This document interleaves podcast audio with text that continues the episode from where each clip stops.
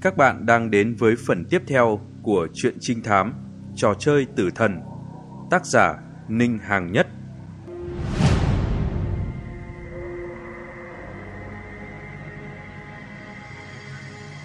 Chuẩn cũng bước tới trước mặt tà nạp. Tà nạp nhìn hai người họ, Nhưng mãi lâu sau vẫn không lên tiếng. Hồi lâu sau, tà nạp mới cất tiếng trầm khàn nói, Nếu nội dung ghi chép trong cuốn sách cổ này là thật thì quá ư đáng sợ.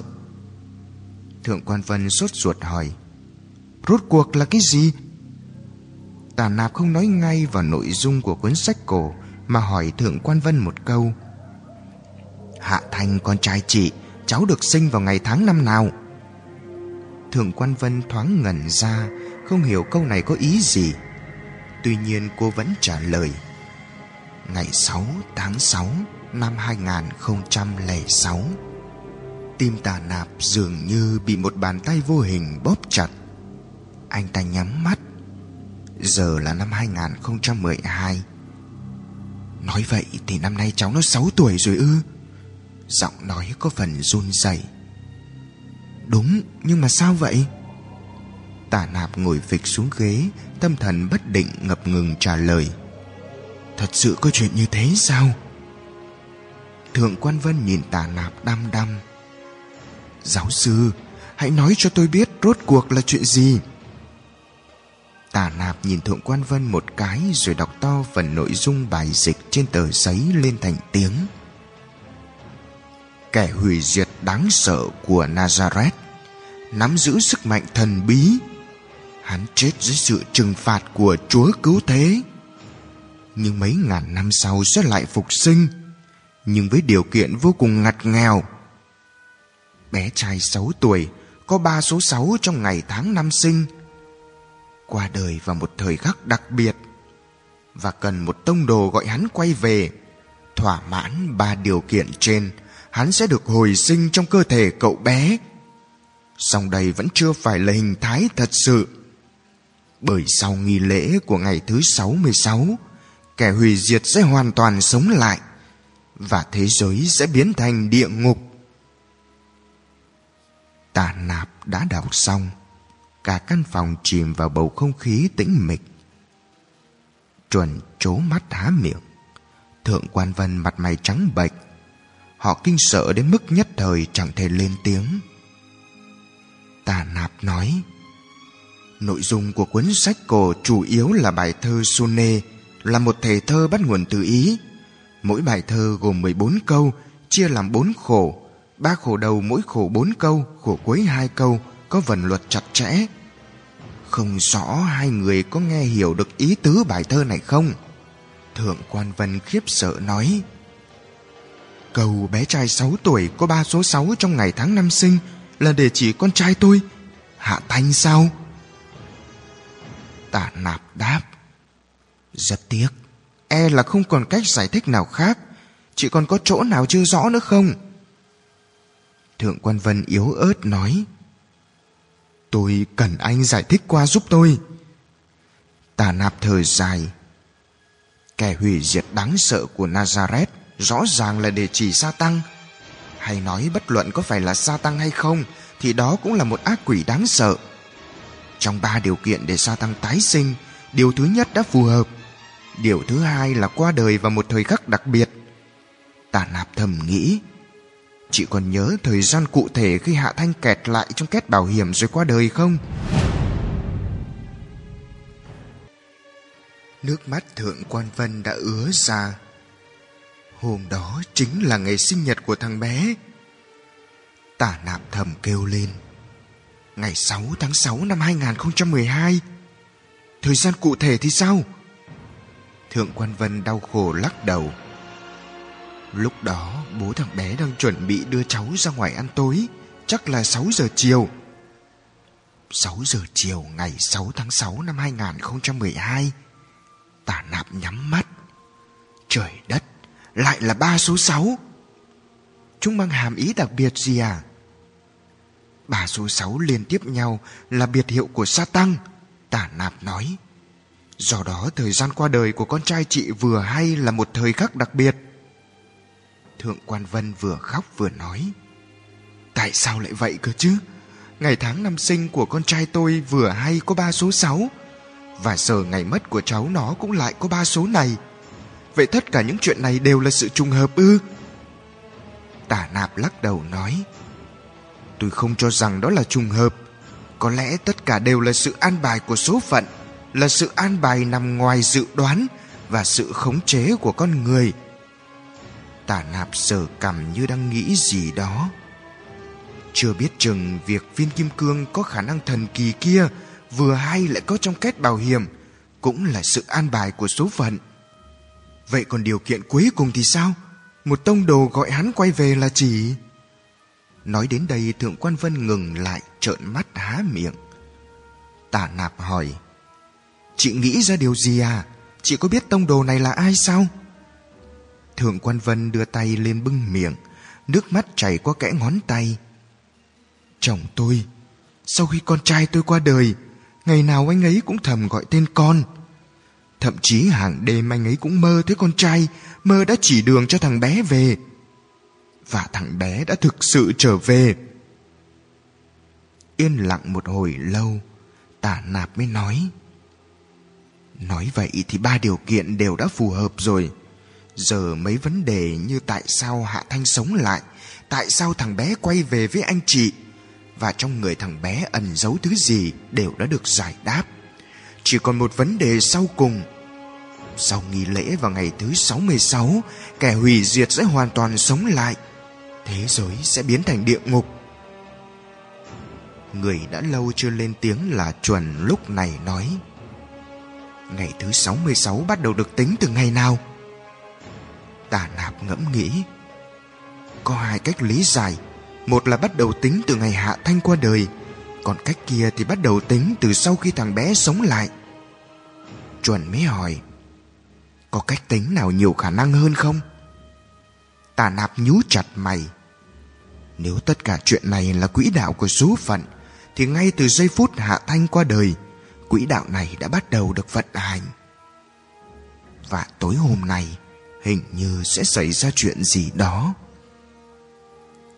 Câu nói này vụt lên trong đầu tà nạp Cả người run lên, Anh ta khẽ kêu á lên một tiếng, Rồi lập tức nhấc cổ tay lên nhìn vào phần ngày tháng hiển thị trên đồng hồ đeo tay. Hôm nay là ngày 11 tháng 8 Cách ngày 6 tháng 6 vừa vặn 60 ngày.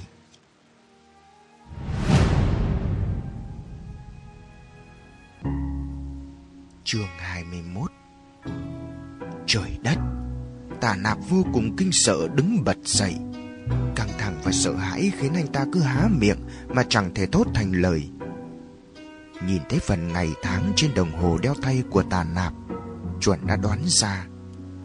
Cậu ta nói, Hôm nay chính là ngày thứ 66 À Thượng quan Vân lộ vẻ hãi hùng đưa tay lên bưng miệng. Ngày diễn ra nghi thức đó sao? Đúng vậy. Chán và sau lưng tà nạp đã toát mồ hôi lạnh. Giờ là mười rưỡi rồi. Chỉ còn tiếng rưỡi nữa là sẽ qua ngày thứ sáu mươi sáu. Thượng quan Vân lo sợ nói, Vậy nghi thức này đã được tiến hành rồi. Chuẩn nói, Không, Ngày hôm nay còn chưa kết thúc. Có lẽ giờ ta đi đuổi theo Vẫn có thể kịp ngăn cản. Sau nghi thức, kẻ hủy diệt sẽ hoàn toàn sống lại. Thế giới sẽ biến thành địa ngục sao? Thượng quan Vân thầm nhầm đọc câu này Rồi ngước mắt nhìn tả nạp. Sẽ xảy ra chuyện gì? Tả nạp nói E là chúng ta chẳng còn thời gian để thảo luận, Nhưng tôi khẳng định đó là điều vô cùng tồi tệ. Giờ tốt nhất ta hãy mau chóng tới nhà chị thôi có lẽ vẫn còn chút hy vọng Thượng quan Vân sợ hãi nói, Nghi thức đó được tiến hành ở nhà tôi sao? Nội dung nghi thức đó là gì? Tả nạp sốt ruột nói. Ta không còn thời gian suy đoán nữa. Mau lái xe về nhà chị xem thế nào. Thượng quan Vân ý thức được mức độ cấp bách và nghiêm trọng của chuyện này. Cô không tiếp tục truy hỏi và suy đoán nữa, mà lập tức cùng tà nạp và chuẩn ra khỏi nhà, đi thang máy xuống tầng dưới, lên xe phóng như bay về nhà. 11 giờ, Thượng Quan Vân lái xe về tới nhà. Cô rút chìa khóa mở cổng chính. Ba người đẩy cửa vào nhà. Trong ngôi biệt thự rộng lớn giờ chẳng nhìn thấy bóng người nào. Thượng Quan Vân không rõ Hạ Lam đã ngủ hay chưa. Vừa rồi phóng xe nhanh quá nên cô không dám phân tâm gọi điện về cho chồng. Lúc này cô lo lắng gào lên. Hạ Lam! Không có ai trả lời. Mười mấy giây sau, quản gia Kim khoác áo ngủ đi ra từ phòng ngủ ở tầng một. Nhìn thấy Thượng Quan Vân và hai vị khách lạ đứng trong phòng khách, nhất thời ông ta không biết đã xảy ra chuyện gì, sừng sốt hỏi. Phu nhân Thượng Quan, đã xảy ra chuyện gì vậy? Thượng Quan Vân vội vàng hỏi. Tiên sinh đâu? Tiên sinh cùng với tiểu thiếu gia ra ngoài rồi ạ. Thượng quan Vân kinh hãi sắc mặt tái nhợt đi. Họ đi từ lúc nào? Khoảng chừng một tiếng trước. Họ ra ngoài làm gì? Tôi không rõ, tiên sinh không có dặn tôi. Thượng quan Vân sốt ruột nhìn tà nạp. Làm thế nào bây giờ? Tả nạp nhắc nhở. Mau gọi điện cho chồng chị đi. Thượng quan Vân lúc này mới lấy lại phản ứng.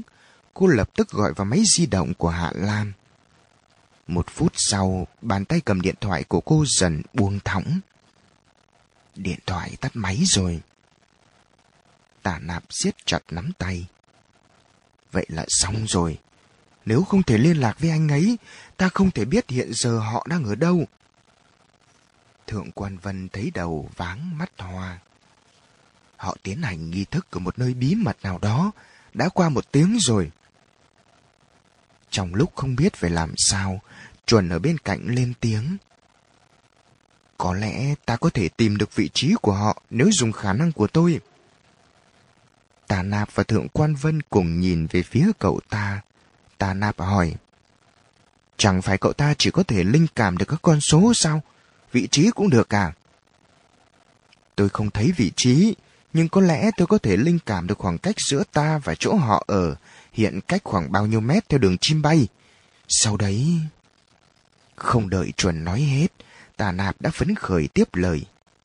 Sau đó ta sẽ tra tìm trên bản đồ, lấy cái biệt thự này làm tâm. Bán kính là khoảng cách theo đường chim bay cậu linh cảm được. Như vậy vị trí hiện thời của họ sẽ được giới hạn vòng tròn này. Đúng vậy. Thế cậu mau linh cảm đi, đừng có để xảy ra sơ suất gì chuẩn nhé. Chuẩn nhắm mắt cắn chặt răng. Quản gia Kim đứng bên hoảng sợ nhìn họ. Dựa vào bản năng, ông có cảm giác là chuyện này rất quan trọng nên không dám hỏi và xen ngang. Nửa phút sau chuẩn nhắm mắt đọc một con số. Ba, sáu, bảy, chín. Tả nạp vội vàng lấy điện thoại di động thông minh ra. Họ hiện cách chúng ta 3.679 mét tính theo đường chim bay. Nói rồi tà nạp khởi động chức năng tra cứu bản đồ anh ta vừa thao tác vừa lẩm bẩm nói. Lấy đơn vị là một cây số, trong vòng tròn có bán kính 3.679 mét này có các công trình. Tìm được mấy phút, tà nạp liền há miệng kêu to một tiếng. Ôi chà, đáng nhẽ mình về sớm nghĩ tới rồi chứ. Thượng quan Vân mới hỏi, thế nào rồi? Tả nạp kêu lên. Trong vòng tròn bán kính 3.679 mét có một nhà thờ, một nhà thờ bị bỏ hoang ở ngoại ô. Chuẩn nói, chắc chắn là chỗ này rồi. Không sai, đáng nhẽ tôi phải sớm nghĩ tới nó. Sa tăng là thiên thần sang ngã. Với hắn mà nói, nhà thờ không phải vùng đất thần thánh. Với hắn đó là nơi bán bổ và để báo thù. Đó chính là địa điểm phù hợp nhất để tiến hành nghi lễ tái sinh. Nhưng sao hắn muốn đưa chồng tôi đi cùng? Chồng chị là tông đồ sa tăng đã chọn, cũng là cha hắn kiếp này, là một nhân vật vô cùng quan trọng. Thượng quan Vân lo lắng hỏi. Thế liệu anh ấy có nguy hiểm không? Chúng ta cứ mau đến đó là biết thôi, nhưng... Thượng quan Vân nhìn tản nạp đang muốn nói gì đó lại thôi. Sao vậy? Tôi đột nhiên thấy có chút gì đó không bình thường. Tả nạp nhú chặt mày. sớm đã không bình thường rồi mà. Tà nạp há miệng không biết nên biểu đạt thế nào. Không, ý tôi là... Chuẩn nhìn thời gian. Đã 11 giờ 20 phút rồi, còn 40 phút nữa. Thượng quan Vân đi về phía cửa. Giáo sư, chúng ta không còn thời gian để do dự. Tôi phải gặp chồng tôi ngay. Tà nạp thở dài, cùng chuẩn nối gót theo sau. Trong màn đêm, chiếc Porsche màu trắng phóng như bay trên đường quốc lộ, hệt như trái tim sắp nhảy bật ra ngoài của thượng quan vân. Nhà thờ này ước chừng đã có cả mấy trăm năm lịch sử. Vết loang lổ trên tường đá, phần đỉnh tháp sứt mè cùng rêu xanh ẩm ướt đã nói lên sự thê lương và hoang vắng của nơi này. Nhà thờ này đã bị bỏ hoang lâu tới mức chẳng ai biết là từ lúc nào. Hiện nó được xem là nơi hoang tàn vùng ngoại ô. Không đèn đường, không người lai vãng và không có bất kỳ công trình xây dựng nào khác. Chỉ có tiếng chuyện trò liên miên không dứt của gió và khe nước thải cùng một thính già duy nhất là nhà thờ này.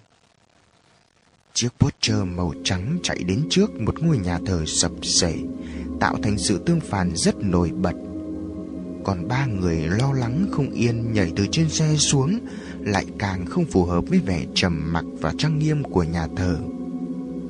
Còn không đầy 20 phút nữa là tới 12 giờ, vào trước lúc rạng sáng.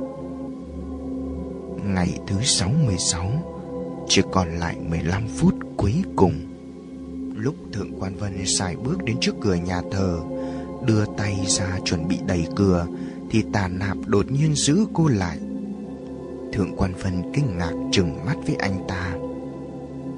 Chị không cảm thấy cứ vậy mà xông vào thì quá khinh suất à? Thượng quan vân lắc đầu nói, vậy ta nên vào thế nào? Không còn thời gian nữa. Cô ngừng lại một lát. Hay là để một mình tôi vào? Còn giáo sư với các anh đứng đợi tôi bên ngoài. Vừa nói, cô liền hất tay tà nạp ra, Đẩy mở cửa chính của nhà thờ bước vào bên trong tả nạp dậm chân bước nhanh theo. Ý tôi không phải vậy. Này! Chuẩn bám theo phía sau. Bên trong nhà thờ tối đen như mực Có thể lờ mờ nhìn thấy băng ghế dài để cầu nguyện ở hai bên.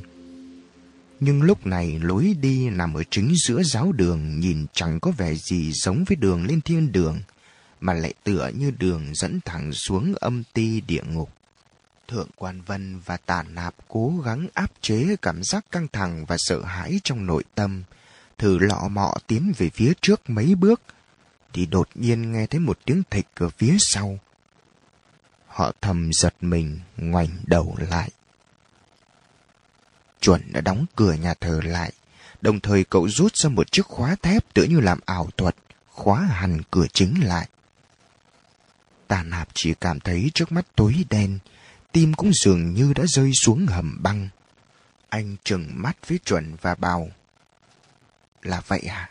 Tôi đã hiểu rồi. Mọi bất an trước đây của tôi đều bắt nguồn từ cậu. Thượng quan Vân kinh ngạc nhìn chuẩn, rồi lại nhìn về phía tà nạp. Chuyện này rốt cuộc là thế nào? Tá nạp chăm chăm nhìn chuẩn với ánh mắt sắc lạnh. Trước đó tôi vẫn luôn lờ mờ cảm thấy không bình thường, nhưng đang do gấp rút về thời gian nên tôi chưa thể suy nghĩ kỹ. Giờ thì cảm giác bất thường này đều đã được giải đáp rồi. Tả nạp chỉ vào chuẩn nói với thượng quan vân. Chị thử nghĩ xem, lúc mình đến nhà cậu ta, cậu ta mặc đồ gì, sơ mi ngắn tay cùng với quần dài ở nhà. Một cái chàng trai trẻ ở nhà một mình, sao lại ăn mặc chỉnh tề lịch sự đến vậy? Tựa như biết tối nay sẽ có khách đến thăm. Đấy là điểm bất thường thứ nhất. Tiếp sau đó cậu ta chủ động đề nghị hợp tác với ta. Một lần nữa lại khiến tôi cảm thấy mọi chuyện có hơi quá thuận lợi. Khi ta định rời khỏi nhà cậu ta, cậu ta cũng ngỏ ý muốn được đi cùng. Còn nữa, cậu ta đã nói câu gì ấy nhỉ? Có lẽ khả năng đặc biệt của tôi giúp được anh chị. Trên thực tế đúng là chúng ta đã dựa vào lời đề nghị cùng khả năng đặc biệt của cậu ta mới tìm được đến đây. Tất cả mọi thứ giờ nghĩ lại đều đã chứng minh một chuyện là cậu ta biết tối nay ta sẽ tìm đến mình. Đồng thời cậu ta cũng từng bước dẫn dụ chị và tôi đến nơi này. Tà nạp đấm đấm một cái lên đùi. Tiếc là trước lúc đó tôi mải phân tích và suy xét vấn đề về sa tăng nên không kịp suy nghĩ kỹ những chuyện này. Giờ tỉnh ra thì đã muộn rồi. Chuẩn lạnh nhạt bào Đúng vậy, anh nói rất đúng. Mục đích của tôi chính là dẫn dụ anh chị đến đây. Nhiệm vụ của tôi đã hoàn thành rồi. Thượng quan Vân hoài nghi nhìn về phía chuẩn. Rốt cuộc cậu là người thế nào? Còn phải hỏi à? Tả nạp đanh mặt. Lúc trước chúng ta đã phán đoán sai rồi. Chồng chị không phải là tông đồ của sa tăng. Tông đồ thật ra là cậu ta.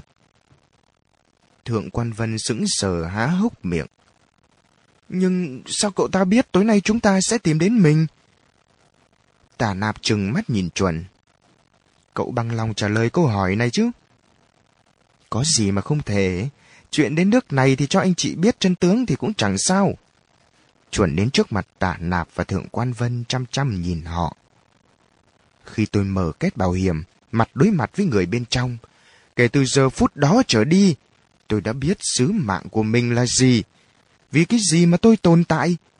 Nơi thực sự cần khả năng đặc biệt của tôi, tôi đều rõ hết. Thế nên khi đó cậu đã không lập tức bỏ chạy mà rời đi cùng với ông chủ của mình. Tả nạp lạnh nhạt hỏi. Không sai. Hắn cho tôi biết sự ra đời và năng lực đặc biệt của tôi đều là để chào đón sự xuất hiện của hắn trong thời khắc đó. Tôi là tông đồ duy nhất hắn lựa chọn trong số mấy tỷ người trên toàn thế giới. Hắn bảo với tôi, sứ mệnh của tôi vẫn chưa kết thúc. Vào tối ngày thứ 66, sẽ có hai người đến tìm tôi. Còn nhiệm vụ tôi chính là dẫn dụ họ đến một nơi. Giờ xem ra nơi đó chính là đây rồi. Nói vậy chuyện cậu bị ác mộng quấy nhiễu chỉ là bịa đặt cho chúng tôi nghe. Cậu chỉ lừa lấy sự tín nhiệm của chúng tôi sao? Chuẩn trầm mặc mấy giây. Không, đó là sự thật. Nếu hôm nay tôi thất bại, không thể dẫn dụ hai người đến đây, tôi sẽ chết trong lần mơ thấy ác mộng cuối cùng. Chuẩn ngước mắt nhìn họ, mặt lộ vẻ bi thương. Thế nên anh chị đã rõ rồi chứ? Tôi cũng chỉ muốn bảo vệ cái mạng này của mình. Và anh chị phải tin là tất cả những chuyện này đều có số phận định đoạt. Như vị giáo sư là anh đã từng nói, chúng ta đều là một vòng tròn trong quỹ đạo của số phận. Tại sao đứa bé đó lại qua đời vào một giờ đặc biệt? Tại sao tôi lại có khả năng đoán được mật mã của kết bảo hiểm? Và sự hợp tác của anh chị, gồm cả việc sau đó hai người tìm ra tôi. Nếu tất cả những điều này đều chỉ là trùng hợp, không phải do thế lực thần bí trong bóng tối thao túng và ăn bài, anh chị có tin không?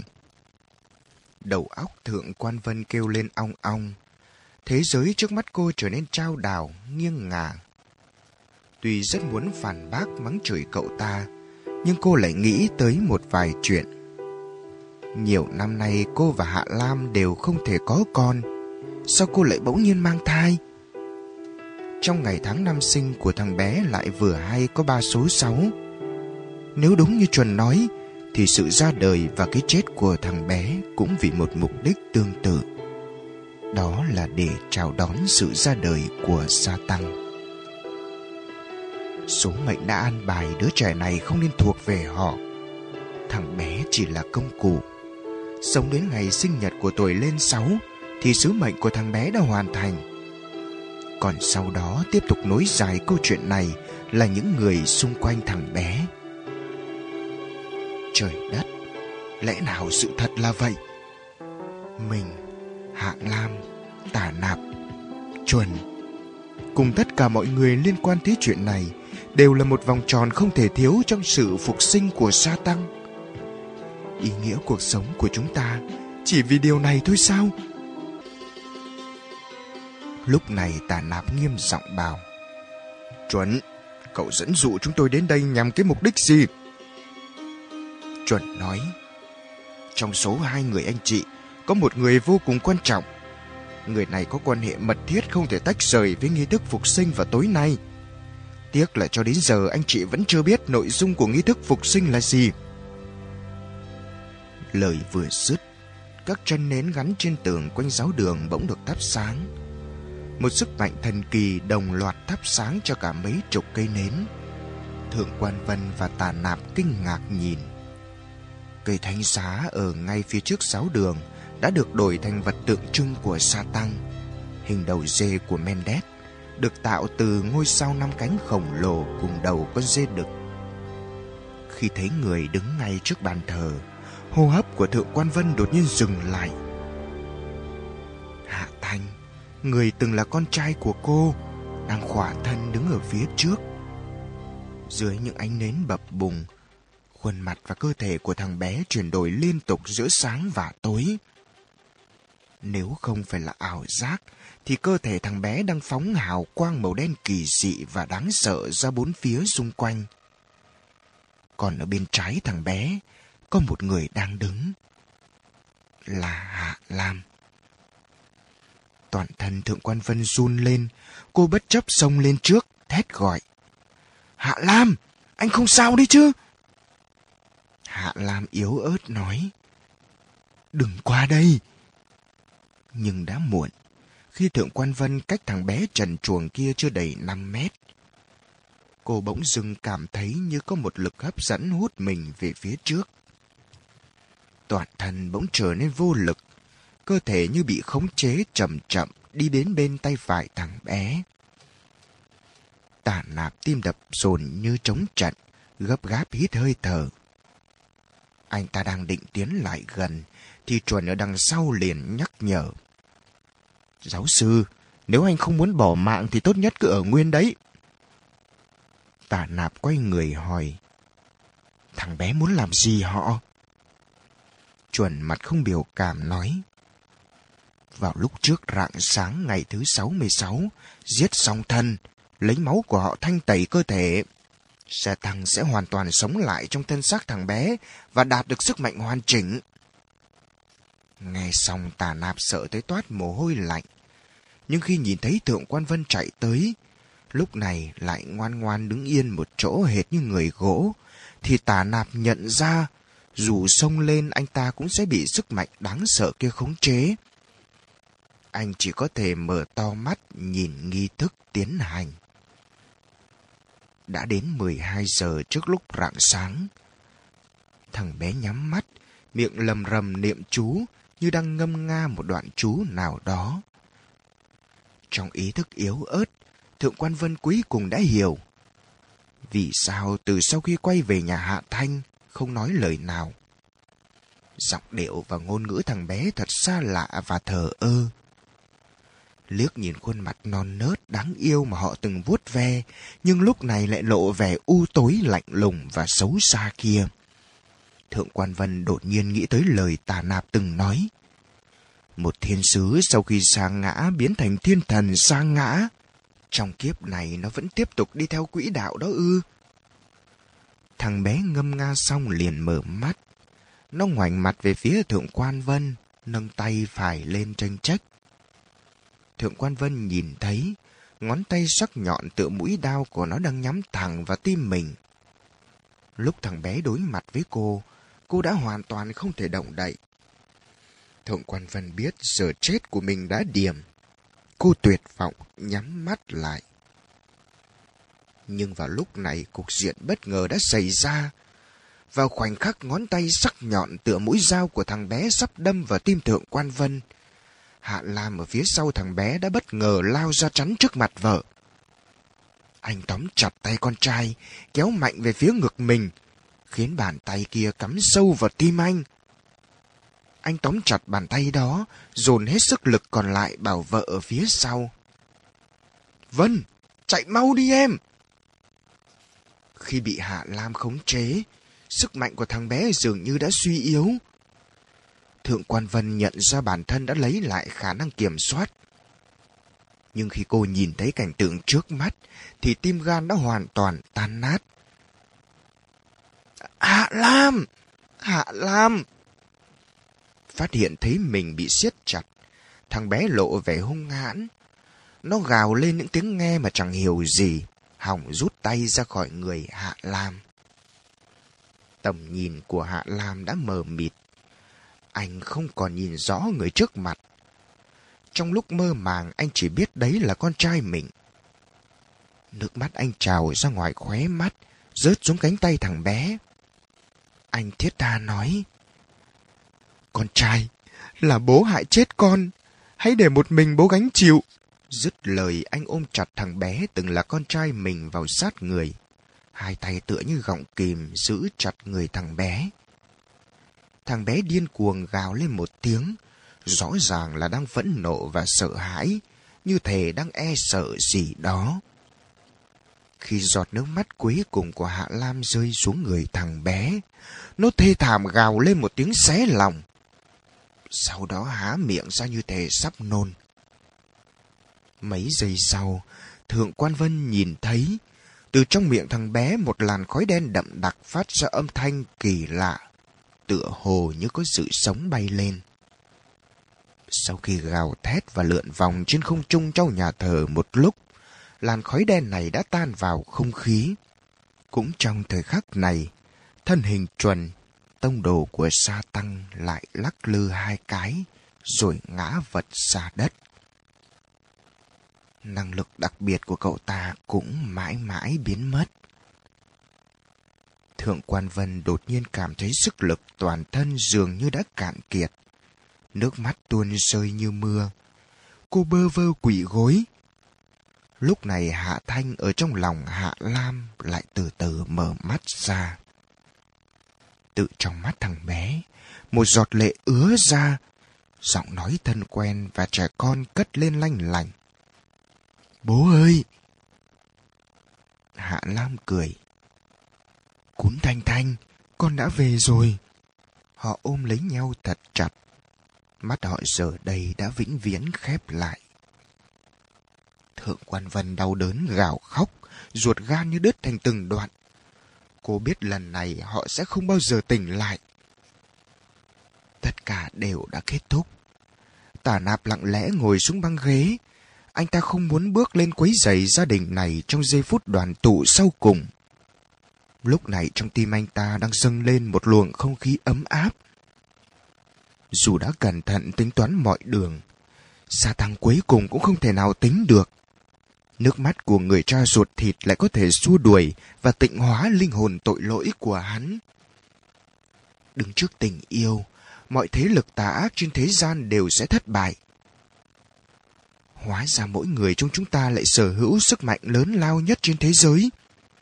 Tại sao trước đây chúng ta lại không biết nhỉ? Tà nạp tháo bỏ kính, hít sâu một hơi, hai mắt đã mở lệ. Anh ta nhìn thân hình nhỏ bé của Hạ Thanh, lòng thầm thấy đắng cay và đau đớn. Gương mặt cậu bé lúc này chẳng còn vẻ xấu xa tà ác nào nữa. Thằng bé đang yên lặng ngủ trong vòng tay của cha mẹ. Nó cuối cùng đã trở về với diện mạo vốn có của con người. Hoàng Mộc Chu đã kể xong, câu chuyện của ông đạt được một hiệu quả từ trước tới giờ chưa từng có. mười một thính giả có mặt ở gần đấy như đều lệ ngấn mi, tinh thần sao động. Đúng vậy, chẳng còn nghi ngờ gì. Nam Thiên có thể nhìn ra điều này. Câu chuyện kỳ bí rùng rợn này không chỉ khiến mọi người khiếp sợ, hãi hùng, mà còn khiến họ cảm động và thấy phải suy ngẫm. Ông trời ơi! Nam Thiên hít sâu một hơi. Phải là câu chuyện có kết cấu chặt chẽ, nội dung đặc sắc, có nhiều ý nghĩa thế nào mới có thể khiến người khác xúc động được như vậy? Hoàng Mộc Chu, nhân vật đứng đầu thể loại tiểu thuyết kỳ bí quả nhiên không chỉ là hư danh. Rõ ràng không chỉ có mình Nam Thiên đánh giá cao câu chuyện. Hạ Hầu Thân lúc này không kìm được đã vỗ tay tán thưởng. Anh nói, câu chuyện của Hoang Mộc Chu tiên sinh khiến người ta thấy không phục từ đáy lòng. Trong trò chơi này tôi thua một cách tâm phục khẩu phục rồi. Lòng mã nói, quả đúng là vậy. Được nghe một câu chuyện đặc sắc và cảm động nhường vậy, thì nhốt vài ngày ở đây cũng không uổng phí. Có được khoảnh khắc này tôi thậm chí có phần muốn cảm ơn người tổ chức đã mời tôi đến đây. Mọi người đều không tiếc lời tán tụng khen ngợi câu chuyện của Hoang Mộc Chu. Hoang Mộc Chu tuy kiêu ngạo, nhưng đối diện với sự khen ngợi chân thành của mọi người cũng bất giác vui mừng đắc ý. Hời lòng hời dạ, vẻ ngạo mạn được thu lại không ít. Sau một hồi bình luận, bắt đầu lên tiếng. Chúng ta chấm điểm cho câu chuyện đặc sắc của Hoàng Mộc Chu tiên sinh nào. Vừa nói cậu ta vừa đứng dậy với tủ lấy giấy bút phát cho mọi người. Chẳng mấy chốc mọi người đều viết lên giấy một con số. Long Mã phụ trách việc thu giấy, nhưng khi đi thu tới chỗ Sa Gia thì ông phát hiện thấy biểu cảm thảng thốt, sắc mặt trắng bệch của Sa Gia. Chừng như cô phải chịu sự đả kích gì đó. Tay Sa Gia vẫn đang cầm tờ giấy cùng cây bút nhưng vẫn chưa chấm điểm. Long Mã hỏi. Sa Gia, cô sao vậy? Người Sa Gia run lên một cái, cô chậm chậm ngẩng đầu do dự nhìn Long Mã. Cô mấp máy miệng xong lại không thốt ra lời nào. Lúc này mọi người đều chú ý tới thần sắc khác thường của Sa Sa, cùng quay sang nhìn cô. Long Mã hỏi lại một lần nữa. Rốt cuộc cô sao vậy? Không thoải mái ở đâu à? Sa Sa đờ đẫn lắc đầu, cắn chặt môi dưới như có khổ tâm nào đó khó bày tỏ. Nam Thiên nhìn bộ dạng của Sa Sa, đang cảm thấy kỳ lạ. Đột nhiên anh nhớ câu chuyện cô đã kể cho mình nghe lúc chiều. Liền bất giác a lên một tiếng. Mọi người nhìn về phía Nam Thiên. Bạch Kình hỏi. Anh lại sao vậy? Nam Thiên lên tiếng. Chiều nay Sa Gia đã kể cho tôi nghe một câu chuyện. Như thể anh mới giật mình tỉnh giấc khỏi giấc mộng. Vừa xong tôi nghe câu chuyện của Hoang Mộc Chu tiên sinh nhập thần quá, giờ mới nhớ ra. Câu chuyện anh ấy kể và câu chuyện Sa Gia kể tôi nghe chiều nay rất giống nhau. Mọi người giật mình. Trong tích tắc sắc mặt của Hoang Mộc Chu cũng đờ ra. Nhưng ông ta dù sao cũng là người trầm ổn lão luyện, nên không ngay lập tức lên tiếng, chỉ trợn mắt nói. Giống chỗ nào? Anh cứ nói cho rõ xem. Nam Thiên nhìn về phía xa xa quay đầu bảo Hoang Mộc Chu. Trong câu chuyện Sa Gia kể cũng có hai cha con, và người cha trong câu chuyện của cô ấy cũng giống như Hạ Lam trong câu chuyện quay về anh vừa kể. Đều có một loại thần sao cách cảm kỳ diệu mấy con trai. Trùng hợp hơn, nhân vật chính của trong câu chuyện Sa Gia cũng có khả năng linh cảm được các con số. Bắt đầu nghe Nam Thiên nói vậy không kìm được liền kêu lên. Ý anh là câu chuyện của Hoang Mộc Chu tiên sinh và câu chuyện Sa Gia kể trước đấy có sự tương đồng không nên có về ý tưởng đấy à? Câm miệng! Hoang Mộc Chu không thể nào bình tĩnh được nữa. Chán ông ta đã phủ một tầng mồ hôi. Lúc này ông ta hầm hầm nhìn bắt đầu chằm chằm. Cậu nhắc mọi người là tôi đã phạm quy. Rốt cuộc cậu có ý gì? Bắt đầu thè lưỡi lào bào. Đúng là vậy còn gì? Cũng đâu phải tôi cố tình nói vậy. Lát sau Hoang Mộc Chu cố gắng kiềm chế tâm trạng, bắt bản thân bình tĩnh lại. Ông ta nhìn về phía xa xa nói, Cô và Nam Thiên bảo câu chuyện của tôi giống câu chuyện chiều nay cô kể, thế chứng cứ đâu? Mấy hôm nay mọi người đều thấy, hai người qua lại rất thân thiết, rõ ràng là có quan hệ không bình thường. Nếu hai người thông đồng với nhau để hãm hại tôi, vậy việc tôi có phạm quy hay không cũng chẳng còn quan trọng nữa. Tối nay chúng ta có thể chỉ ra người tổ chức. Nghe Hoang Mộc Chu nói vậy, Sa Gia bất bình đứng lên, nhìn thẳng vào ông ta nói. hoàng Mộc Chu tiên sinh, vốn dĩ tôi không định kể cái câu chuyện này. Bởi việc chiều nay tôi kể chuyện này cho Nam Thiên nghe chỉ có hai bọn tôi biết. Vừa rồi sở dĩ tôi thấy buồn như mất thứ gì đó là bởi người kể chuyện ngày mai là tôi. Tình tiết tôi đã cấu tứ vừa khéo lại giống câu chuyện của anh.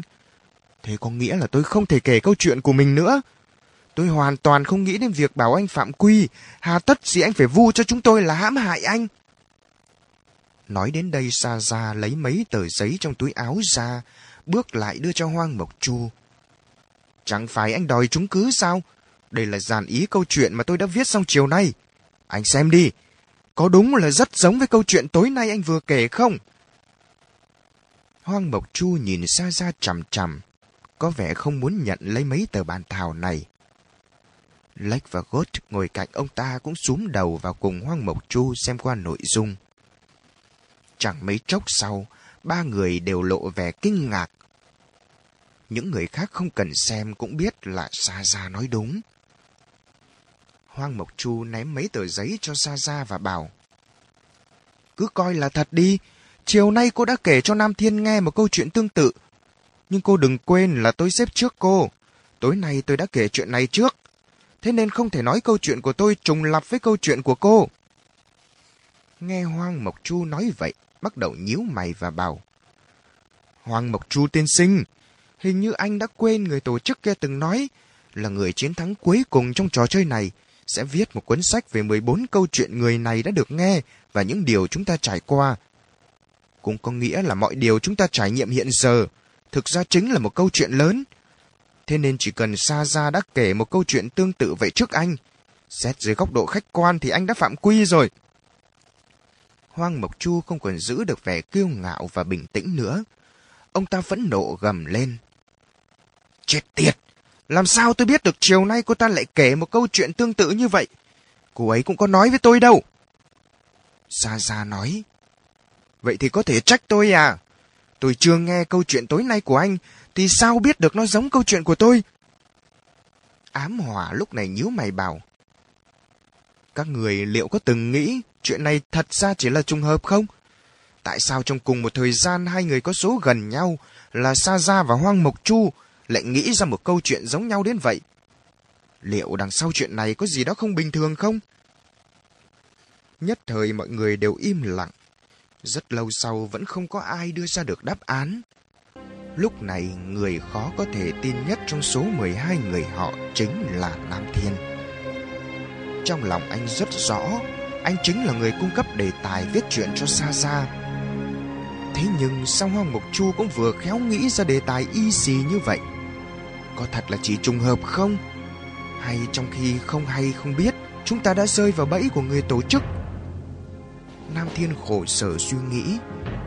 Thình lình anh phát hiện ra một chuyện rất không hợp lẽ thường. Tối nay, Chris, người chắc chắn sẽ đưa ra cách kiến giải quan trọng khi gặp phải chuyện này trước đây, lại chẳng nói lời nào. Nam Thiên nhìn về phía Chris đang ngồi tranh trách phía đối diện mình, phát hiện thấy thiếu niên thiên tài kia đang đăm chiêu tựa cầm trên hai ngón tay, như đang tập trung tinh thần suy nghĩ gì đó. Nam Thiên nhìn cậu ta một lúc Không kìm được và hỏi Chris, sao tối nay cậu chẳng nói lời nào vậy? Chris chậm chậm ngẩng đầu lên Nhìn về phía Nam Thiên, Rồi đào mắt nhìn một vòng quanh nhìn mọi người Thốt ra một câu khiến tất thầy mọi người có mặt đều chấn động Qua chuyện vừa rồi, Tôi dường như đã biết người tổ chức là ai rồi Gì cơ? Nam Thiên thầm chấn động Lời cậu ta nói là thật sao? Lẽ nào vào buổi tối thứ 10 Lời giải sẽ được hé mở Diễn biến gì tiếp theo sẽ xảy ra đây? Mời các bạn đón nghe. Đừng quên đăng ký kênh, Bật thông báo Để được đón nghe sớm nhất. Còn nếu các bạn thấy hay, Thì hãy chia sẻ Và donate ủng hộ để có kinh phí duy trì việc đọc. Thông tin donate thì có để ở dưới phần miêu tả. Xin cảm ơn các bạn rất nhiều.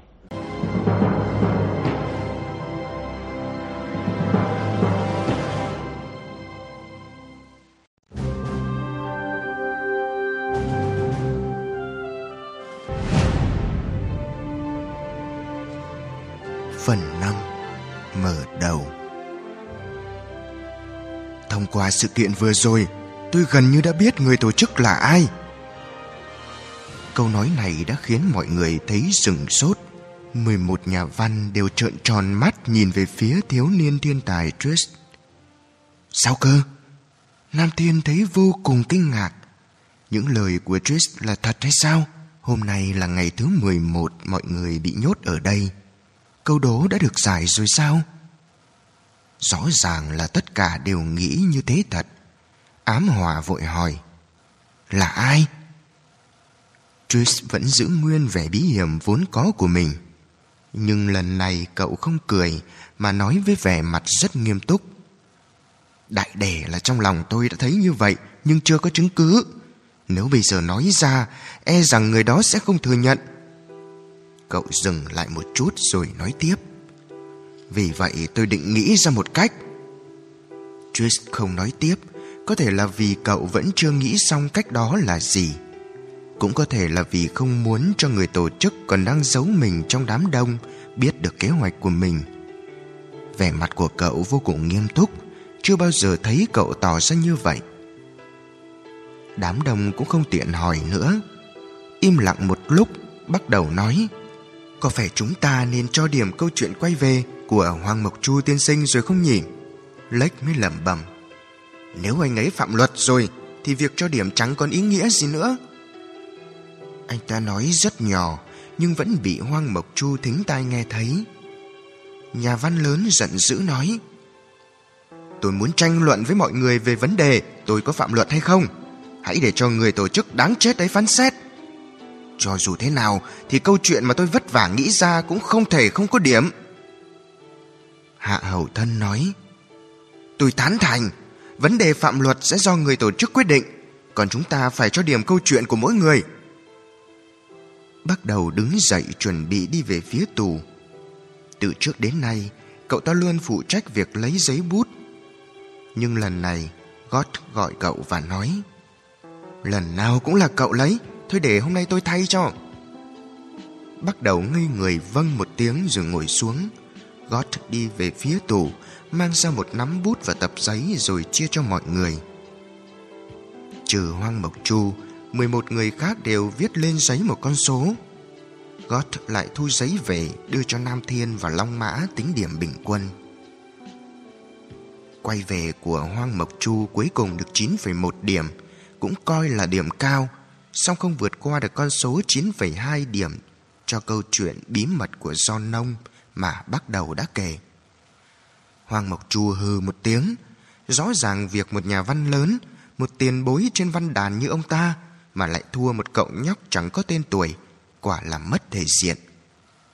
Ông ta không giấu được vẻ khó chịu và bất mãn của mình nhưng cũng không thể nói được gì nên lặng lẽ đứng dậy đi về phía căn phòng của mình trên gác. Hoàng Mộc Chu là nhân vật chính của buổi tối thứ 10. Ông ta rời khỏi thì những người còn lại cũng chẳng còn có lý do gì để ở lại căn phòng lớn. Thế là mọi người cũng lần lượt trở về phòng của mình. Sa Gia và Nam Thiên đi sau cùng. Sa Gia tỏ ra lo lắng. Nam Thiên mới hỏi, Cô sao vậy? Sa Gia nói với vẻ bất an, Ngày mai đến lượt tôi kể chuyện rồi nhưng câu chuyện mà lúc trước tôi nghĩ ra Có điểm giống với câu chuyện của Hoang Mộc Chu. Bây giờ rõ ràng là không dùng được nữa rồi. Tôi còn chưa đầy một ngày để nghĩ ra một câu chuyện mới.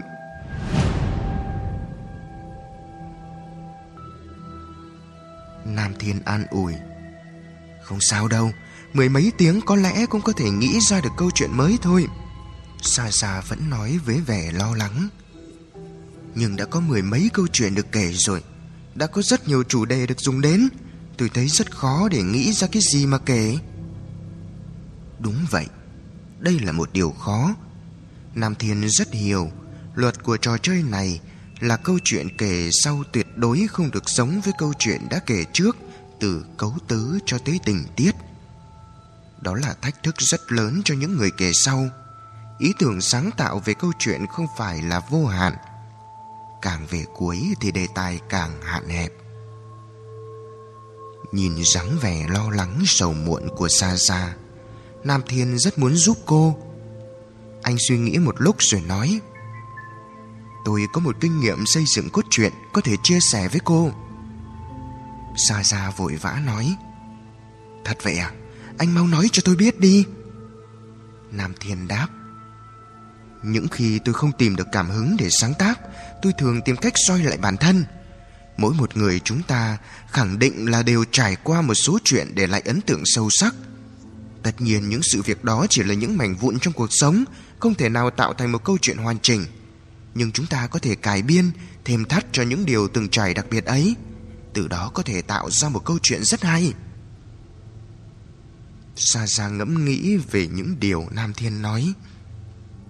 Lấy cơ sở là những trải nghiệm của bản thân nhưng từ trước đến giờ tôi chưa bao giờ thử. Nam thiên nói, vậy thì cô hãy thử đi. Điểm hay của cách này là vì câu chuyện có xuất phát điểm từ những trải nghiệm của chính bản thân, cho nên rất dễ tìm thấy cảm giác.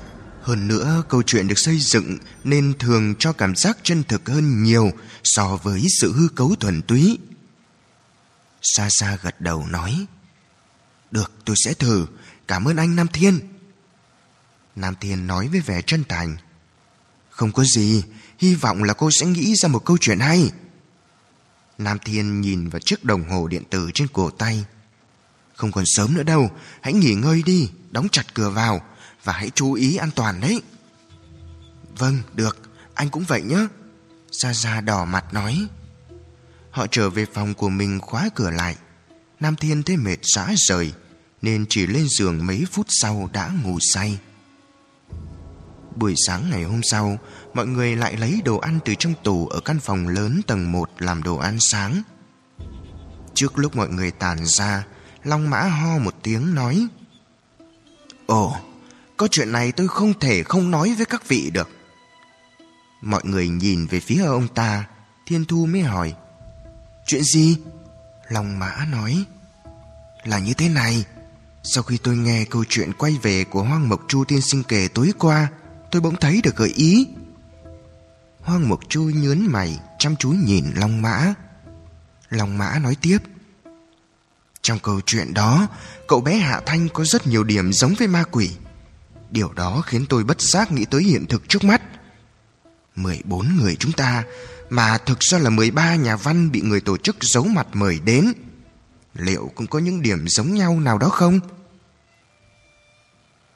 Câu nói này của Long Mã khiến mọi người đều ngây ra. Lát sau bắt đầu nói, Tôi nhớ vào ngày đầu tiên, Người tổ chức đã nói, Hắn lựa chọn chúng ta là vì trong mắt của hắn, Chúng ta là 14 nhà văn viết truyện trinh thám kinh dị ưu tú nhất, Thiên Thu trầm biếm. Đúng thế, Cậu còn có vẻ thấy vui Vì cũng được dính một tí vào trong đó. Bắt đầu gái đầu tỏ ra ngượng ngùng. Lòng mã nhíu mày. Lắc đầu nói, Người ấy nói như vậy, Nhưng lúc đó chúng ta cũng không nghiên cứu kỹ vấn đề này. Bây giờ nghĩ lại thì thấy, Đó có thể là một cái cớ. Gót hỏi, Anh cho rằng chuyện không đơn giản như vậy, Và trong đó còn có nguyên nhân sâu xa hơn. Long Mã nói, Đúng vậy, Hơn nữa tôi cho rằng Tìm ra được điểm giống nhau đó sẽ là mấu chốt, Vạch rõ thân phận của người tổ chức. Anh dựa vào đâu mà cho là như vậy? Long Mã phân tích. Thực ra tôi đã thấy ngay cách nói đó có phần khiên cưỡng. Nói một cách khách quan Thì 14 người chúng ta được mời đến đây Thực sự là các nhà văn viết truyện trinh thám kinh dị ưu tú nhất trong nước. Thông qua thực lực của những người đã kể chuyện, Có thể chứng minh rõ điều này mà. Nhưng e rằng không thể nói Là ngoài chúng ta thì không thể tìm ra người khác. Trong số bạn bè của tôi có những tác giả rất có thực lực. Tại sao họ lại không trong số này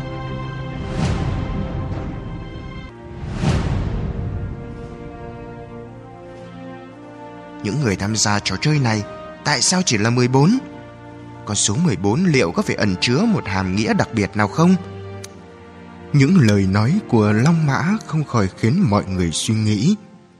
Một lát sau ám hỏa nói Đúng vậy, vẫn còn những nhà văn viết tiểu thuyết ly kỳ đỉnh hơn nữa. Tại sao lại chỉ có chúng ta được mời đến? E rằng chuyện này đúng là có điều gì đó thật. Hạ Hầu Thân phân tích Nói như vậy vẫn là có rất nhiều điểm nghi vấn. Thực ra ngay từ đầu tôi cũng thấy ngạc nhiên. Anh ta nhìn về phía thiên tài trẻ tuổi Trish cũng trong số đó. Nghĩ mà xem, cậu ấy là Hoa Kiều sống ở nước ngoài, thế mà cũng bị quấn vào cái sự kiện này.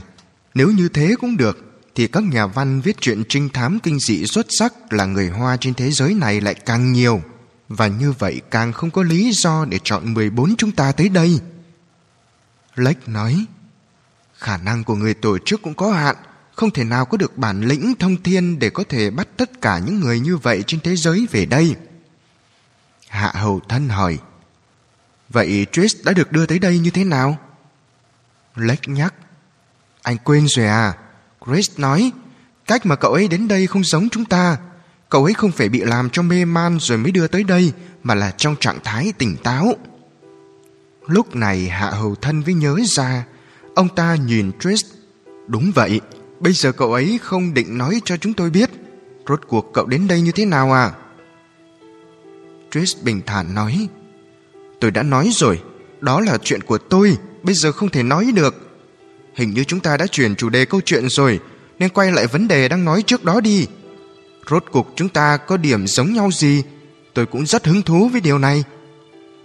Long Mã nói, chúng ta có thể nghĩ từ nhiều góc độ. 14 người chúng ta đều có thể có những điểm giao nhau. Hạ Hầu Thân nghĩ một chút rồi nói, tôi sống ở thành phố S, còn mọi người? Long Mã đã hiểu ra. Anh muốn xem xem chúng ta có phải là người cùng thành phố không? Tôi cũng là người thành phố S và sống ở thành phố S. hậu thân mới hỏi tiếp. Thế còn có ai sống ở thành phố S nữa không? Nam Thiên nói, tôi. Gót cũng giơ tay, ý nói anh ta cũng như vậy. Hạ hầu thân thống kê. Chỉ có bốn chúng tôi ở nơi này. Tôi, Long Mã, Gót, Nam Thiên. Thế còn mọi người? Ông ta hỏi những người khác như vậy. Mọi người lần lượt nói về nơi ở của mình. Ngoài Trish và Thiên Thu ra, còn lại cơ bản ở những thành phố không xa thành phố S là bao nhiêu. Trish dường như đã nghĩ ra manh mối. Đối tượng mà người tổ chức mời đến có lẽ trung tâm là thành phố S. Bạch Kình cười méo mó. Điều này không thể coi là phát hiện lớn gì. S là thành phố lớn, các thành phố xung quanh cơ bản cũng là những khu vực phát triển. Các tác giả viết truyện trinh thám kinh dị của nước ta vốn dĩ rất nhiều người tập trung tại khu vực này. Huống chi là Trace sống ở Mỹ, Thiên Thu ở thành phố B cách đây rất xa. À phải rồi, lại còn cả Út Trì Thành và Từ Văn đã chết nữa. Có lẽ họ cũng là người ở gần thành phố S sao? Xem ra ở cùng một khu vực không thể trở thành điểm chung rồi. Đám đồng lại chìm vào trong suy nghĩ. Một lát sau ám hỏa lên tiếng. Trước đây chúng ta có từng viết về cùng một đề tài không? tris phủ định quả quyết. Không thể có, tôi đã đọc sách của nhiều người trong chúng ta. Đề tài nội dung đều rất khác nhau. Huống chi nếu cả 14 người cùng viết về một đề tài thì truyền thông sẽ phải lên tiếng và chúng ta làm sao mà không biết. Xa xa thăm dò. Vậy thì liệu chúng ta có từng xuất hiện trong cùng một hoàn cảnh không? ví dụ như họp báo hoặc trong các buổi họp các nhà văn. Trish tiếp tục phủ định khả năng này. Mấy năm trước hầu như tôi đều ở Mỹ. Không khí trong căn phòng lớn lại trầm lắng xuống. Hầu như mọi người không tìm được khả năng gì nữa. Nam Thiên nhíu chặt mày ra sức nghĩ. Thế rồi trong đầu lóe lên một ý nghĩ. Không kịp cân nhắc, anh nói luôn. Liệu có phải 14 chúng ta đều quen một người nào đó không? Mọi người lại ngây ra Long Mã nói Ý của anh là bản thân 14 người chúng ta có thể không có điểm giao nhau Nhưng chúng ta sẽ cùng quen một người Nên đã gián tiếp khiến 14 người chúng ta có mối liên hệ. Phải, đúng là ý đó đấy Nam Thiên trả lời. Hạ Hầu Thân mới hỏi Sao anh lại nghĩ như vậy? Nam Thiên nói Không biết, đột nhiên tôi nảy ra cái ý nghĩ đó. Lách trao mày nói với vẻ suy nghĩ Khả năng này đúng là rất có thể Nhưng làm thế nào để kiểm chứng điều này? Bạn bè đồng nghiệp của mỗi người chúng ta Đấy là chưa kể bạn trên mạng Kể ra cũng đã có tới mấy trăm người. Không lẽ chúng ta viết hết tên của những người đó ra Rồi đối chiếu từng người một xem có cùng quen không? Như vậy sẽ rất là khó khăn. Bạch Kình nói Đúng vậy Hơn nữa còn có một vấn đề đó là người tổ chức ở lẫn trong chúng ta sẽ không phối hợp làm việc đó. Thêm vào đó là Uất Trì Thành và Từ Văn đã chết thì làm sao mà biết được? Cho nên chúng ta cũng không thể nào đưa ra kết luận được. Nghe Bạch Kình nói vậy mọi người có vẻ ưu xìu. Lúc đó Sa Sa nhìn Nam Thiên và hỏi Nam Thiên, anh thấy thế nào? Nam Thiên trầm ngâm giây lát rồi nói Tôi có cảm giác cái người mà chúng ta cùng quen đó đã khiến cho 14 người chúng ta làm cùng một việc trong cùng một thời gian và chúng ta không biết rằng chúng ta đã từng làm cùng một việc. Thiên Thu bỗng nhiên khẽ thốt lên, sắc mặt lập tức trắng nhợt. Ám Hòa đứng bên mới hỏi: "Cô sao vậy? Nghĩ sao chuyện gì à?" Thiên Thu cúi đầu nói: "Không, không phải." Tôi chỉ bỗng thấy sợ trước những lời của Nam Thiên Cảm thấy ớn lạnh sau lưng Hoang Mộc Chu nheo mắt nói Lời của cậu ấy mà đáng sợ ư Nếu trong lòng cô không có điều gì ám muội thì sao phải sợ hãi? Thiên Thu lấy lại tinh thần, hai tay khoanh trước ngực nói với vẻ coi thường. Trong lòng tôi thì có điều gì mà ám muội, đó chỉ là thói quen của những nhà văn viết tiểu thuyết kinh dị, liên tưởng tới một số sự việc đáng sợ và giàu kịch tính mà thôi. Căn phòng lắng xuống một lúc, Hạ Hầu Thân thở dài. Xem chừng câu hỏi đó chỉ có thể là một suy đoán, không thể nào rút ra kết luận được. Lòng Mã nói, không hẳn, nếu đúng như lời của Nam Thiên thì ít ra chúng ta cũng có phương hướng để mà suy nghĩ. Vẫn còn bốn ngày nữa, biết đâu một trong số chúng ta sẽ nghĩ ra được điều gì trong thời gian đấy. Nhắc tới vấn đề thời gian, xa xa lộ rõ vẻ lo lắng. Cô đứng dậy nói, Tối hôm nay đến lượt tôi kể chuyện rồi, tôi phải về phòng chuẩn bị đây. Nói xong cô rời căn phòng lớn và đi lên gác. Những người khác cũng lần lượt rời khỏi đó. Nam Thiên đứng nguyên tại chỗ, nhíu mày nhăn trán, suy nghĩ về câu hỏi mà mình vừa mới đưa ra. Anh không hiểu tại sao đầu óc mình bỗng dưng lại lóe ra ý nghĩ ấy. Không lẽ tiềm thức đang nhắc anh rằng một việc nào đó mà anh đã từng làm trong quá khứ có mối liên quan với sự kiện này chăng? Nhưng những sự việc mà anh từng trải qua quá nhiều, rốt cục thì là những sự việc gì? Anh vắt óc cũng không sao mà nghĩ ra. 7 giờ tối, một lần nữa mọi người lại tập trung ở căn phòng lớn. Mỗi người một chiếc ghế ra và xếp thành một vòng tròn. Trò chơi của buổi tối hôm nay đã bắt đầu. Gia Gia là nhân vật chính của buổi tối hôm nay. Nam Thiên ngồi bên cạnh cô khẽ lên tiếng và hỏi. Đã nghĩ xong câu chuyện chưa? Sa Gia gật đầu khẽ nói. Rồi, may mà có anh mách cho cách làm ấy. Cô dùng những điều mà chính bản thân đã trải qua thật à? Nghe xong đã rồi hãy nói. Má Sa xa thoáng đỏ. Tóm lại là một câu chuyện đặc sắc khác thường hơn tất cả những tác phẩm của tôi trước đây. Hạ Hầu Thân ngồi ở phía đối diện nhìn đồng hồ và nói Hai người đừng có thì thầm nữa, đến giờ rồi đấy. Vâng, xa xa quay mặt về phía đám đông cao giọng. Tôi sẽ bắt đầu kể chuyện. Tên của câu chuyện này là Quái Thai.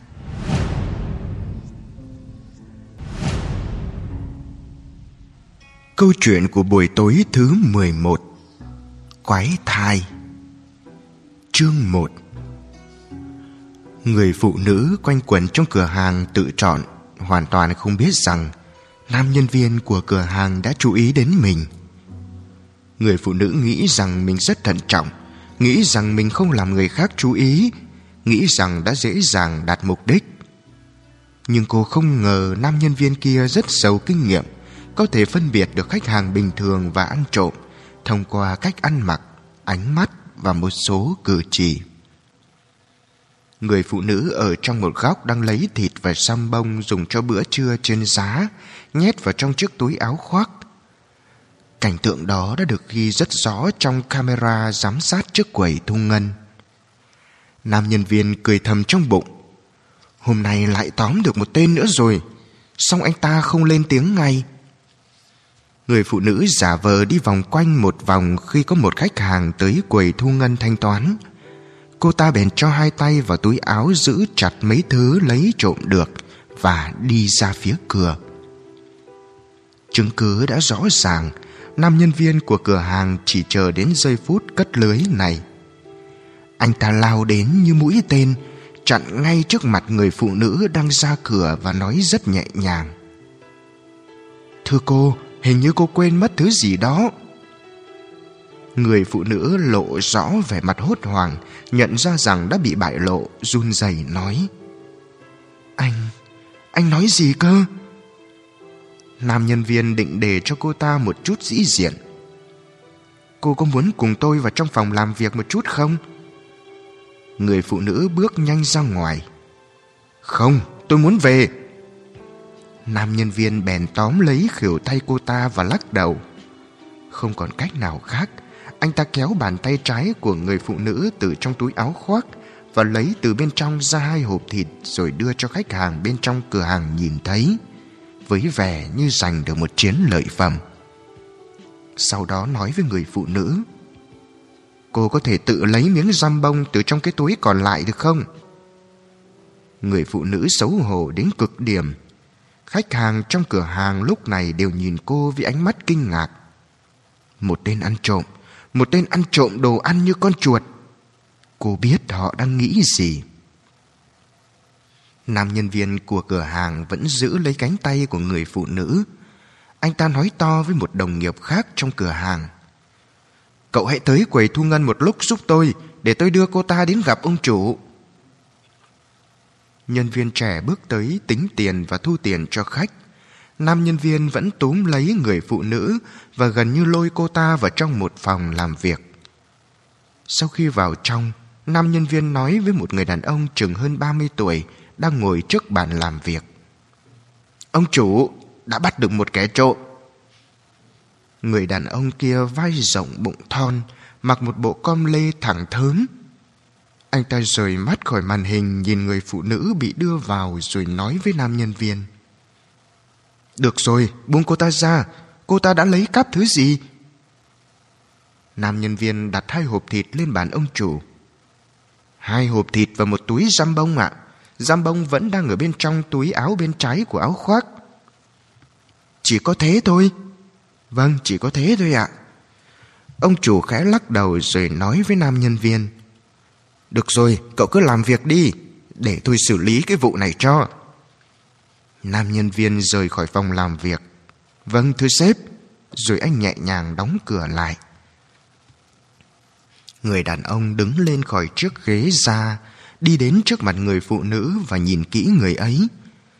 Một chiếc áo khoác bằng nỉ màu đen vô cùng cáu bẩn dưới chân là đôi giày da cũ đã há mõm Lúc này người phụ nữ đang cúi gằm mặt xuống vì xấu hổ, Nên không thể nào nhìn rõ mặt, Chỉ thấy một mái tóc rối bù. Người đàn ông nén một tiếng thở dài. Đúng là một phụ nữ đáng thương sống ở đáy cùng xã hội. Cô ta hẳn không phải là loại người xấu xa gì.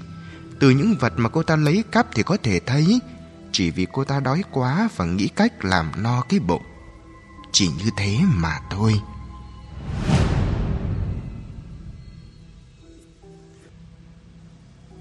Nghĩ vậy lòng thương hại khiến người đàn ông không thể nào nói ra những lời chỉ trích nặng nề với người phụ nữ ấy được. Anh định cảnh cáo đối với hành vi của cô ta, nhưng đến chính anh ta cũng không ngờ vì sao mình lại quay người cầm hột thịt đưa cho người phụ nữ rồi nói Cô ăn đi. Người phụ nữ hơi ngẩng đầu lên Ngạc nhiên nhìn ông chủ. Tôi nói thật đấy Nếu cô đói thì cứ ăn đi.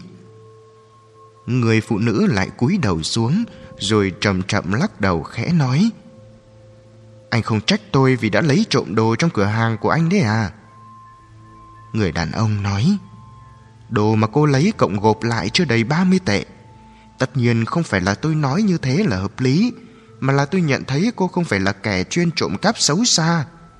Hẳn là cô đang ở trong hoàn cảnh rất khó khăn, cùng đường nên mới hành động như vậy.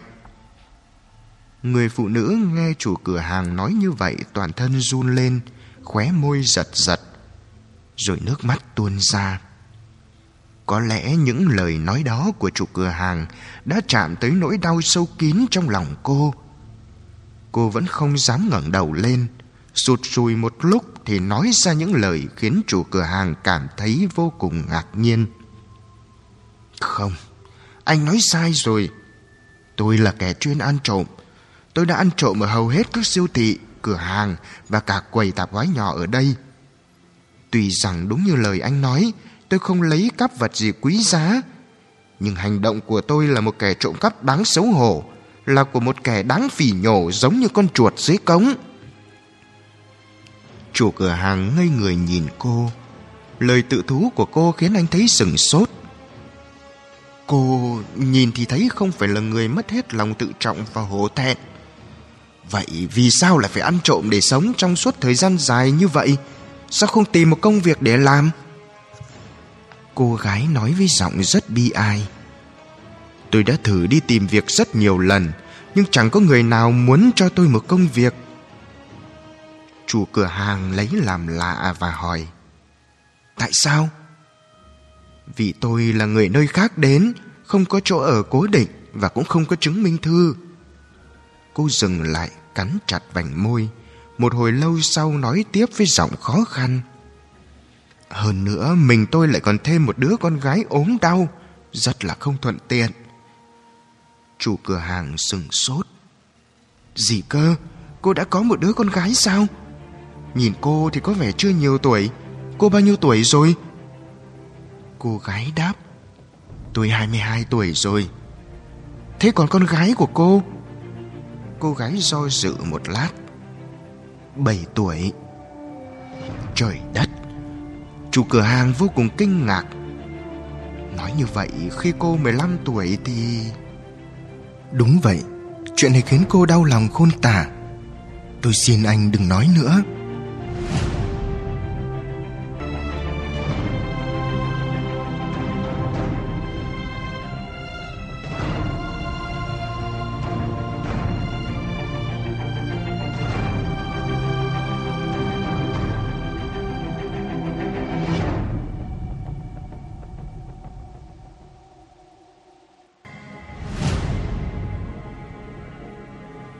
Hai người im lặng một hồi, Cô gái nói, Cảm ơn anh đã không truy cứu hành động lấy cắp đồ của tôi. Từ nay về sau tôi sẽ không bao giờ vào cửa hàng của anh để lấy cắp nữa. Tôi có thể đi được rồi chứ? Lúc này chủ cửa hàng thấy trong lòng rất phức tạp.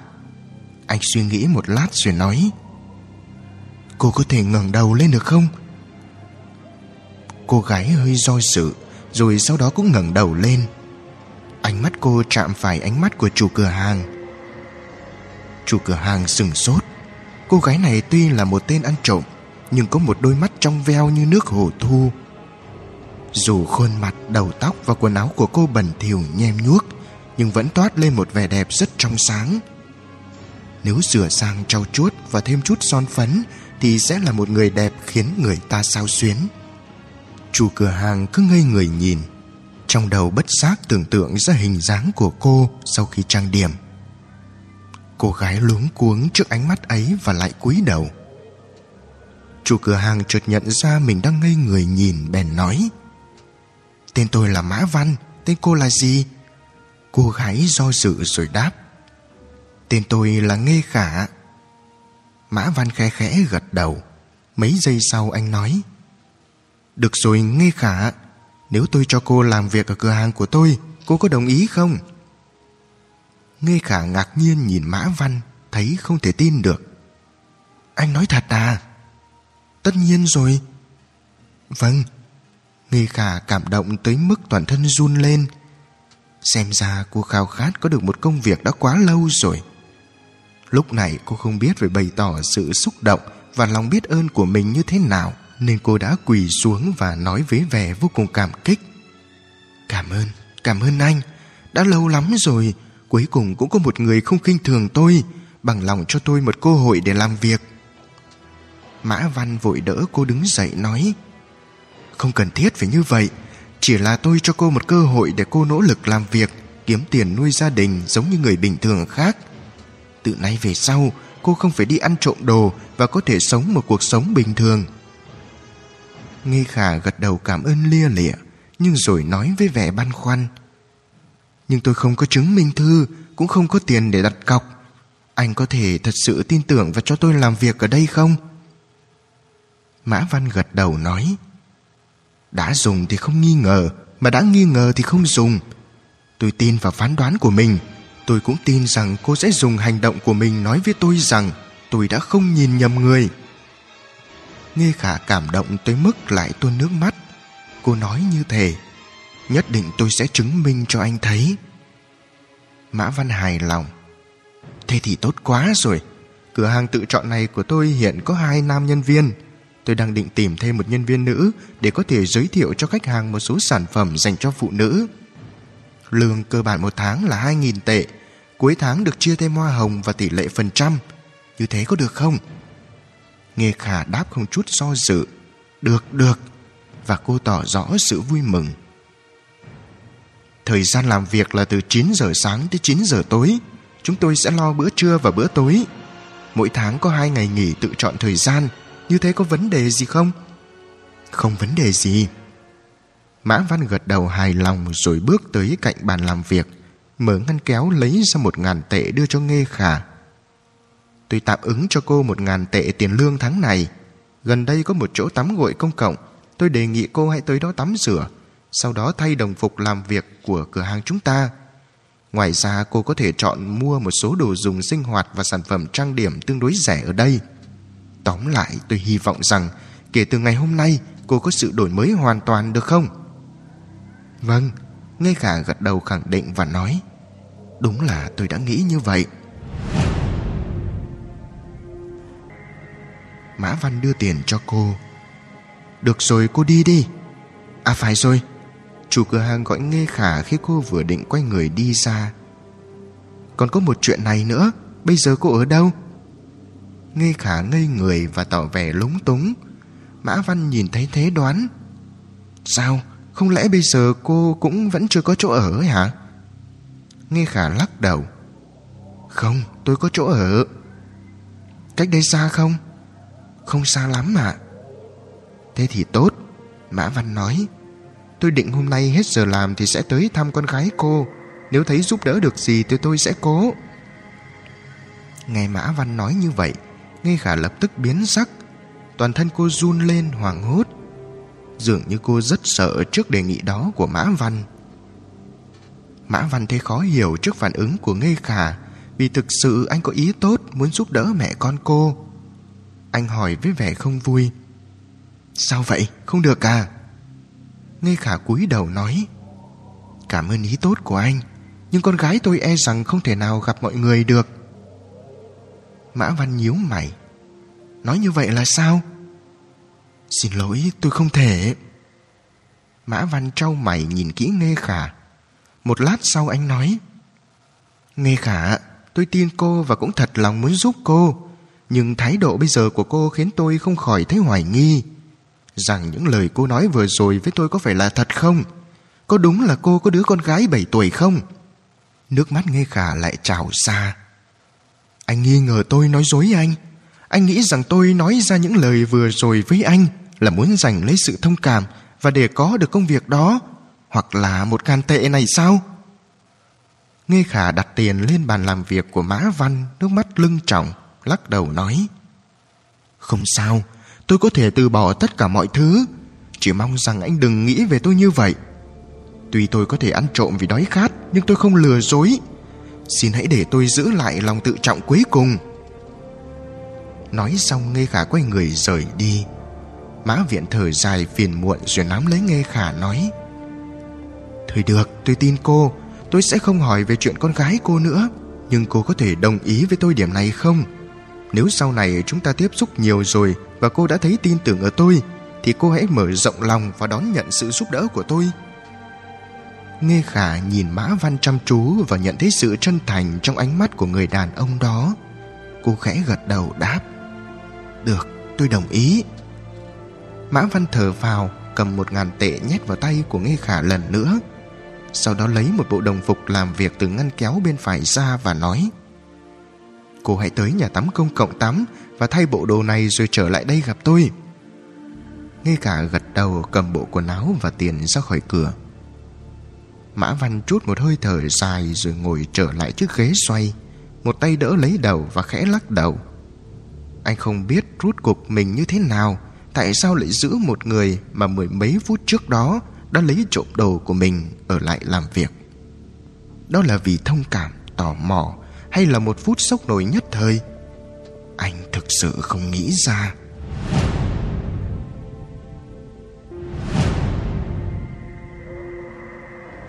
Chương 2 Cửa hàng tự chọn của Mã Văn ở khu ngoại ô gần thành phố. Nơi đây không được đông đúc nhộn nhịp như ở trung tâm, Nhưng là khu mới phát triển. Người sinh sống và làm việc ở gần đây cũng không ít. So sánh ở góc độ khác thì giá thành mở cửa hàng và sức cạnh tranh ở đây ít hơn ở trung tâm rất nhiều. Cửa hàng này có diện tích chừng 400 mét vuông, Là một siêu thị cỡ nhỏ khá lớn. Việc kinh doanh luôn khá tốt. Về kinh tế, Mã Văn không phải lo lắng gì. Nhưng chuyện hôn nhân và chuyện tình cảm của anh thì lại không như ý muốn. Anh từng kết hôn, Chưa kịp sinh con thì đã phải chia tay với người vợ ghê gớm. Từ đó về sau anh chưa gặp được đối tượng kết hôn phù hợp. Năm nay anh đã 35 tuổi Và vẫn cô đơn một mình. Anh tin vào duyên phận, Tin vào số phận, Sẽ đến một ngày người thuộc về anh sẽ xuất hiện. Bây giờ anh đang ngồi trong phòng làm việc. Ngón tay đan vào nhau Cầm tì lên bàn và thần người ra. Trong khoảng thời gian một tiếng kể từ lúc ngây khả đi khỏi, Mã Văn cứ nghĩ mãi về cô gái vừa gặp. Điều đáng nực cười là tâm trạng ấy dường như rất khó kiềm chế. Một cô gái 22 tuổi xinh đẹp lại có con gái lớn 7 tuổi. Họ rời bỏ quê hương tới nơi xa, Sống tại một nơi bí mật không thể tiết lộ. Chỉ vì đứa con gái mắc phải một chứng bệnh không thể để người khác nhìn thấy. Trời đất, Trên đời này còn có cô gái nào bí hiểm Khiến người ta tò mò muốn tìm hiểu như cô ấy nữa không? Những bí mật xung quanh cô gái ấy nhiều chẳng kém gì tam giác quỷ Bermuda Sức hấp dẫn tỏa ra từ cô ấy đúng là khiến người khác khó mà dứt ra được Cuối cùng Mã Văn nhận ra là mình không thể cứ toàn ngồi nghĩ về Nghe Khả được. Anh đứng dậy và bước ra khỏi phòng làm việc. Bây giờ là 3 giờ chiều, khách trong cửa hàng không đông. Mã Văn gọi cho hai nam nhân viên lại và nói cho họ biết rằng mình chuẩn bị giữ cô gái vừa mới ăn trộm đồ ở lại làm việc. Mã Văn lựa chọn một vài thông tin về cô gái và nói cho họ, đồng thời thể hiện rõ ý muốn giúp đỡ cô gái đáng thương ấy cho hai nhân viên biết. Đối với nam nhân viên vừa mới bắt cô gái ăn trộm ấy mà nói, thì thực sự rất khó chấp nhận sự thay đổi như trong phim này. Nhưng đó là quyết định của ông chủ. Anh ta không thể nào phản đối được mà chỉ nói với vẻ băn khoăn.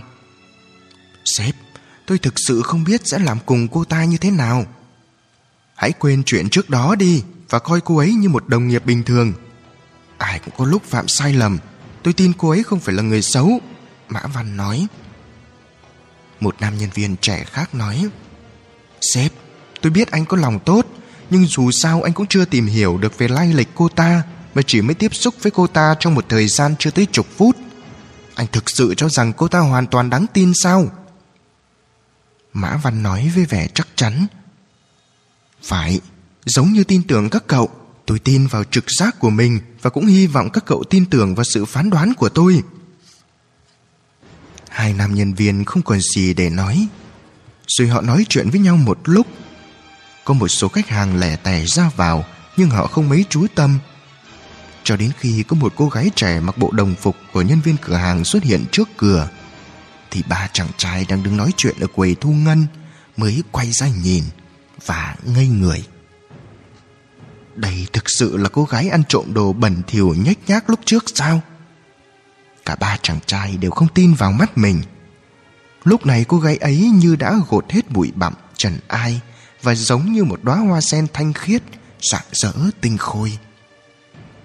Dường như ngây khả không nhận ra vì sao ba chàng trai ấy đều ngây người ra nhìn.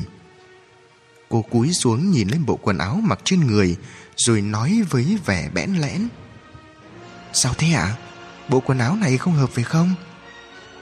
Nam nhân viên bắt cô lúc trước hoàn toàn quên mất chuyện đã xảy ra, khen với vẻ rất thật lòng. Không, rất là hợp. Cô mặc trông rất hợp và rất đẹp. Ngây khả nghĩ tới chuyện lúc trước, bèn cúi đầu xuống, không dám nhìn vào mắt của nam nhân viên đó. Mã Văn nói, Ngây khả, đừng cảm thấy khó xử. Vừa rồi tôi đã nói với các cậu ấy rồi. Chuyện lúc trước coi như chưa xảy ra Từ nay về sau cô là nhân viên ở đây Hãy làm việc cho thật tốt Ngây khả gật đầu Vâng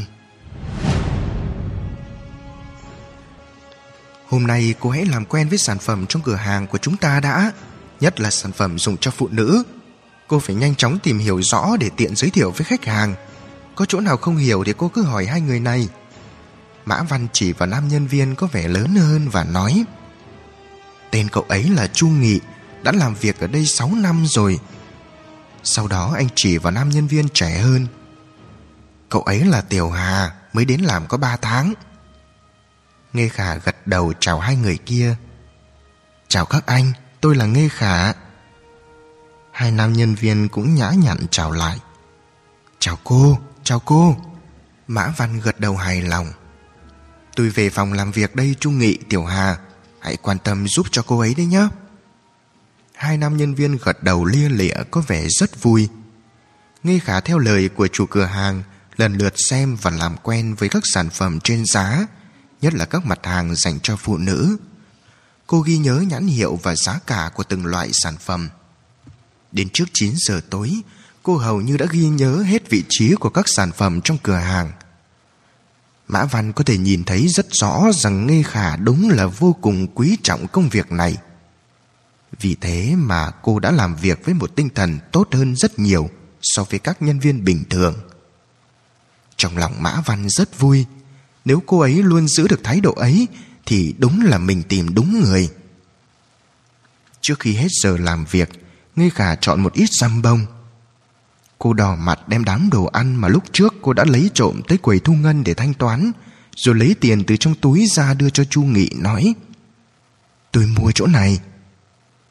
Chu Nghị ít nhiều cũng có phần lúng túng, ừ một tiếng, rồi đang định cầm lấy tiền thì Mã Văn bước tới nói sau này nghe khả mua đồ ở đây thì hãy tính cho cô ấy giá gốc. Tiểu Hà đứng bên giả vờ nói Sếp, sao lại thiên vị như vậy? Tôi và Chu Nghị mua hàng vẫn tính toán theo nguyên giá bán mà. Mã Văn lườm Tiểu Hà. Hai cậu có nuôi con gái nhỏ không? Bí tị gì hả? Tiểu Hà cười. Tôi biết rồi, đùa tí thôi mà. Nghe khả cảm kích nhìn Mã Văn rồi nói ra mấy lời từ đáy lòng. Cảm ơn ông chủ. Không có gì, buổi tối cô về nhà một mình không sao chứ? Không sao đâu ạ. Mã Văn gật đầu. Vậy cô về trước đi Chu Nghị và Tiểu Hà đóng cửa là được rồi nghe Khả tỏ lòng biết ơn một lần nữa Rồi mang hai túi giam bông vừa mua ra về Mã Văn đứng ở cửa Nhìn theo bóng dáng nghe khả qua lần cửa kính và phát hiện ra hướng đi của cô. Đó là hướng tới một khu vực heo hút hơn, Nơi ấy chưa phát triển Và vẫn còn là một vùng đồi núi rừng rú hoang vắng. Không hiểu cô ấy ở đâu. Nghi khả về đến nhà Đóng cánh cửa gỗ rách nát lại. Cô sờ lấy một chiếc đèn dầu Ở bên cạnh tường Rồi bật diêm châm Một chùm ánh sáng yếu ớt Lập tức lan khắp căn nhà gỗ tối tăm. Một tay nghe khả cầm đèn, Một tay cầm túi giam bông Đi đến bên cạnh cánh cửa gỗ Cao lưng chừng người ở phía bên phải ngôi nhà. Đó là một cánh cửa gỗ dạng chấn xong Được khóa bằng khóa ở bên ngoài. Cô ngồi xuống nhưng không mở cửa mà nói vọng vào trong. Mẹ về rồi đây, Mẹ mang đồ ăn về cho con đây. Bên trong cánh cửa gỗ thấp vọng ra một thứ tiếng khàn khàn. Không giống như tiếng người nói, Nhưng cũng không giống như tiếng động vật kêu. Nghe khả dường như nghe hiểu ý tứ Trong âm thanh kỳ quái đó, Cô nói còn ăn đi nhé rồi cô lấy một chiếc chìa khóa từ trong túi quần, Thận trọng mở một khe cửa, Ném hai túi răm bông vào bên trong. Sau đó hai tay cô đẩy chặt cánh cửa, Im lặng chờ phản ứng. Một lát sau, Một miếng răm bông bị gặm nham nhở văng ra ngoài. Cô con gái trở nên bứt rứt không yên. Âm thanh khàn khàn lúc trước Giờ đã biến thành một thứ âm thanh chói tai. Nó bắt đầu đập phá cửa như muốn được ra ngoài. Nghi khả vội vàng dùng sức mạnh của toàn thân đẩy cửa vào Và lớn tiếng nói Không được, con không được bướng bỉnh như vậy. Nếu con không chịu ăn thì sẽ bị đói. Hôm nay mẹ sẽ không thể thả con ra để con ăn những thứ đó nữa. Nghi khả dùng sức chặn cửa Rồi lập tức lấy xích sắt khóa lại. Sinh vật bên trong tiếp tục đập cửa Và kêu lên những tiếng kêu Khiến người nghe thấy chán nản. Nghi khả đau khổ bịt chặt tai rồi nhào xuống một chiếc giường nhỏ trong căn nhà, lấy chăn trùm lên đầu mà nức nở.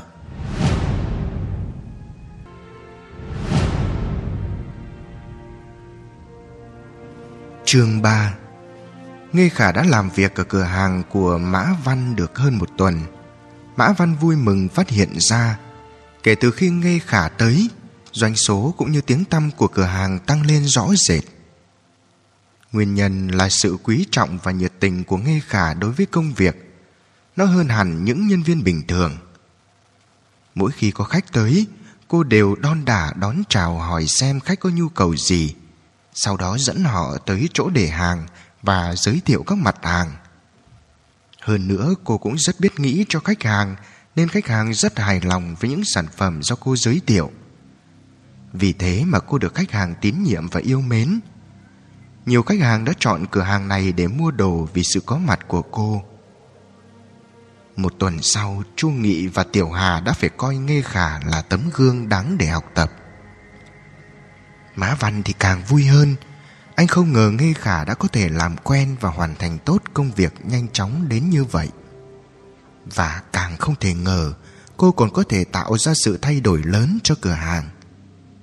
Việc kinh doanh của cửa hàng bây giờ chuyển từ khá tốt trước đây thành rất tốt.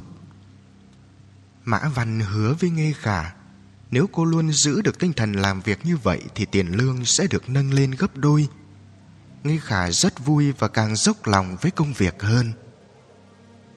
Một hôm vào lúc hơn 7 giờ tối, đúng khi cửa hàng đang bận rộn thì có một chiếc xe hơi màu đỏ đỗ lại ngay trước cửa. Từ trong xe, một phụ nữ ăn mặc sành điệu, mặt đầy son phấn bước xuống và đi vào cửa hàng, rồi nhìn khắp lượt với vẻ kinh kiệu. Nhìn thấy người phụ nữ ấy Chu Nghị tỏ ra rất lo lắng Như biết có chuyện phiền phức sắp xảy ra sau khi giới thiệu cho khách hàng Về một sản phẩm tẩy rửa xong Nghe khả chạy ra đon đả Đón người phụ nữ mới vào. Chào chị, Xin hỏi chị muốn mua gì ạ? Người phụ nữ kia liếc xéo nghe khả Rồi khinh khỉnh nói, Cô mới đến hả? Ờ vâng ạ. Người phụ nữ kia sai bảo với vẻ kênh kiệu, Vào gọi ông chủ của cô ra đây. Chuyện này người khả chưa gặp tình huống này bao giờ Nên hỏi lại với vẻ lúng túng. Xin hỏi cô có việc gì không ạ?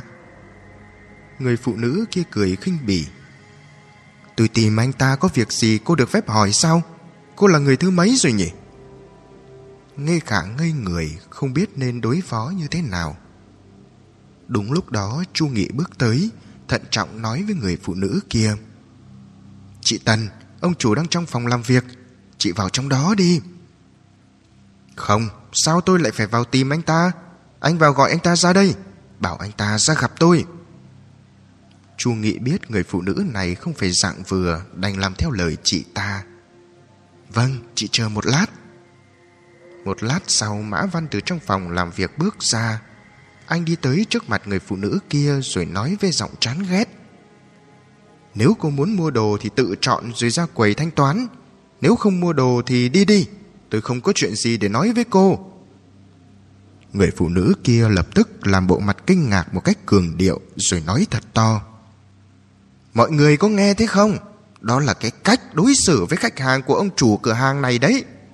Nếu mua đồ thì nhanh chóng trả tiền. Còn nếu không mua thì mau đi đi Mọi người có thấy ai làm ăn kiểu đó không? Cái kiểu kích động, thêm mắm, thêm muối của chị ta khiến cho Mã Văn nghiến chặt răng. Nhưng vì đang ở trong cửa hàng của mình nên anh đành cố nén cơn giận dữ và nói Tần Phượng, rút cục là cô muốn gì? Nghe vậy Nghe Khả mới biết người phụ nữ kia tên là Tần Phượng. Bằng cảm giác bản năng, Cô đoán được quan hệ giữa người phụ nữ kia với Mã Văn không phải là quan hệ bình thường.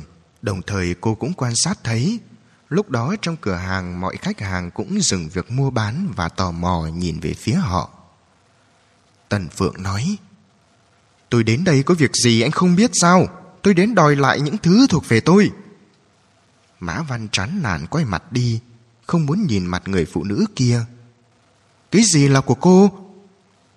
Cửa hàng ở trung tâm thành phố Đó là tài sản chung của hai vợ chồng Dựa vào đâu mà nó lại là của riêng một mình anh Bây giờ tôi muốn anh trả lại thứ thuộc về tôi. Mã Văn nghe những lời đó tức giận đến run người.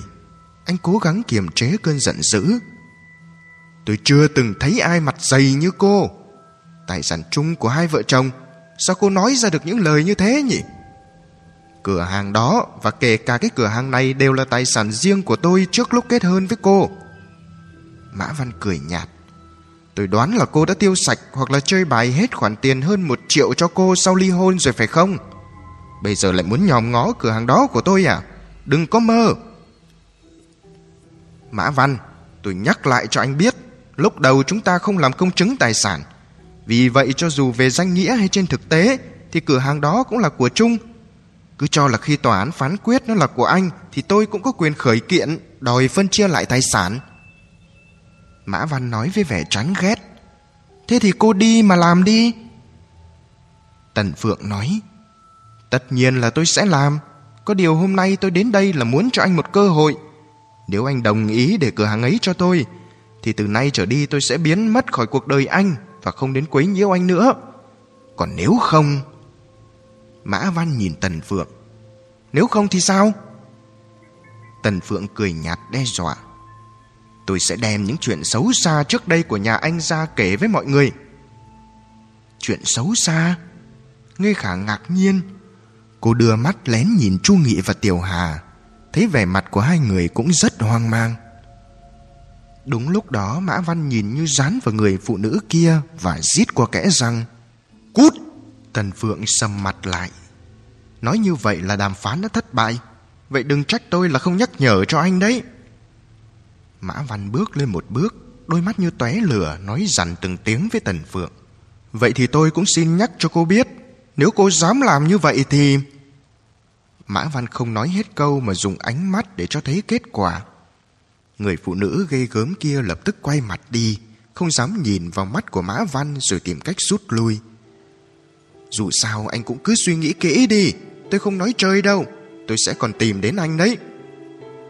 Ném xong câu nói đó, Chị ta quay người bỏ đi. Mã Văn ngắn ngầm thở dài. Rõ ràng là anh bị người phụ nữ kia làm cho rất tức giận. Anh quay người đi về phòng làm việc và đóng cửa lại. Không có chuyện gì đâu, Mọi người tiếp tục chọn hàng đi ạ. Nghe khả vội vàng chào mời khách hàng. Chu Nghị và Tiểu Hà cũng trấn tĩnh và trở lại làm việc bình thường.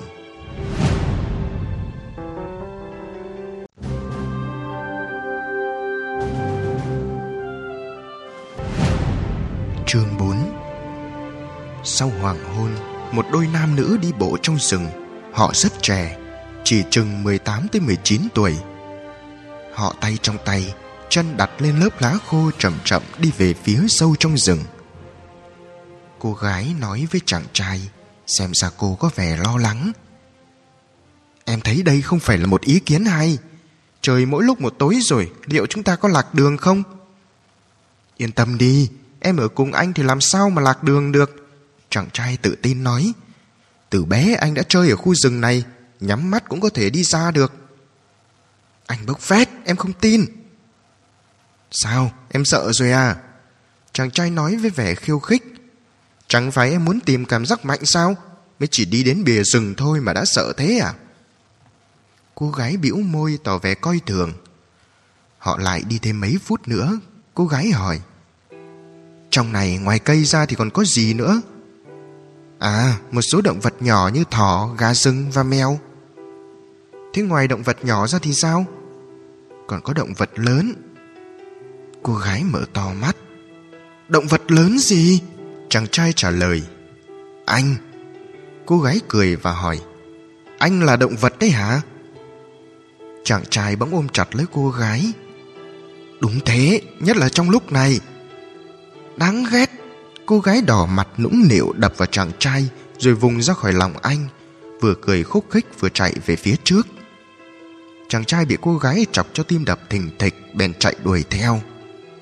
Hai người cứ trêu chọc, đuổi bắt nhau như vậy, Cho đến lúc vào tới chỗ sâu trong rừng.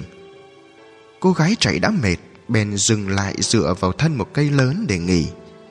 Chàng trai chạy tới nơi, Ôm chặt cô vào lòng và nằm lăn xuống đất. Cô gái nằm giữa đám lá cây mặt ngửa lên Chàng trai áp sát và đè lên người cô. Cả hai đều cảm thấy hơi thở và tiếng tim đập rộn ràng của nhau. Cô gái thử vùng dậy nhưng bị chàng trai đè chặt xuống không thể nào động đậy được. Cô đỏ mặt chống ngực đập thình thịch nhìn vào mặt chàng trai. Anh định, anh định làm gì vậy? Chàng trai cười danh mãnh mang lại cảm giác cho em. Anh đúng là đồ xấu xa. Đúng thế. Chàng trai nghiêng đầu từ từ áp môi mình vào đôi môi đỏ của cô gái.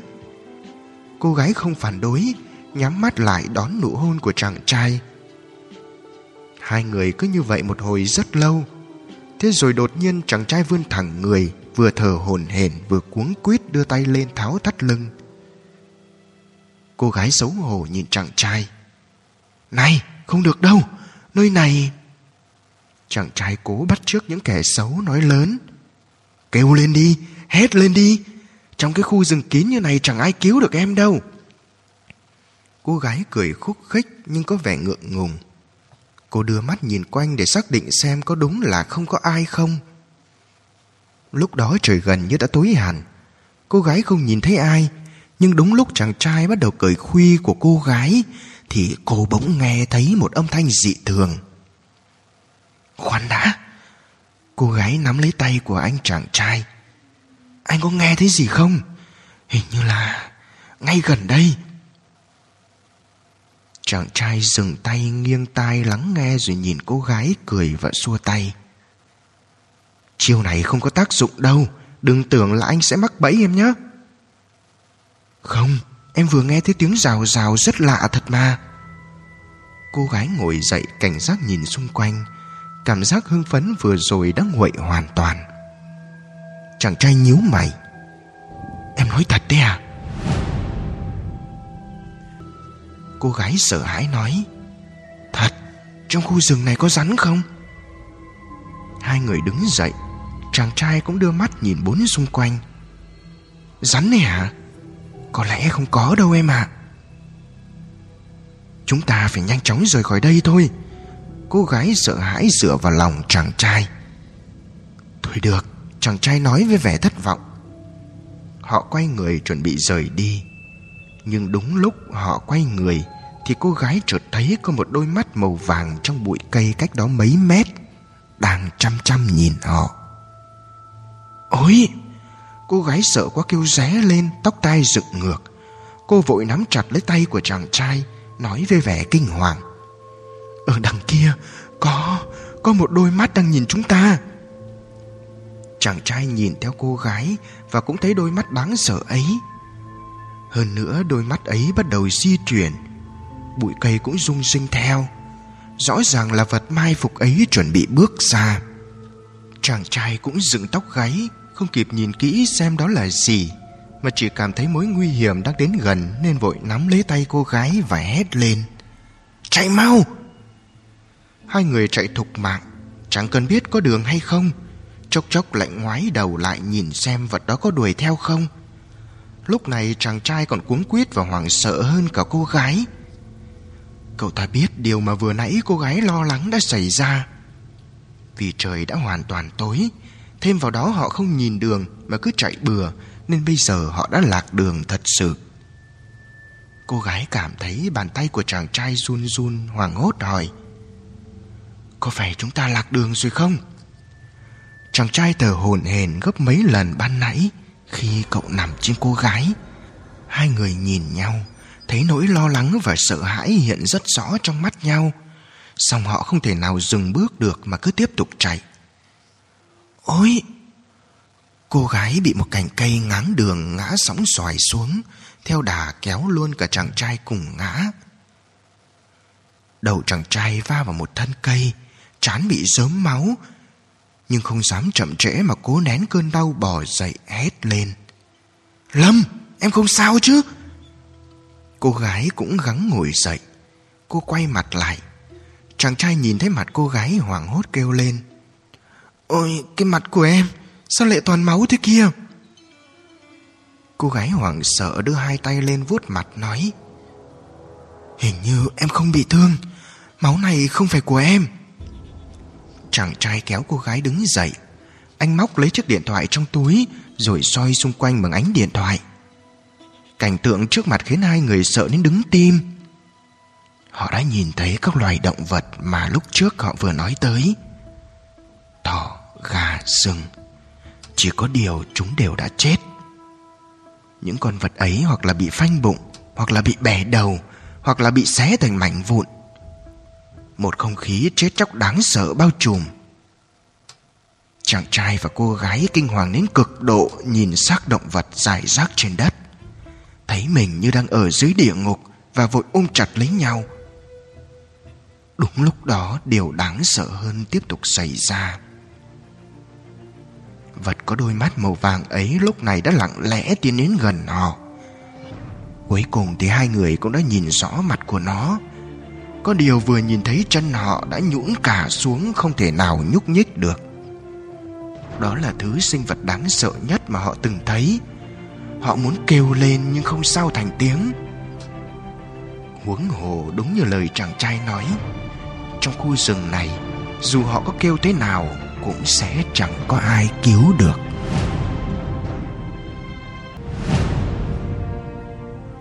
Chương 5 5 giờ chiều lúc Nghê Khả đang nhiệt tình với công việc trong cửa hàng Một cụ già chừng 70-80 tuổi chống gậy run rẩy đi vào. Nhìn thấy vậy Nghê Khả lập tức chạy ra đỡ cụ già và đon đả nói Bà ơi, bà muốn mua gì ạ? Để cháu giúp bà. Bà cụ cảm kích nhìn nghe Khả và nói Thế thì phiền cháu, cô gái Bà muốn mua xà phòng thơm và khăn mặt được ạ, ở bên này này bà, để cháu đưa bà tới. Nghe khả dìu bà cụ tới bên giá để hàng. Cũng lúc đó Mã Văn từ trong phòng làm việc bước ra. Nhìn thấy Nghe khả dìu bà cụ và giúp bà chọn hàng. Môi anh nở nụ cười. Bà cụ chỉ mua hai món đồ đơn giản đó. Bà nói với Nghe khả. Được rồi cháu gái, cảm ơn cháu. Để bà tự tới trả tiền là được rồi.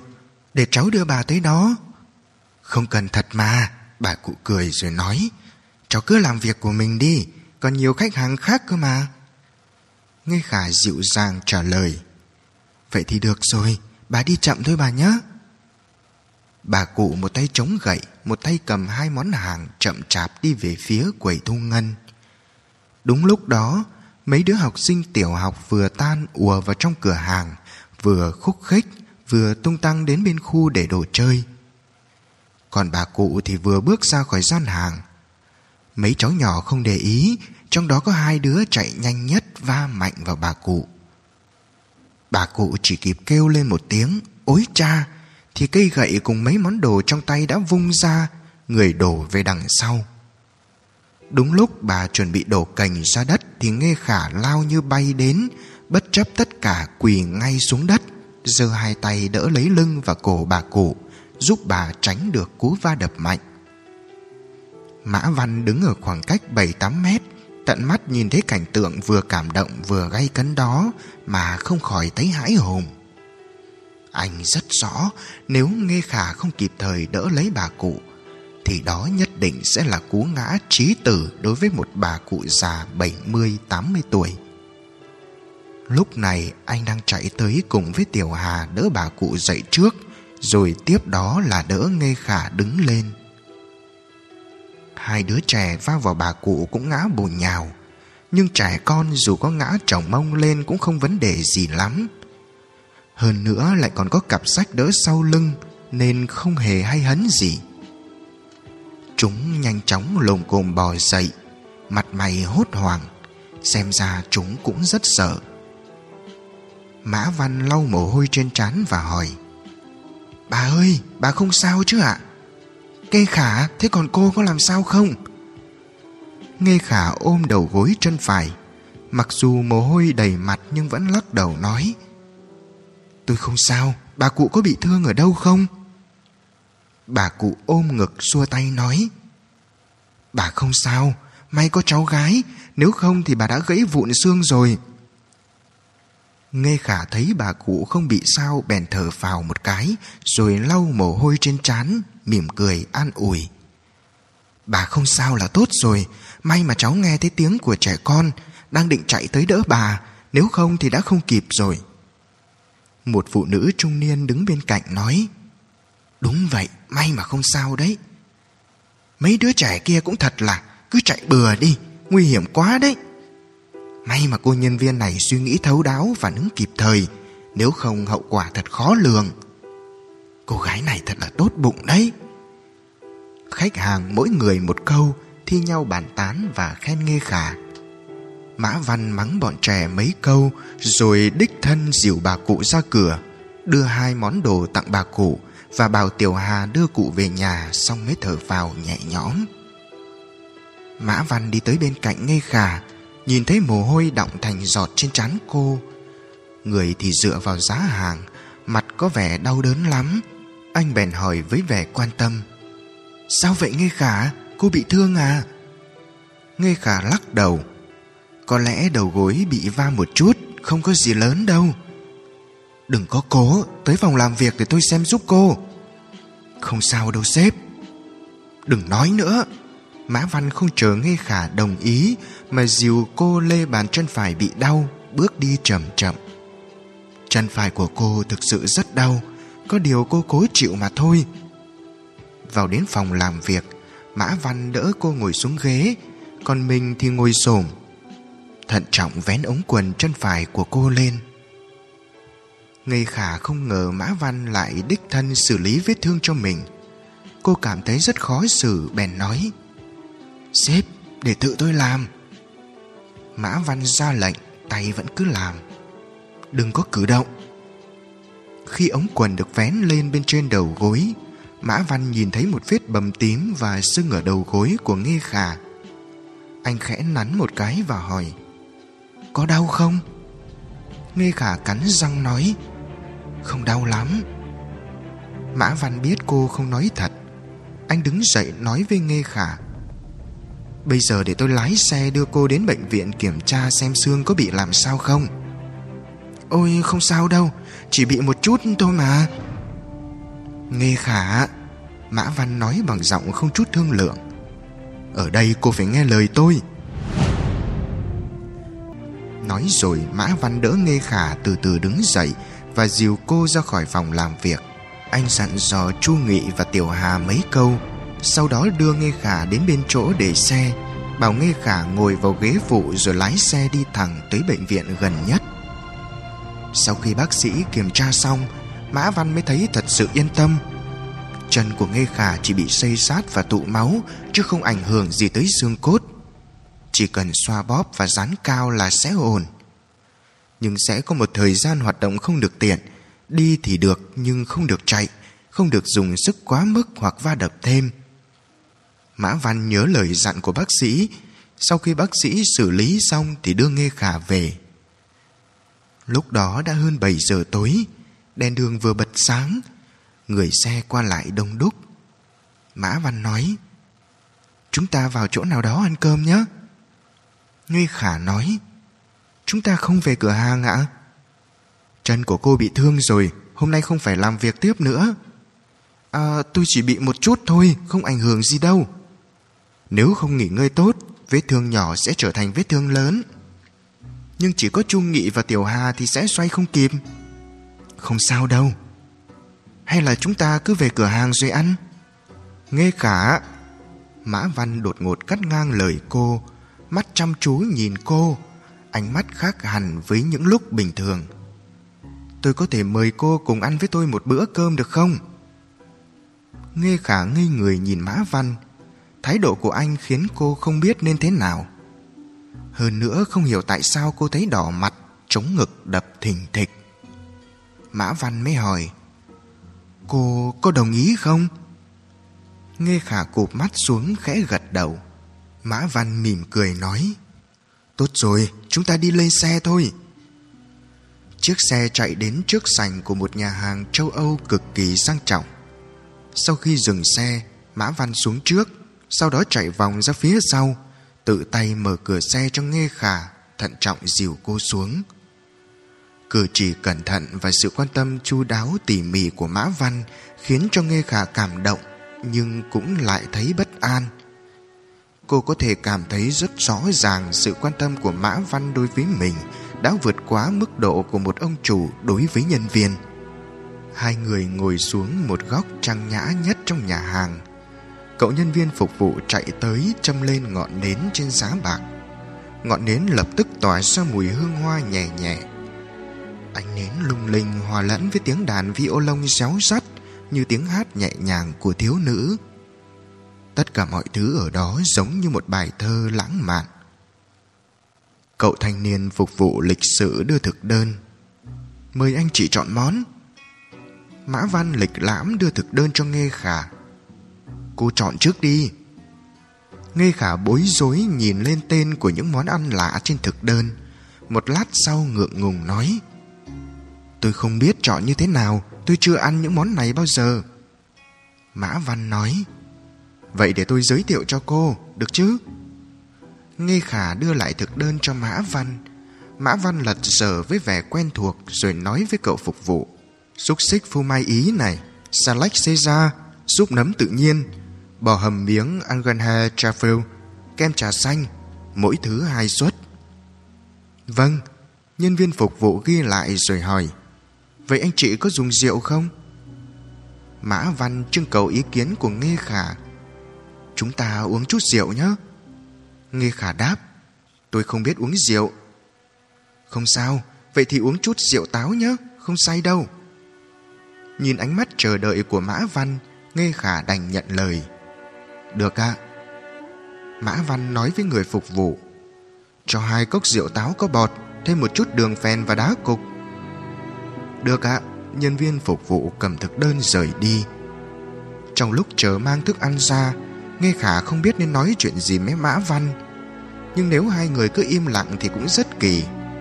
Cô để ý thấy Mã Văn đan tay chống cằm Và nhìn mình bằng ánh mắt rất dịu dàng Đến mức ngây cả người ra.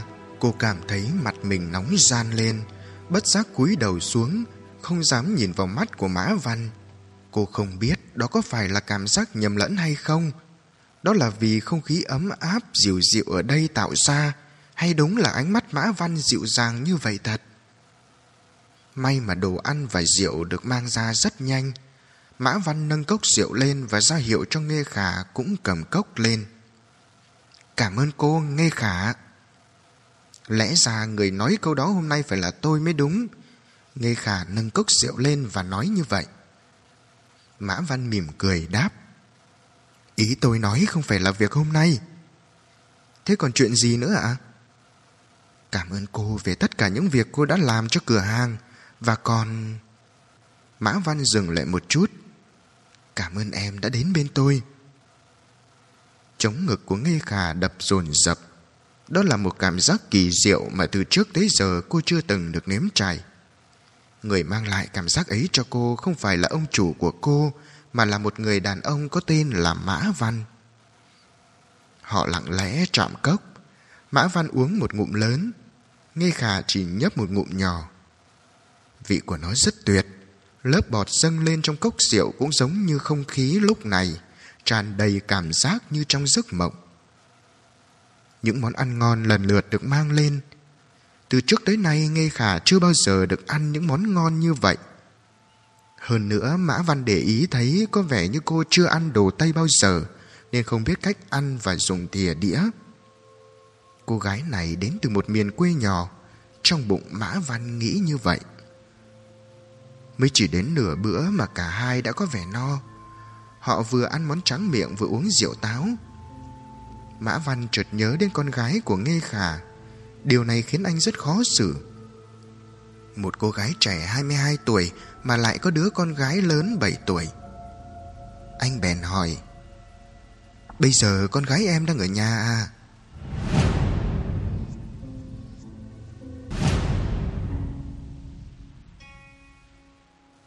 Nghe khả hơi giật mình, Dường như cô đã quên mất chuyện này. Nhưng bây giờ Mã Văn lại nhắc tới. Cô đặt chiếc đĩa xuống rồi trả lời mơ hồ bằng một tiếng Vâng. Mã Văn biết Nghe Khả không muốn nhắc tới những việc có liên quan tới đứa con gái đó, Nhưng quả thực anh rất tò mò nên không kìm được. Anh bèn hỏi, Nó ở nhà một mình à? Vâng. Nó tự nấu cơm được ư? Vâng nó không đi học sao? Vâng, tại sao lại như vậy? Nghe khả tỏ rõ vẻ không muốn nói về chuyện đó. Chúng ta có thể không nói về nó được không anh? Thôi được, Mã Văn đành thôi. Lần nào cũng như vậy, chỉ cần nhắc tới con gái của cô ấy, chỉ mấy câu thôi là cô ấy lại không muốn nói nữa. Một lúc sau nghe khả hỏi Sếp, thế còn anh, bây giờ anh sống một mình à? Nghe Nghe Khả hỏi như vậy, Mã Văn mừng thầm trong bụng. Cuối cùng thì cô ấy cũng đã quan tâm đến đời sống cá nhân của mình rồi. Anh trả lời, Phải. Hôm ấy, người phụ nữ đến tìm anh ở cửa hàng Là vợ cũ của anh đấy à?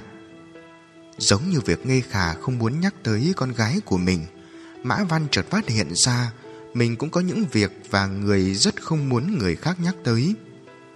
Ánh mắt của anh túi sầm lại. Anh nhấp một ngụm rượu và đáp, Đúng vậy. Vì sao hai người lại như vậy? Ý của tôi là Cho dù ly hôn rồi Thì cũng không nên đối xử với nhau như kẻ thù như vậy chứ. Mã Văn cười chua chát. Đúng thế, Những cặp vợ chồng thông thường Thì dù có chia tay rồi Cũng không thù ghét nhau như vậy. Nhưng tôi với cô ta thì là trường hợp đặc biệt. Nghe khả thấy được đó là nỗi đau của Mã Văn. Nếu như anh không muốn kể...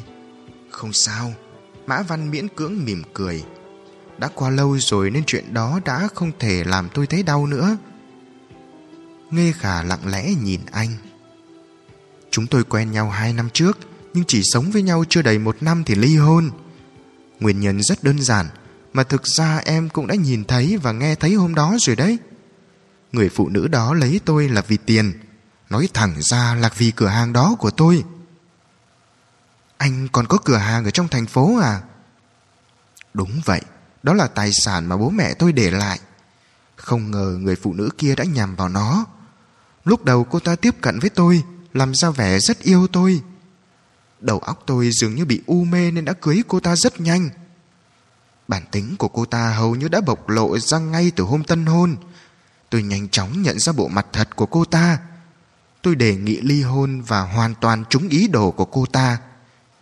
Cô ta đòi tôi phải chia một nửa tài sản, bao gồm cả cửa hàng đó. May mà tôi đã bỏ ra một khoản tiền lớn mời luật sư tốt nhất để chỉ chia cho cô ta một triệu gia sản. Nhưng như những gì cô thấy đấy, cô ta không chịu dừng lại ở đó mà cứ đòi cửa hàng kia của tôi. Nghe khả không nén được tò mò mới hỏi. Cửa hàng đó đáng giá bao nhiêu?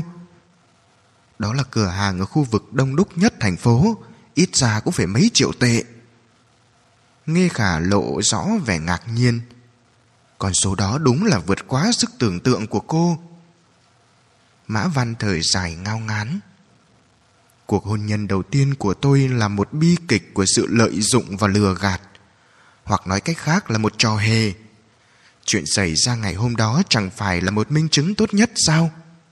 Hơn nữa, điều đáng căm là mặc dù đã ly hôn rồi, nhưng tôi vẫn chưa sao thoát khỏi người phụ nữ đó. Cô ta vẫn cứ bám giết và tính toán với tôi, chưa đạt được mục đích là thôi, chẳng khác gì ma ám. Mã Văn nắm chặt tay, lộ rõ vẻ căm hận. Nghe khả cũng thấy trong lòng rất không vui. Cô nói với vẻ đồng cảm. Thực ra ai cũng có nỗi khổ và nỗi buồn riêng Thậm chí là một ký ức đáng sợ mà người khác không thể nào tưởng tượng nổi Nói đến đây cô có vẻ rất buồn bã Mã Văn định thần lại và nhận ra rằng Đây là cơ hội để anh khơi gợi cho Nghe Khả nói ra tâm sự của mình Anh mới hỏi, Em đang nói đến mình phải không? Nghe Khả, Em có thể nói cho tôi biết trước đây Em đã gặp phải chuyện gì không? Nghe Khả dùng mình, Dường như cô nhận ra rằng Mình đã nói ra những điều không nên nói Cô hoảng hốt lắc đầu, Không có gì, Chúng ta đừng nói đến những chuyện đó nữa Nhìn điệu bộ ấy của cô, Mã Văn biết cô không muốn mở cánh cửa lòng. Ít nhất đến lúc này là như vậy, Nên anh cũng không ép và truy hỏi nữa.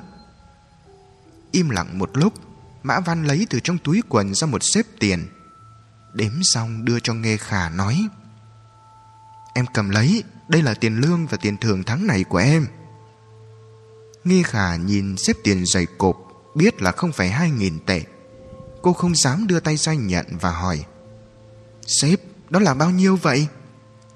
Năm ngàn tệ. Sao?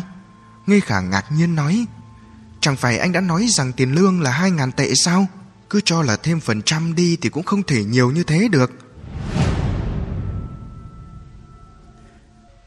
Đúng là một cô gái chất phác, Mã Văn cười và đáp, Thường thì không nhiều như vậy đâu, Nhưng trong một tháng qua tôi thấy em thực sự coi cửa hàng đó như là của mình, luôn nhiệt tình và trách nhiệm trước mỗi một sự việc trong cửa hàng. Như sự việc xảy ra ngày hôm nay, nếu như em không bất chấp hiểm nguy và kịp thời đỡ bà cụ, thì hậu quả thực sự sẽ rất thảm khốc. Nếu bà cụ mà bị thương nặng, thậm chí nguy hiểm đến tính mạng, thì dù chúng ta không phải chịu trách nhiệm trực tiếp, nhưng ít nhất cũng phải đền tới gần trăm ngàn tệ.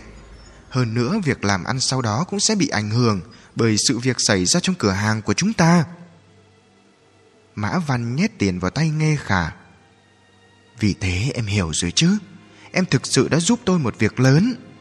Chỗ tiền này chẳng đáng là gì, em cứ yên tâm cầm lấy đi.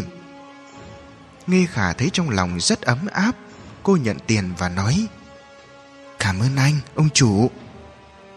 Mã Văn nhìn cô và nói Em có thể chấp nhận một yêu cầu của tôi được không? Chuyện gì ạ? Kể từ hôm nay em đừng có gọi tôi là ông chủ nữa. Vậy tôi phải gọi anh như thế nào? Cứ gọi tên tôi thôi, Mã Văn. Như thế có được không ạ? Có gì mà không được. Em cứ gọi tôi là ông chủ nghe rất là cách biệt đấy. Nghi khả ngẫm nghĩ một lát, đỏ mặt rồi nói. Thôi được, Có điều gọi là ông chủ quen rồi, Bây giờ đổi rất khó. Mã Văn cười và nói. Dần dần thì sẽ quen thôi. Nghe khả cũng mỉm cười. Thế rồi đột nhiên cô như nhớ ra điều gì đó và hỏi, Bây giờ là mấy giờ rồi? Mã Văn nhìn đồng hồ. Tám giờ 50 phút rồi. Sao vậy? Nghe khả tỏ ra sốt ruột. Tôi phải về nhà ngay. Thôi được rồi, Để tôi đưa em về. Nghe Mã Văn nói vậy Nghe khả lập tức biến sắc mặt. Cô vội lắc đầu và nói Không, không cần đâu Tôi tự về được mà. Em quên vết thương ở đầu gối rồi à? Mã Văn nói Một mình làm sao mà em về được? Không có gì Vết thương của tôi thực sự là không sao mà. Mã Văn thấy rõ Nghe Khả đang nói những lời rất khách sáo. Cô thực sự không muốn anh đưa về. Có thể trong nhà cô chứa đựng bí mật gì đó. Mã Văn nghĩ thầm. Anh cũng không ép nữa mà chỉ nói. Thế thì được, Nhưng em không thể đi bộ từ đây được. Tôi chỉ đưa em đến gần nhà thôi. Anh đưa tôi đến trước cửa hàng là được rồi. Thôi được rồi, Mã Văn gọi người phục vụ tính tiền. Chiếc xe phải chạy nửa tiếng Thì mới về đến trước cửa hàng. Chu Nghị và Tiểu Hà đang chuẩn bị đóng cửa. Trong lúc lái xe, Mã Văn để ý thấy Nghe Khả tỏ ra rất sốt ruột, Như thể rất lo lắng chuyện gì đó ở nhà. Nhưng anh không hỏi. Nghe Khả xuống xe xong nói với Mã Văn. Ông chủ, xin được cảm ơn anh. Tôi về nhà đây. Đã nói rồi, Đừng gọi tôi là ông chủ nữa. Thế nhá, Dần dần sẽ quen thôi mà. Mã Văn dặn như vậy. Rồi anh nói thêm. Cất tiền cẩn thận đấy. Nếu ngày mai chân vẫn còn đau Thì không cần phải đến làm việc đâu. Cứ nghỉ ngơi mấy ngày cho khỏe đã. Nghe khả vẫy tay. Tôi không sao đâu. Tôi về đây, chào anh. Mã Văn cũng vẫy tay. Anh Mã Văn, cái gọi đó sao mà thân thiết thế? Mã Văn tựa vào xe, Nhìn nghe khả khuất dần sau bóng đêm. Một lần nữa anh lại thấy ngạc nhiên Về hướng về nhà của nghe khả. Sao lại là nơi hẻo lánh ấy? Rốt cục thì cô ấy ở nơi như thế nào nhỉ? Trong nhà cô ấy có bí mật gì Mà không thể nói cho người khác biết được? Một cơn gió lạnh ảo tới. Mã Văn hơi dùng mình. Đột nhiên trong đầu anh lóe lên một suy nghĩ. Tại sao mình không lén theo cô ấy nhỉ? Ý nghĩ này khiến cho thần kinh anh căng lên. Phải rồi, Làm như vậy ít nhất mình cũng biết được cô ấy ở đâu. Bí mật mà cô ấy muốn giấu có lẽ liên quan chặt chẽ với nơi cô ấy sống. Nhưng rồi Mã Văn lại thấy do dự. Làm như vậy có đạo đức không? Nếu chẳng may bị cô ấy phát hiện Thì liệu có khiến cô ấy mất hết lòng tin đối với mình không? Mã Văn biết mình không có nhiều thời gian để do dự. Nghe khả sắp khuất hẳn tầm mắt của mình. Suy nghĩ trong mấy giây, Mã Văn quyết định đi theo Nghe khả Tò mò cũng được, Quan tâm cũng được. Mã Văn thực sự rất muốn tìm hiểu về cô gái này. Nhờ có bóng đêm, Mã Văn lặng lẽ theo sau Nghe khả Và giữ khoảng cách 20-30 mét với cô. Con đường mà Nghe Khả đi tới là khu vực chưa phát triển, nên không có đèn đường, vì thế rất thuận tiện cho việc bám theo. Mã Văn để ý thấy trên con đường tối tăm ấy hầu như chỉ có hai người họ một trước một sau. Nghe Khả thì hoàn toàn không nhận ra mình bị bám đuổi. Đi được khoảng 7 tới 8 phút, Nghe Khả rẽ sang một con đường nhỏ. Tiếp đó cô đi theo con đường đất nhỏ đó vào tận khu rừng sâu tối tăm, rồi sau đó là những bụi cây rậm rạp. Mã Văn đi theo sau thấy vậy không khỏi dừng sốt. Cô ấy ở trong rừng, đó là khu rừng nguyên sinh chưa khai phá, trong đó có nhà sao? Nhưng dù ngạc nhiên đến đâu thì bây giờ cũng không thể tiếp tục bám đuôi được nữa. Mã Văn nhíu mày, thấy không thể tin nổi. Anh cố nhớ đặc điểm của đoạn đường quốc lộ. Anh đã biết tuyến đường mà nghe Khả về nhà.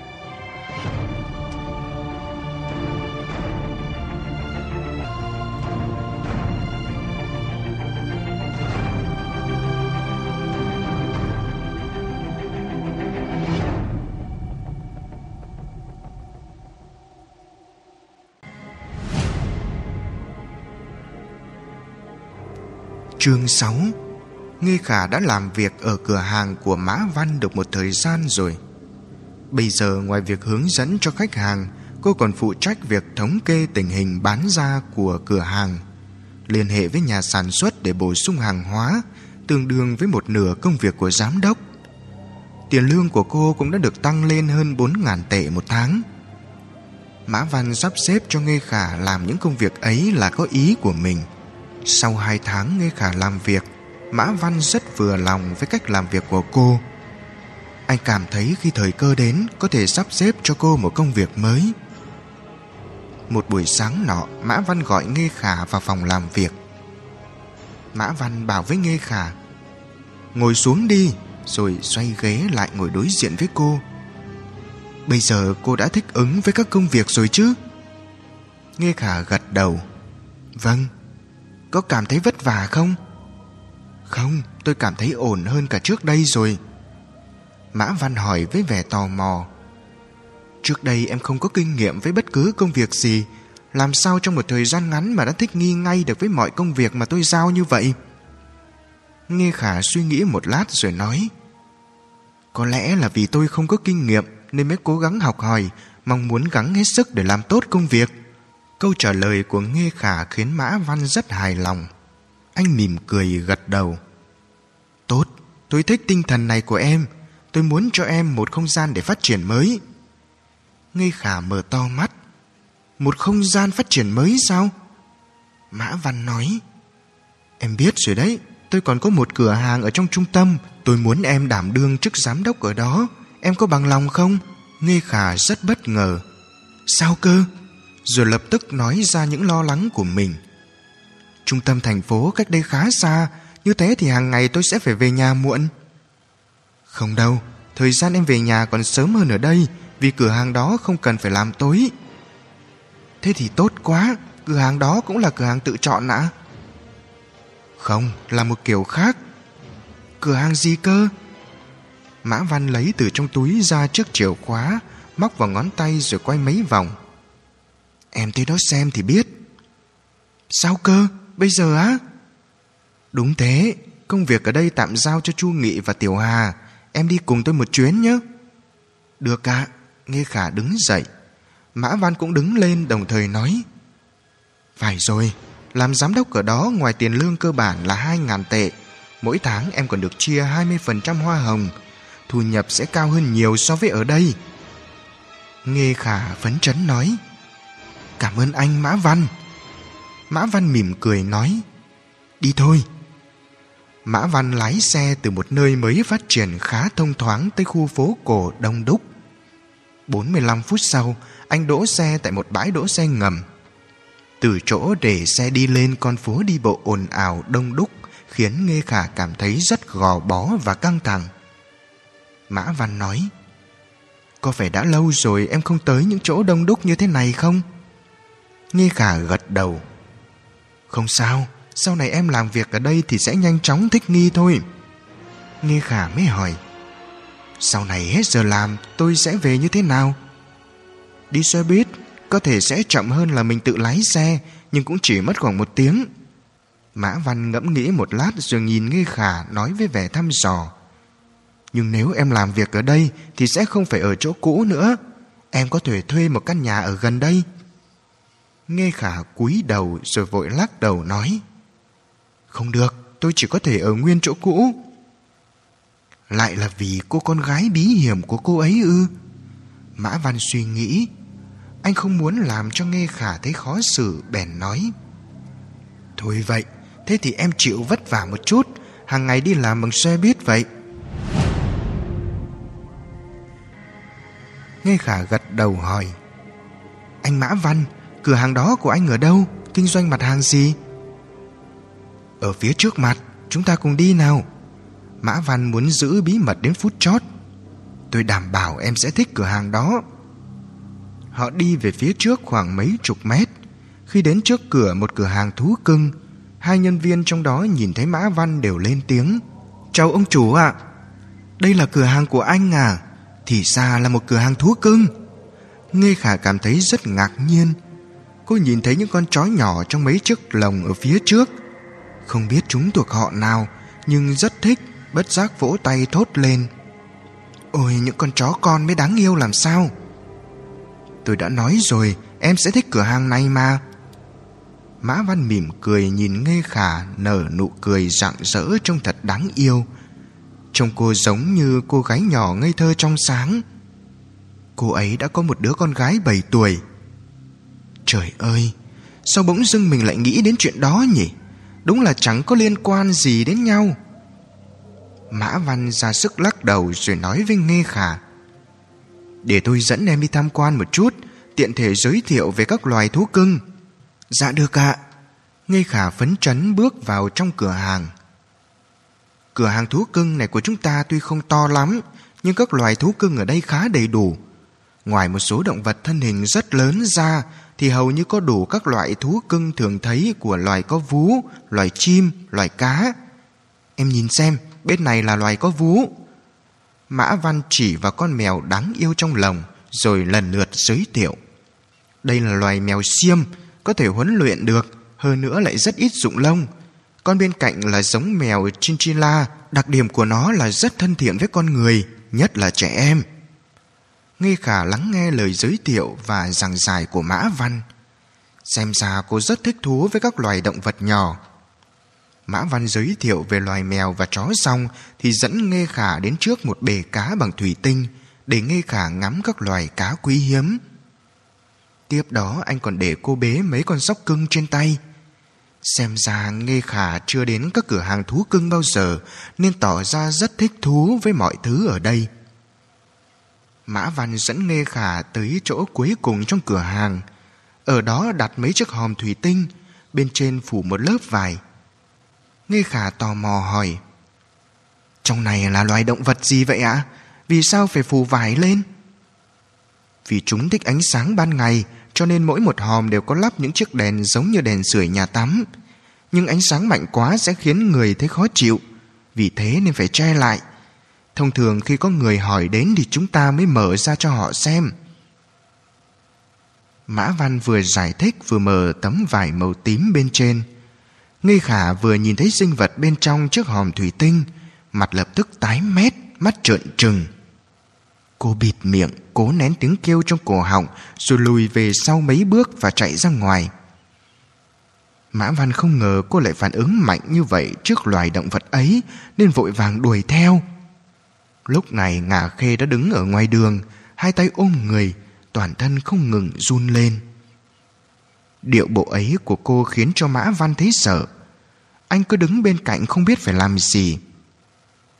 Mãi năm sáu phút sau Thấy sắc mặt của Nghe Khả gần trở lại bình thường Anh mới bước tới và nói Xin lỗi Tôi không ngờ em lại sợ loài vật ấy đến thế Nghe Khả không dám nhìn thẳng vào Mã Văn Cô run rẩy nói, Thật sự xin lỗi, Tôi không thể nào làm việc ở đây được, Cứ để tôi làm việc ở cửa hàng cũ. Mã Văn gật đầu, Tôi không ép em đâu. Nghe Khả nói với vẻ mặt nhợt nhạt, Tôi hơi khó chịu, Anh Mã Văn có thể đưa tôi về được không? Được, Mã Văn nói với vẻ tiêu ngửu Anh định dành cho Nghe Khả một sự bất ngờ, Không ngờ lại dẫn tới kết quả như vậy. Nghe Khả cắm đầu đi về phía chỗ để xe. Mã Văn quay lại dặn dò hai nhân viên mấy câu. Trước lúc rời đi, Anh đưa mắt liếc nhìn sinh vật trong hòm thủy tinh, Trong lòng không khỏi ngạc nhiên. Đúng là có một số người sợ loài động vật ấy, Nhưng phản ứng của Nghe Khả không đơn giản là sợ hãi. Dường như loài động vật ấy đã gợi lại trong cô một ký ức đáng sợ nào đó. Đột nhiên Mã Văn nhớ tới chuyện hôm cùng ăn với Nghe Khả Cô đã nói thẳng một câu rằng, Nếu mỗi một người đều có những nỗi khổ và bi kịch riêng, Thậm chí là những điều từng trải đáng sợ mà người khác không thể nào tưởng tượng nổi Không lẽ những điều từng trải đáng sợ của cô ấy có liên quan tới loài động vật này?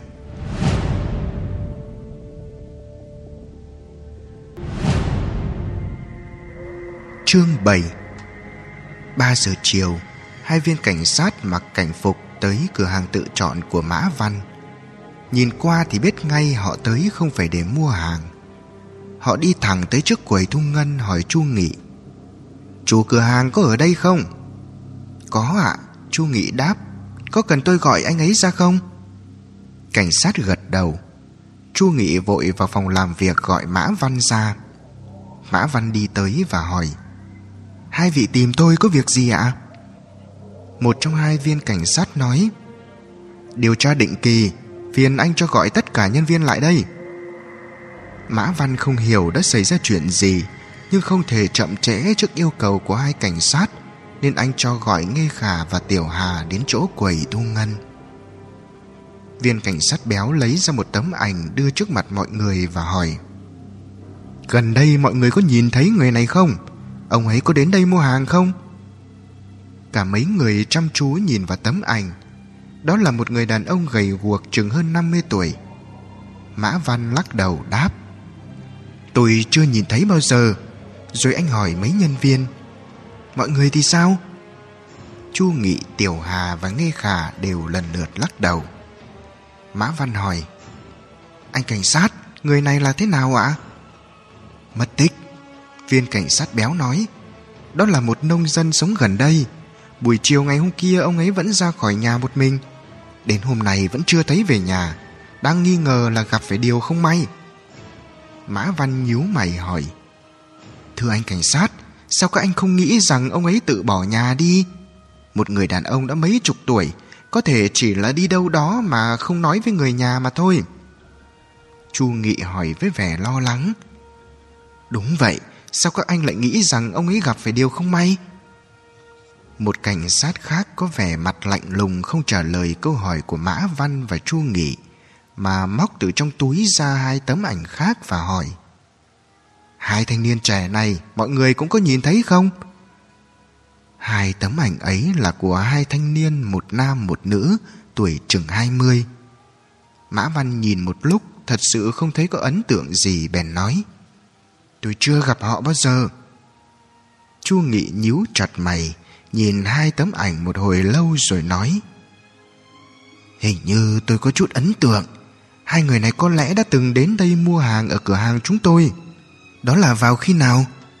Chu Nghị cố gắng nhớ, Gần đây thì không gặp, Hình như là cách đây một tháng, Tôi cũng không dám chắc lắm đâu. Hai người cảnh sát nhìn nhau không nói gì. Mã Văn hỏi tiếp Hai người đó có chuyện gì ạ? Không lẽ cũng mất tích sao? Viên cảnh sát béo đáp Đúng là như vậy Mã Văn nói với vẻ không thể tin nổi Ba người cùng mất tích cơ à? Không, hai người trẻ kia mất tích khoảng một tháng trước đây Họ là một đôi yêu nhau Nên lúc đầu cha mẹ họ cho rằng họ ham chơi Đã giấu gia đình đi đâu đó Nhưng đến nay đã lâu như vậy Mà vẫn không liên lạc được Đúng lúc đó chúng tôi lại nhận được tin báo rằng có một nông dân 50 tuổi cũng mất tích vào ngày hôm kia. Rất tình cờ là họ đều ở gần đây, vì vậy phía cảnh sát chúng tôi cho rằng đây có thể là những vụ mất tích liên tiếp. Cả mấy người đều ngây ra. Mã Văn lặng lẽ liếc nhìn Nghê Khả một cái, thấy cô cắn chặt vành môi, mắt không biểu lộ. Xem ra cô ấy dường như đang cố gắng kiềm chế tinh thần. Tiểu Hà hỏi Thưa anh cảnh sát, Đến bây giờ đã có manh mối gì chưa ạ? Viên cảnh sát béo lắc đầu. Chúng tôi đang triển khai điều tra để tìm manh mối. Nếu mọi người đã từng gặp Hoặc biết gì về tình hình của họ, Thì xin hãy phối hợp với cảnh sát chúng tôi. Nhất định là thế rồi ạ. Mã Văn thay mặt cho tất cả nhân viên trong cửa hàng nói. Nếu chúng tôi nhớ ra hoặc biết tình hình gì có liên quan, Thì chắc chắn sẽ chủ động liên hệ với các anh. Hai viên cảnh sát gật đầu quay người rời đi. Mã Văn thở vào quay sang nói với ba nhân viên. Thôi được rồi, chúng ta tiếp tục làm việc đi. Tiểu Hà và nghe Khả trở về khu vực làm việc của mình. Mã Văn cũng trở về phòng làm việc. Anh khép hờ cánh cửa Chỉ để lại một khe hở nhỏ Đủ để nhìn thấy tình hình bên ngoài. Mấy nhân viên bên ngoài không ngờ được rằng Chủ cửa hàng đang lặng lẽ quan sát họ. Thực ra Mã Văn chỉ muốn quan sát một người, Đó là Nghe Khả. Anh để ý thấy, Trong lúc cảnh sát nói đến các sự việc ấy Nghe Khả không nói câu nào. Mặc dù cô không tỏ ra có sự thay đổi rõ rệt nào cả, Nhưng chỉ một vài biểu hiện rất nhỏ đã cho thấy một điều Mà chỉ có người rất hiểu cô như Mã Văn mới nhìn thấy. Đó là mỗi khi cô cắn chặt môi, Mắt không dám nhìn thẳng vào người khác có nghĩa là khi cô đang nghĩ tới một sự việc nào đó Lúc này qua khe cửa Mã Văn có thể quan sát được nghe Khả Cô đứng trước một dãy hàng nhưng vẻ mặt rất nghiêm trọng như đang để tâm tới một việc nào đó. Một vị khách từ bên ngoài bước vào, song cô không chạy ra đón đon đả như mọi khi. Có thể thấy lúc này tâm trí cô không để vào công việc mà đang suy nghĩ về một việc khác. Mọi biểu hiện khác thường ấy dường như đang chứng minh một điều. Nghề khả đã biết chút gì đó về những vụ mất tích mà cảnh sát nói. Không lẽ cô ấy không chỉ biết điều gì đó mà còn có liên quan tới những sự việc ấy? Mã Văn không khỏi giật mình với những suy nghĩ này. Buổi tối, Nghe Khả trở về ngôi nhà gỗ. Bước chân cô gấp gáp hơn bất cứ lúc nào. Cô châm chiếc đèn dầu rồi sát đến bên cánh cửa gỗ ở bên phải ngôi nhà. Cánh cửa mở một nửa, Nghe Khả ngồi xuống nghiêm giọng nói. Mộng nữ, con ở trong đó đúng không? Trong ngôi nhà tối om vọng ra tiếng khàn khàn. Đó là tiếng trả lời của con gái. Nghe khả đặt chiếc đèn dầu xuống, hai tay bám vào hai song gỗ, ghé sát mặt vào cánh cửa dạng chấn xong. Chừng mắt nhìn cô con gái ở bên trong và nói dằn từng tiếng. Hãy nói cho mẹ biết, con đã làm gì sau lưng mẹ? Cô con gái trong căn phòng tối ẩm ừ Dựa vào tường không dám trả lời Nói Nghề khả nghiêm giọng quát Chưa bao giờ cô giận dữ như lúc này Ban ngày con đã đi ra ngoài ăn cơm Ăn cái gì Con Cô dùng mình Con có tấn công người hay không Cô con gái càng sợ Toàn thân co sát vào góc tường một lúc sau mới phát ra tiếng khàn khàn. Trời đất ơi! Nghe khả nghe hiểu ngôn ngữ đặc biệt của con gái. Cô hoảng sợ bị chặt lấy miệng, toàn thân run lên. Con đúng là ba người ấy đều là do con. Nghi khả ngồi rũ xuống đất, nước mắt tuôn ra như suối. Toàn thân cô ớn lạnh run lên từng đợt. Một lúc sau cô vùng dậy kéo tấm rào đi vào trong Nắm tay lại đấm vào người con gái Gầm lên đau khổ Con điên rồi Sao lại có thể làm những việc đáng sợ như vậy Mẹ mang đồ ăn về cho con Thì con không ăn, Con lại muốn tự đi tìm đồ ăn. Mẹ tưởng con cũng chỉ ăn một số động vật nhỏ, Không ngờ ngay cả đến người con cũng dám. Con lớn thật rồi đúng không? Cô con gái trong góc run lên, nó dùng tay ôm chặt đầu, Chịu những nắm đấm của mẹ Và phát ra những tiếng kêu khàn khàn.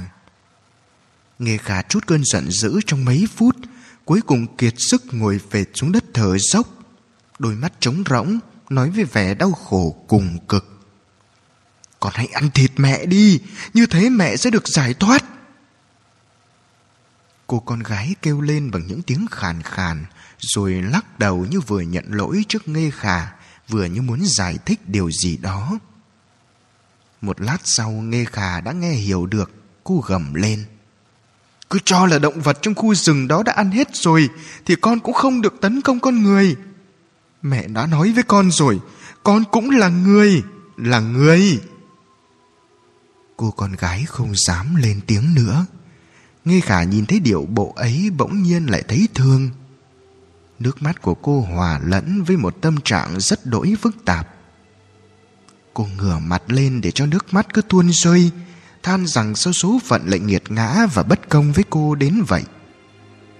Cho dù thế nào Thì cũng không ở lại đây được nữa. Ba mạng người. Hiện giờ cảnh sát mới chỉ cho đó là mất tích Nên mới không tìm kiếm trong khu rừng. Nhưng một khi bị họ phát hiện ra Thì xong rồi. Mình cần phải nhanh chóng đưa con gái đi Đến một nơi hẻo lánh Không ai thèm để mắt tới.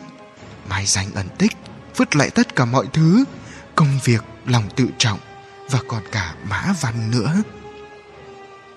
Trái tim nghe gà dường như thắt lại.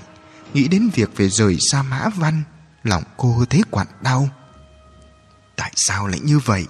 Mình đã phiêu bạt nhiều nơi, Đã không còn cảm thấy có tình cảm Đối với những người vụt qua trong cuộc đời mình, Như những bóng người trong đêm kéo quân. Nhưng người đàn ông đã dành cho mình sự giúp đỡ Và quan tâm to lớn này Lại hoàn toàn khác với tất cả những người Mà mình đã gặp trước đây. Phải chăng mình đã Nghe gà lặng lẽ khóc. Cô không dám đối diện trực tiếp với tình cảm của mình. Càng không muốn rời khỏi nơi này, Rời khỏi Mã Văn. Nhưng cô không còn cách nào khác. Cho dù buồn và nối tiếc đến mấy, Thì họ cũng phải ra đi trước khi sự việc được phát giác.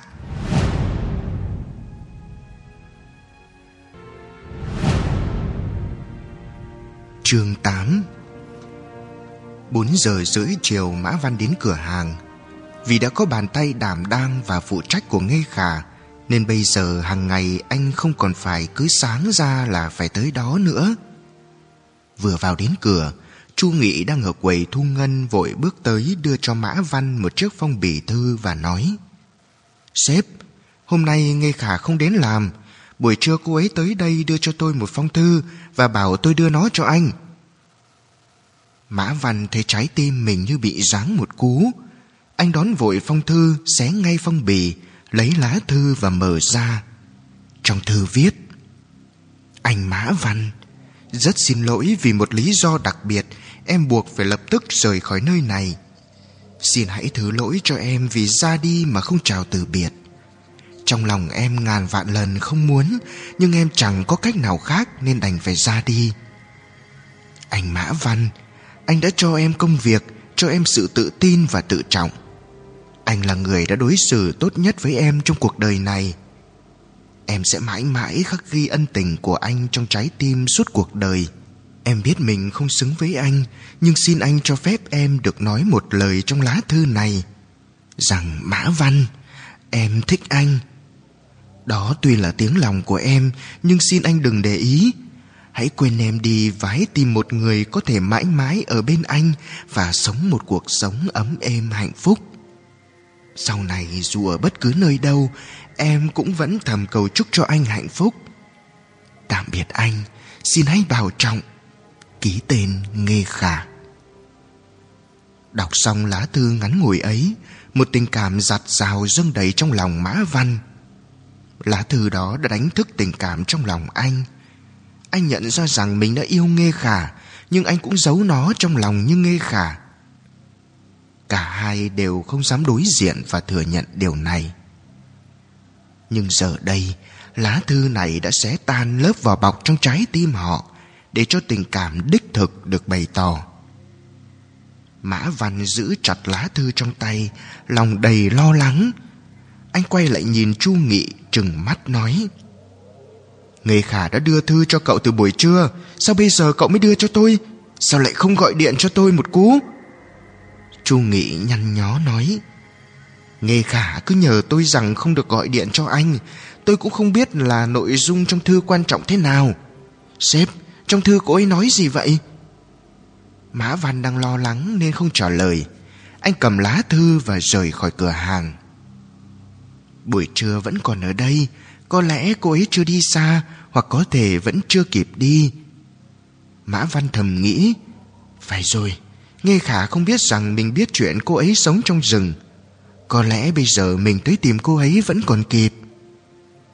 Nghĩ vậy, Mã Văn rào bước, Gần như chạy lao về phía trước. Tối hôm đó, anh lặng lẽ theo sau Nghe Khả Và đã ghi nhớ tuyến đường về nhà của cô ấy. Đúng rồi, Là hướng này. Buổi tối hôm ấy, đến chỗ này, bỗng nhiên cô ấy rẽ Và đi theo con đường nhỏ dẫn tới khu rừng tối om. Bây giờ Mã Văn đang đi đúng theo con đường Nê Khả đã đi. Bây giờ là 5 giờ chiều. Mã Văn nhìn đồng hồ. Khu rừng nguyên sinh này vừa rậm rạp vừa rộng lớn. Không biết nên tìm ở đâu đây. Nếu trời tối rồi mà vẫn không tìm thấy Nghê Khả Và mình thì lại lạc đường. Mã Văn cắn môi suy nghĩ một lát, Sau đó quyết định không cần nghĩ ngợi nhiều nữa. Mình không thể mất Nghê Khả được. Cho dù phải đón nhận nguy hiểm Thì mình cũng phải tìm cô ấy. Bây giờ đang là tháng 9 Đậu thu. Trong rừng lá và cành khô vương đầy trên đất, Mỗi khi đặt bước chân xuống Lại phát ra tiếng xào xạc. Mã Văn không biết nghe Khả ở đâu, Nên anh cứ đi và hy vọng vào vận may. Anh càng đi, càng vào sâu trong rừng, càng thấy yên tĩnh. Cuối cùng chỉ còn nghe thấy mỗi tiếng bước chân của mình lúc mới bắt đầu anh còn xác định được vị trí nhưng sau khi đi được hơn 40 phút thì hoàn toàn mất phương hướng. Cảnh vật khu rừng này chỗ nào cũng giống nhau, đi đến đâu cũng không tìm thấy những dấu vết đặc trưng có thể phân biệt được. Mã Văn hoàn toàn không nghi ngờ gì trước việc bất cứ ai đặt chân vào khu rừng này cũng đều bị lạc đường, đều rất lo lắng nhưng lại chẳng biết làm gì giống như anh bây giờ. Đi về hướng nào cũng có thể là sai lầm, nhưng lại cứ phải đi về phía trước vì đứng nguyên tại chỗ càng không phải là cách tốt nhất. Tình cảnh này đúng là khiến người ta không khỏi hoảng hốt. Mã Văn lại nhìn đồng hồ Đã hơn sáu rưỡi Loáng một cái anh đã mất một tiếng rưỡi đồng hồ loanh quanh trong rừng Lúc này trời mỗi lúc một tối, Mã Văn càng lo lắng hơn. Nếu đến tối mà vẫn không tìm thấy chỗ ở của nghe Khả Hoặc chưa ra khỏi khu rừng này Thì sẽ làm thế nào đây? Đến đêm, Trong khu rừng rậm như ma này, Chuyện kỳ lạ gì cũng có thể xảy ra. Mã Văn chợt nhớ tới chuyện ba người mất tích, Thần kinh anh căng lên như dây đàn. Trời đất! Không lẽ họ đã bị hại trong chính khu rừng này sao? Lúc này Mã Văn vừa lo vừa đói. Thêm vào đó là sự mệt mỏi và sợ hãi Nên tưởng chừng muốn ngất xỉu đến nơi. Không được.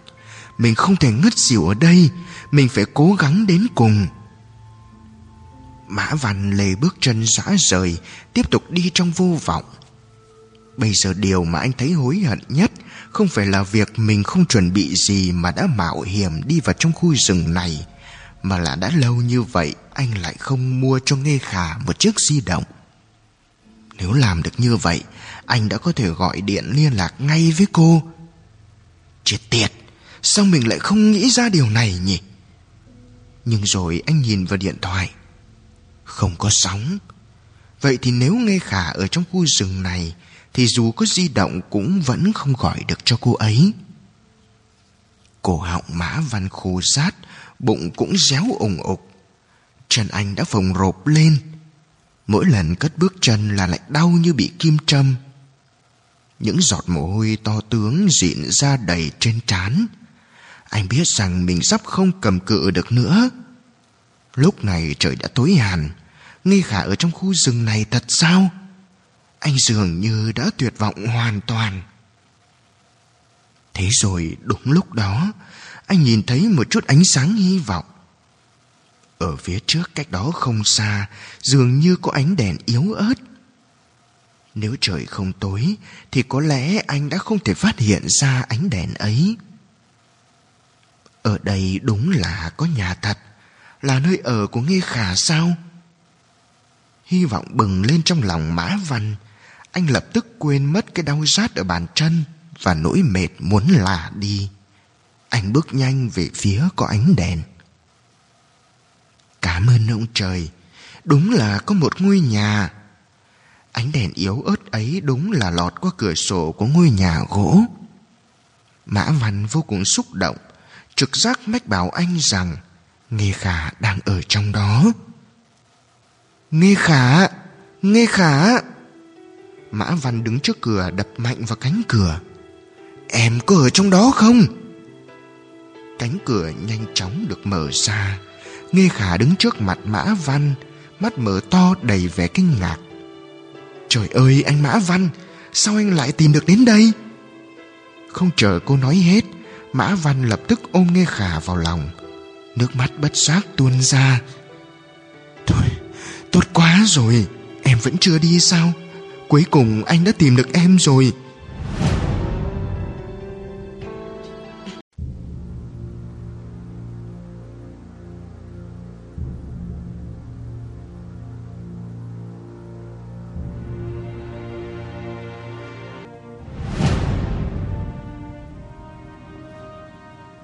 Nước mắt của nghe Khả cũng ảo ra như suối. Họ ôm chặt lấy nhau. Một hồi lâu vẫn không buông ra. Dường như họ quên đi tất cả.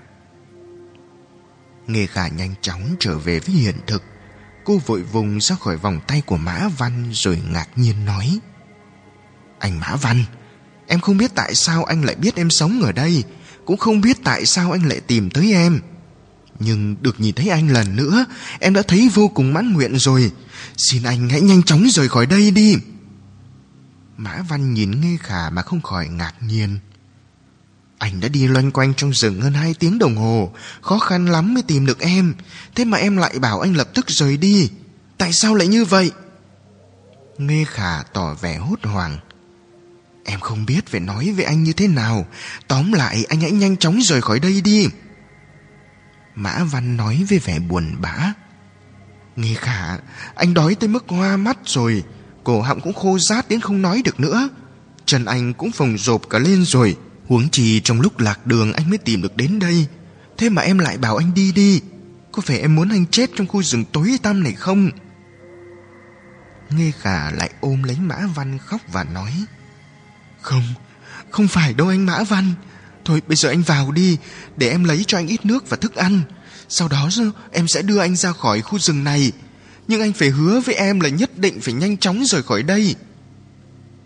Mặc dù không hiểu sao lại như vậy nhưng lúc này Mã Văn đành phải nhận lời. Được Nghê Khả Để anh ngồi một lát Nếu không anh ngất mất. Nghê Khả để cho Mã Văn vào trong ngôi nhà gỗ Cô nhìn về phía rừng đen ngòm Đóng chặt cửa và khóa lại. Vẻ đơn sơ của ngôi nhà gỗ khiến Mã Văn thấy kinh ngạc và xót xa. Chiếc giường gỗ cũ nát, chiếc tủ gỗ đã mọt, mấy chiếc chậu nhựa và thùng nhựa trong góc nhà là tất cả toàn bộ đồ đạc trong ngôi nhà gỗ này. Mã Văn ngồi trên chiếc giường gỗ hỏi với vẻ thương xót. Nghe khả, hai tháng này em luôn ở nơi này sao? Nghe khả lấy một chai nước khoáng và một hộp thịt được mua ở cửa hàng từ trong chiếc túi ở góc nhà ra đưa cho Mã Văn và nói Đúng vậy, nhưng anh đừng nghĩ nhiều về điều đó, anh ăn đi đã. Mã Văn thực sự rất đói và khát. Anh uống hết một nửa chai nước, sau đó mở hộp thịt ra ăn vèo một cái là đã hết. Anh muốn ăn nữa không? Nghe cả đứng dậy định đi lấy thêm thứ gì đó cho Mã Văn. Mã Văn giữ cô lại. Không cần đâu em, anh cảm thấy khỏe hơn nhiều rồi. Nghe khả, em ngồi xuống đây với anh một chút đi. Không được, bây giờ em sẽ đưa anh về. Mã Văn đứng dậy nhìn chăm chú vào mắt Nghê Khả. Hãy nói cho anh biết tại sao. Nghê Khả tỏ ra rất bồn chồn, dường như cô không biết nên trả lời như thế nào. Mã Văn hỏi tiếp. Con gái em đâu? Chẳng phải em nói với anh là em có một đứa con gái sao Nó về ngay bây giờ đấy anh ạ Đó chính là lý do mà em muốn anh lập tức rời ngay đi sao Nghe khả cắn chặt môi không trả lời thay cho một sự ngầm thừa nhận Mã Văn khẽ xoa lên vai Nghe Khả nói bằng giọng dịu dàng. Nghe Khả, anh đến đây tìm em không phải để từ biệt em. Thực ra từ lâu anh đã đoán nhất định em có điều gì đó khó xử. Chỉ có điều lúc đó chúng ta chưa đủ tin tưởng và quen thuộc nên em đã không chịu nói với anh. Bây giờ thông qua lá thư ấy em đã cho anh biết tâm sự của em. Anh cũng muốn nói với em rằng anh cũng thích em, thậm chí yêu em không thể nào dứt ra được. Mọi chuyện có liên quan đến em Anh đều muốn được chia sẻ cùng em. Vì vậy xin em đừng giấu anh Mà hãy mở lòng nói với anh tất cả những điều đau khổ trong lòng Để anh được giúp em có được không? Nghe khả nhìn sâu vào mắt Mã Văn Dường như những lời tự bày tỏ sâu sắc của anh Đã làm rung động trái tim cô. Nhưng rồi mắt cô bỗng tối sầm lại. Em tin những lời anh vừa nói đều là những lời từ đáy lòng. Nhưng anh không biết những chuyện xảy ra với em đáng sợ thế nào đâu. Anh mà nhìn thấy con gái em, Thì anh sẽ hiểu vì sao em phải trốn trong rừng Và cũng sẽ hiểu em không muốn để cho anh Và bất cứ ai nhìn thấy nó. Anh Mã Văn, Hoàn cảnh và nỗi đau khổ của em, Những người bình thường không thể nào chấp nhận được đâu. Vậy thì hãy để cho anh thử chấp nhận xem. Mã Văn bình tĩnh nói, Vì em, anh sẽ làm được những điều mà người bình thường không làm được. Em hãy tin anh. Nghề khả do dự một lát rồi đau khổ lắc đầu nói, Không, Em xin anh Anh hãy đi đi, anh Mã Văn. Em rất cảm ơn anh vì đã sẵn sàng giúp đỡ em. Nhưng em chỉ muốn để lại cho anh những ký ức đẹp đẽ. Em không muốn anh. Vừa nói đến đây thì từ bên ngoài vọng vào tiếng đập cửa bằng một vật cứng. Mặt của Nghe Khả lập tức biến sắc. Cô nói, con gái em về rồi đấy. Cô hốt hoảng nói với Mã Văn, Nhanh đi, anh Mã Văn, Để em đưa anh về. Mã Văn cảm thấy nghe khả cuống quýt Tới mức mất cả sự phán đoán. Anh nói, Bây giờ chúng ta đi ra Chẳng phải cũng sẽ chạm trán với con gái em hay sao? Ôi vâng. Vậy thì chúng ta sẽ đi ra bằng lối cửa sổ. Mã Văn giữ lấy vai cô, Nhìn thẳng vào mắt cô. Nghề khả, Anh không đi đâu cả, Anh đã quyết rồi. Anh phải gặp con gái em. Anh phải biết rút cuộc, Em đã gặp phải chuyện gì? Nghe khả và Mã Văn nhìn vào mắt nhau một lúc lâu.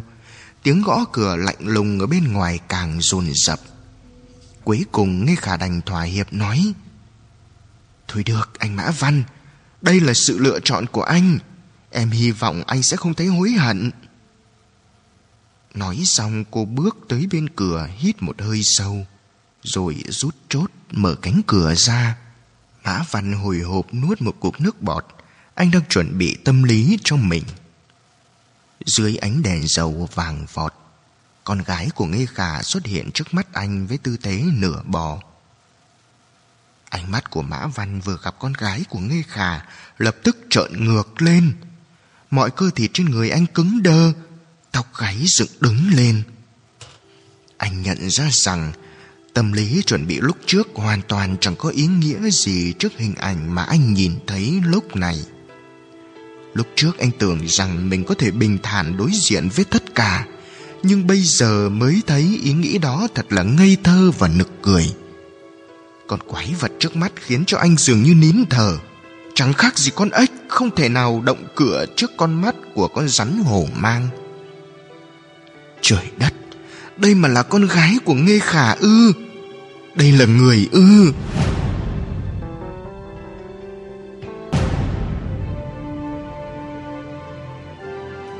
Chương 9 Đứng Chính xác hơn là bò trước mặt Mã Văn là một con quái vật trông xấu xí và gớm ghiếc như con thằn lằn.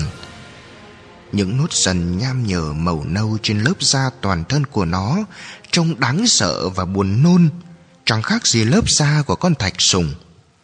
Miệng của nó kéo dài tới tận mang tai, bên trong là chiếc lưỡi chia thành hai nhánh như cái nĩa cứ thò ra thụt vào. Một vài điểm giống với loài người là mái tóc của nó, Chân và tay dài hơn loài bò sát Trên người mặc một bộ quần áo bẩn thỉu. Khi con quái vật ấy đứng dậy Nó cao hơn Mã Văn hẳn một cái đầu. Nó thè lưỡi phì phì định đến gần Mã Văn. Ôi, ôi! Mã Văn kinh hoàng lùi về sau Nhìn Nghe Khả bằng ánh mắt cầu cứu. Nghe Khả lớn tiếng quát Mộng nữ, dừng lại. Người thằn lằn dừng lại và tiếp tục bỏ ra đất. Mã Văn nhìn thấy chiếc đuôi của nó cứ quật quật Trông vừa buồn nôn vừa đáng sợ. Người khả bước tới trước mặt con gái Chỉ vào Mã Văn và nói Đây là bạn của mẹ Là người rất quan trọng với mẹ. Con hãy nhớ hình dáng của chú ấy đi Không được làm tổn thương chú ấy Nghe rõ chưa? Người thằn lằn gật đầu Mắt nhìn Mã Văn chăm chú. Toàn thân Mã Văn run lên Được rồi, về phòng của con đi Nghe khả mở cánh cửa dạng chấn xong của căn phòng nhỏ tối om bên cạnh. Căn phòng đó nhìn qua giống như gian để đồ. Sau khi người thằn lằn chui vào đó, Nghe khả dùng một dây xích bằng sắt khóa lại. Sau đó cô quay người lại buồn bã nhìn Mã Văn. Anh đã nhìn thấy rồi đấy, đó là con gái em. Mã Văn vẫn chưa hết sợ hãi, anh cứ há hốc miệng một hồi lâu. Cuối cùng ngồi xuống mép giường Một tay đỡ lấy trán. Trời đất! Nghề khả nói Xin lỗi Mã Văn Em đã làm cho anh sợ rồi. Em đã nói với anh rồi đấy Đây là điều mà những người bình thường Không thể chấp nhận được. Mã Văn nhìn Nghê Khả lắc đầu nói với vẻ không thể tin nổi. Nghê Khả, con vật ấy, ý của anh là nó đúng là con gái của em ư? Sao lại có thể như thế được? Nghề khả nói với vẻ đau khổ cùng cực. Em cũng đã tự hỏi mình không biết bao nhiêu lần như vậy.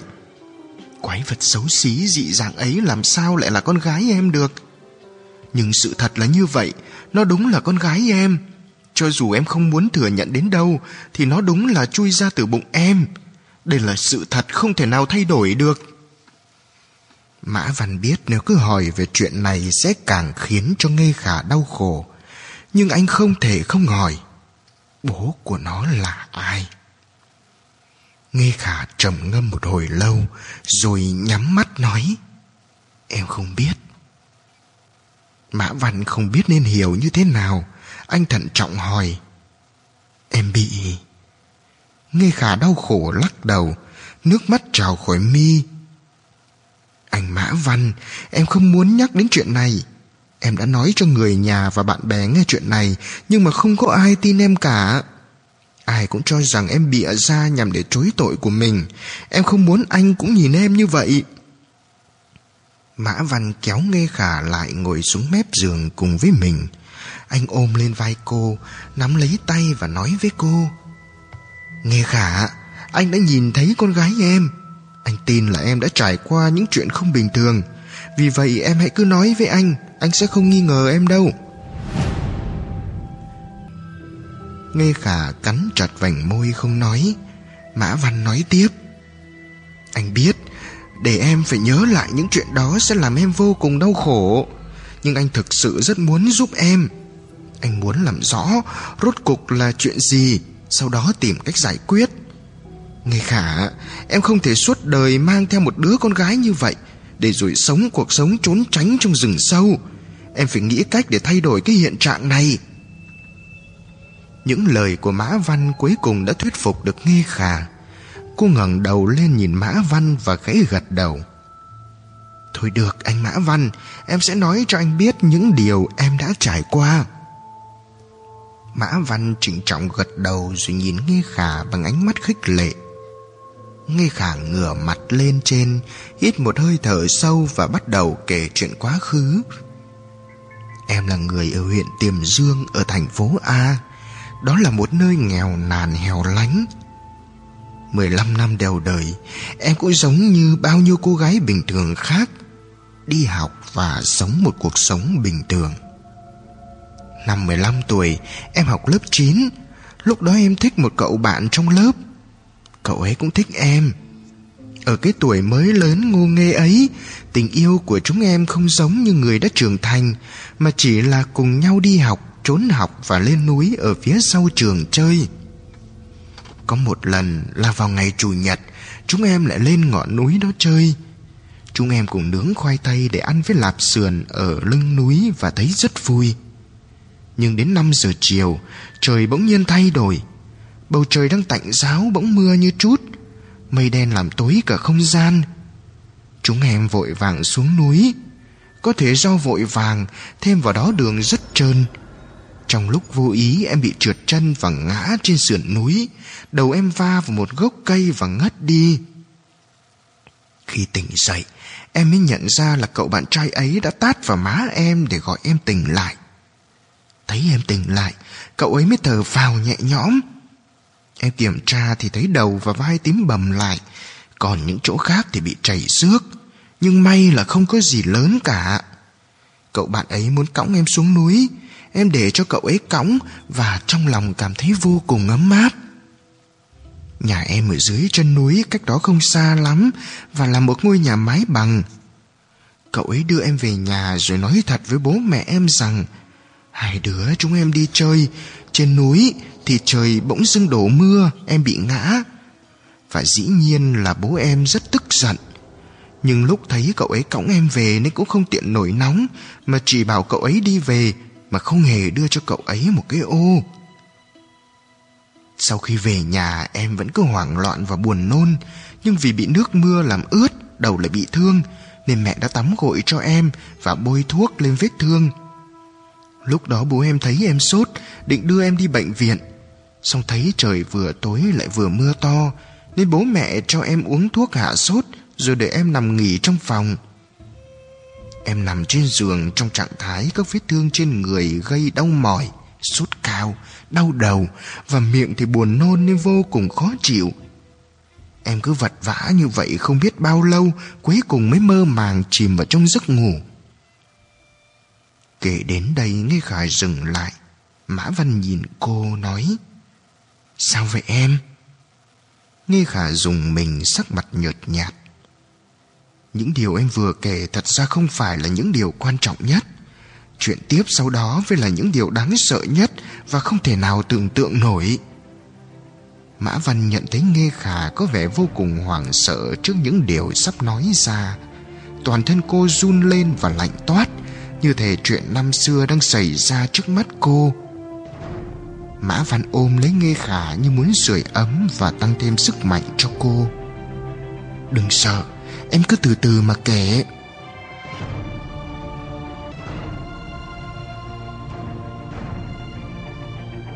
Diễn biến gì tiếp theo sẽ xảy ra đây? Mời các bạn đón nghe. Đừng quên đăng ký kênh, bật thông báo để được đón nghe sớm nhất. Còn nếu các bạn thấy hay, thì hãy chia sẻ và donate ủng hộ để có kinh phí duy trì việc đọc. Thông tin donate thì có để ở dưới phần miêu tả. Xin cảm ơn các bạn rất nhiều.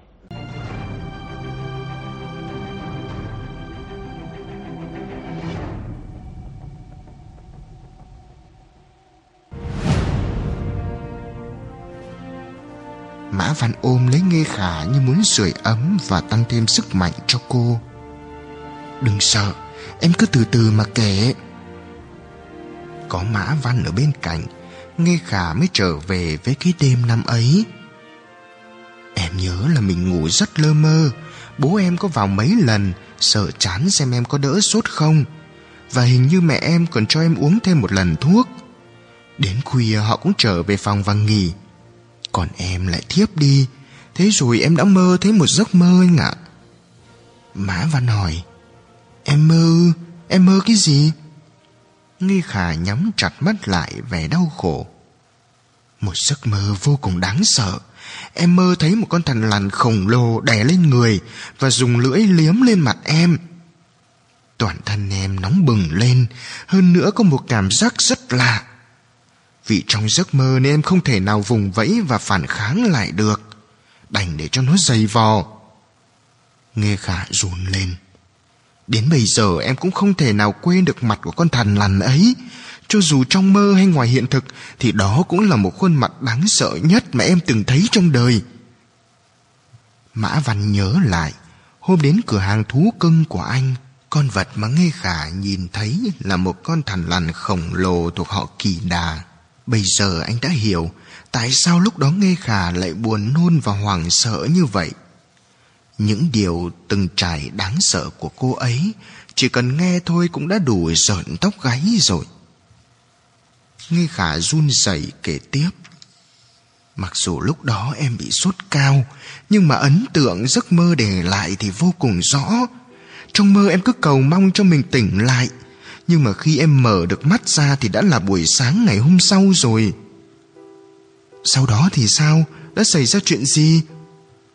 Em hết sốt, Có thể là do tác dụng của thuốc giảm sốt, Nhưng mà đầu em vẫn thấy đau Vì thế bố mẹ đã xin phép cho em nghỉ học hai ngày Hết hai ngày em cũng gần như bình phục hẳn và tiếp tục đi học. Sau một thời gian bình thường như cũ thì dần dần em nhận thấy cơ thể mình có những thay đổi khác thường. Nhưng em không nghĩ theo hướng đó. Cho đến mấy tháng sau bụng em to lên rõ rệt. Cha mẹ em mới chú ý đến và đưa em tới bệnh viện kiểm tra. Bác sĩ đã đưa ra một kết luận như tiếng sét bên tai em. Em đã có thai. Nghe khả không nói được nữa mà ôm mặt khóc nức nở. Mã Văn không biết nên an ủi cô như thế nào ngoài việc ôm chặt cô vào lòng. Nghe khả khóc một hồi, sau đó kể tiếp chuyện trong hai hàng nước mắt. Bố mẹ em nghĩ là em đã quan hệ với cậu bạn nào trong lớp nên mới có đứa con gái đó. Người đầu tiên mà họ nghĩ tới chính là cái cậu bạn trai kia. Họ chửi em, đánh em, ép em nói ra sự thật. Em khóc nói với bố mẹ rằng em hoàn toàn không biết có chuyện gì xảy ra, nhưng họ không tin mà cho rằng em không dám công nhận. Thế là họ tìm đến nhà của cậu bạn kia. Nghe chuyện xong, bố mẹ cậu bạn kia nhảy dựng lên. Họ không trách mắng con trai mình, mà giận dữ mắng bố mẹ em đã đổ oan cho con trai họ. Họ tin rằng con trai họ không thể nào làm được chuyện đó. Họ làm ầm ĩ lên, khiến cho mọi người biết hết chuyện. Hơn nữa bố mẹ cậu bạn ấy còn sỉ nhục em trước mặt bố mẹ em và tất cả mọi người. Nói là em răng bẫy con trai họ, thậm chí còn nguyền cho em sinh ra một quái thai. Nghe khả kể đến đây Mã Văn không nén được cắt ngang lời. Cậu bạn ấy không đứng ra để nói rõ cho em mà. Nghe khả đau khổ lắc đầu. Cậu ấy cũng không biết chuyện gì đã xảy ra với em. Thế em không nói chuyện nằm mơ cho cậu ấy biết sao Nghe khả cắn môi Thực ra em đã nói với cậu ấy, Nhưng cậu ấy không có vẻ hoài nghi em nhiều, Nhưng cũng không tin những lời mà em nói Chuyện này đúng là khiến cho người khác rất khó tin Mã Văn nghĩ thầm rồi hỏi, Sau đó thì sao? Bố mẹ em vô cùng tức giận đưa em tới bệnh viện bắt em phải phá thai Nhưng mà bác sĩ nói cái thai đã được hơn 7 tháng rồi, không thể làm gì được nữa. Điều đó có nghĩa là em phải giữ lại và đẻ đứa bé đó ra. Chuyện đến nước đó, nên bố mẹ em tức giận đến mất cả lý trí. Ông ấy cho rằng dù đứa trẻ ấy là sản phẩm của em với ai, thì đó cũng là một nghiệt chủng. Em đã làm mất mặt ông ấy. Vì thanh danh, ông không thừa nhận em là con gái, mà kiên quyết đuổi em với cái thai hơn 7 tháng ra khỏi cửa. Mặc em tự lo liệu lấy. Nghe khả kể đến đây thì nước mắt cũng ướt đầm vạt áo. Những nỗi đau mà cô đã phải chịu đựng đang toát ra từ con người cô. Với một cô gái mới 15 tuổi thì chuyện này quá là tàn nhẫn. Cho dù cô có phạm phải sai lầm hay không, thì sự chỉ trích và trừng phạt ấy cũng rất quá đáng. Mã Văn nghĩ bất bình.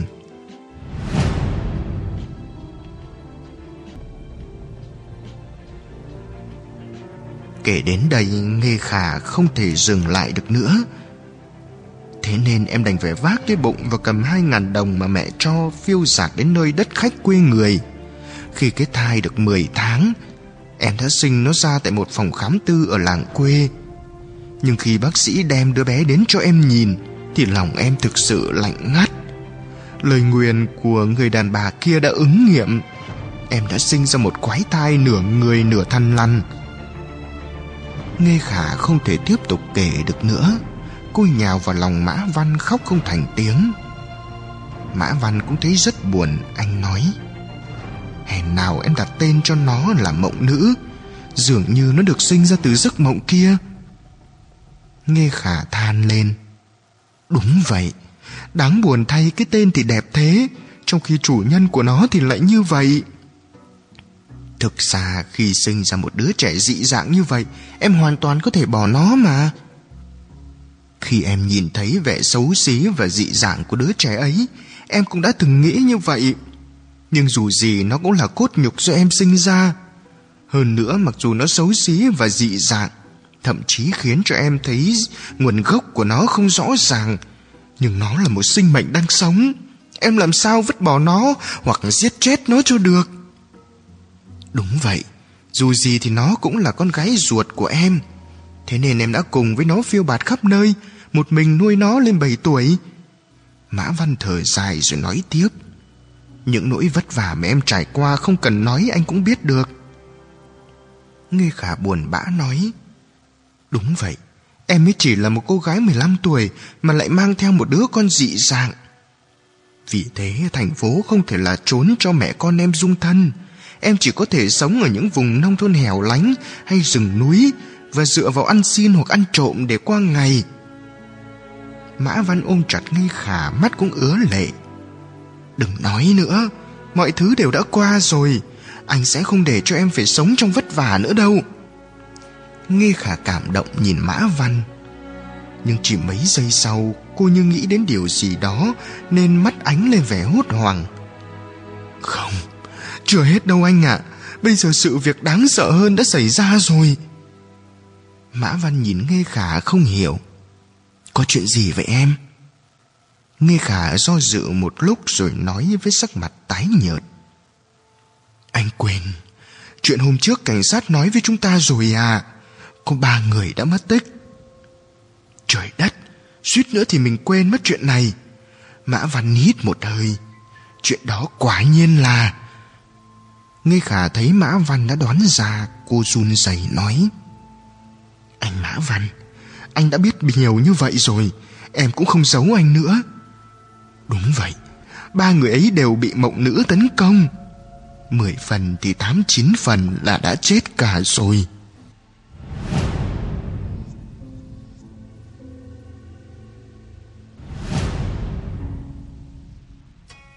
Chương 10 Mặc dù đã nghĩ tới, Nhưng khi nó được nói ra từ miệng nghe khả Thì vẫn khiến cho Mã Văn lạnh toát sau gáy. Anh liếc một cái về phía căn phòng của mộng nữ Nuốt nước bọt và hỏi. Em biết là nó đã gây ra chuyện đó. Người khả nói. Không, em không biết. Nếu em biết thì em nhất định sẽ ngăn nó lại. Chính vì em hoàn toàn không nghĩ nó sẽ tấn công người Nên mới xảy ra cái chuyện đó. Ý em là đây là lần đầu tiên nó tấn công người sao? Đúng vậy. Vì sao nó lại tấn công người? Nghe khả cắn môi im lặng, Cô không thể nào nói ra lời. Mã Văn đã đoán ra, Có phải giống như động vật kiếm mồi? Nghe khả nhìn Mã Văn một cái, cúi đầu xuống coi như một lời công nhận. Mã Văn Hoàng sợ nói, Trời đất, Nó đã tấn công mấy người ấy, Sau đó đã ăn thịt họ sao? Nghe khả ôm mặt nói Em thực sự không biết. Em không tận mắt thấy những điều đó. Vậy em đã biết chuyện nó tấn công ba người như thế nào? Sau khi nghe cảnh sát nói về chuyện ba người mất tích, Em đã nghĩ không biết nó có liên quan gì đến mộng nữ không? Về đến nhà, em đã hỏi nó và nó thừa nhận. Mã Văn nhìn về phía căn phòng tối. Nó cũng biết nói sao? Nghe khả buồn bã lắc đầu. Trí tuệ của nó chỉ ngang với một số động vật phát triển Hoặc của một đứa trẻ thiểu năng trí tuệ, Nhưng không có khả năng ngôn ngữ. Nói cách khác, những lời nó nói không giống tiếng người. Vì em ở lâu với nó, Nên ít nhiều cũng hiểu được ý của nó. Mã Văn nghĩ một lát rồi run rẩy hỏi. Ngôn ngữ của nó là cái tiếng xào xào đó ư? Thế xác của ba người ấy bây giờ có tìm thấy được không? Nghe khả cũng tỏ ra sợ hãi. Em nghĩ hai người trước, Tức là đôi thanh niên nam nữ kia có khả năng đã bị ăn thịt rồi. Còn xác của người mới bị mất tích kia Thì có thể đang ở chỗ nào đó trong rừng. Sao em lại biết? Nghe khả định nói nhưng lại thôi. Xem ra cô khó mà nói thành lời. Mã Văn nắm lấy vai cô. Nghe khả, Chuyện đã đến đây rồi thì em đừng giấu anh điều gì nữa. Cho dù tệ hại đến đâu, Anh cũng đều hứa với em rằng nhất định anh sẽ giúp em. Vì vậy em hãy nói cho anh biết tất cả đi. Nghe Khải nhìn vào mắt của Mã Văn nói, Thôi được, Thực ra là em không định giấu gì anh, Nhưng đáng sợ và buồn nôn quá. Thế rốt cục là như thế nào? Nghe khả nhìn sang bên cạnh, Mấy giây sau quay lại nhìn Mã Văn, Nói một cách khó nhọc. Mộng nữ không ăn những thức ăn thông thường, Mà chỉ ăn thịt đã thối rữa. Mã Văn thấy bụng như cuộn lên. Anh cố gắng kiềm chế cơn buồn nôn rồi nói. Nói như vậy, Nó giết chết những người kia, Sau đó để vào một chỗ nào đó, Chờ đến khi thối rữa thì mới ăn sao? Nghe khả bịt miệng nói. Có lẽ là như vậy, Trước đây nó chỉ nhằm vào các động vật nhỏ trong rừng nhưng lần này em không ngờ nó lại ra tay với người. Mã Văn hoài nghi. Sao lần này nó lại tấn công người? Nghe khả nhắm mắt nói. Em đoán, Vì trước đây tới bất cứ đâu chúng em cũng không ở quá lâu. Nhưng lần này em tìm được việc ở đây, Nên nó ở trong khu rừng này hơn hai tháng rồi. Dạ dày của nó rất là lớn. Có lẽ nó đã ăn hết động vật nhỏ trong rừng rồi nên mới tấn công con người. Mã Văn nhíu mày nói, Thế nó bắt đầu ăn thịt từ khi nào?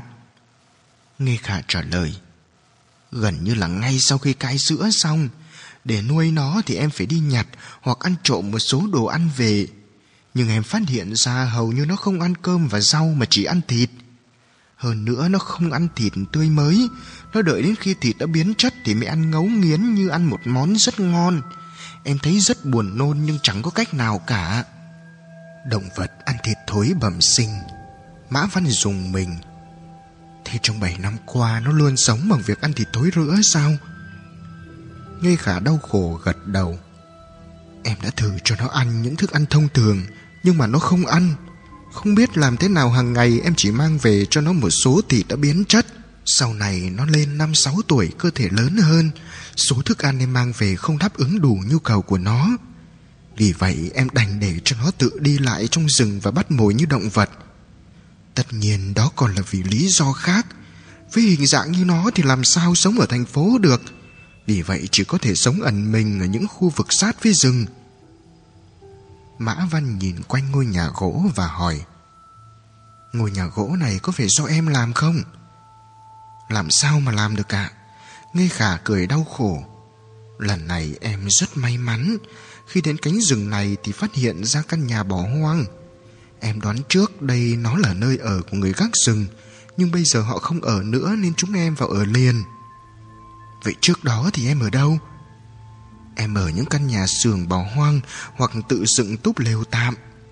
Mã Văn buồn sầu nói, Cuộc sống của em trước đây thật sự là khổ cực. Những điều đó đã qua rồi, Chẳng thấm gì. Nghe khả nói tiếp với vẻ lo lắng. Bây giờ xảy ra chuyện chết người Mới là điều đáng sợ nhất. Mã Văn nói, Em định mang theo con gái rời khỏi nơi này à? Ngoài cách đó ra, em chẳng còn cách nào khác. Tại sao em không giải thích rõ ràng với cảnh sát? Giải thích thế nào ạ? À? Cho dù con gái em là người hay là quái thú, Thì nó cũng đã giết ba mạng người. Họ sẽ bắt và giam nó vào trong tù và xử tội chết.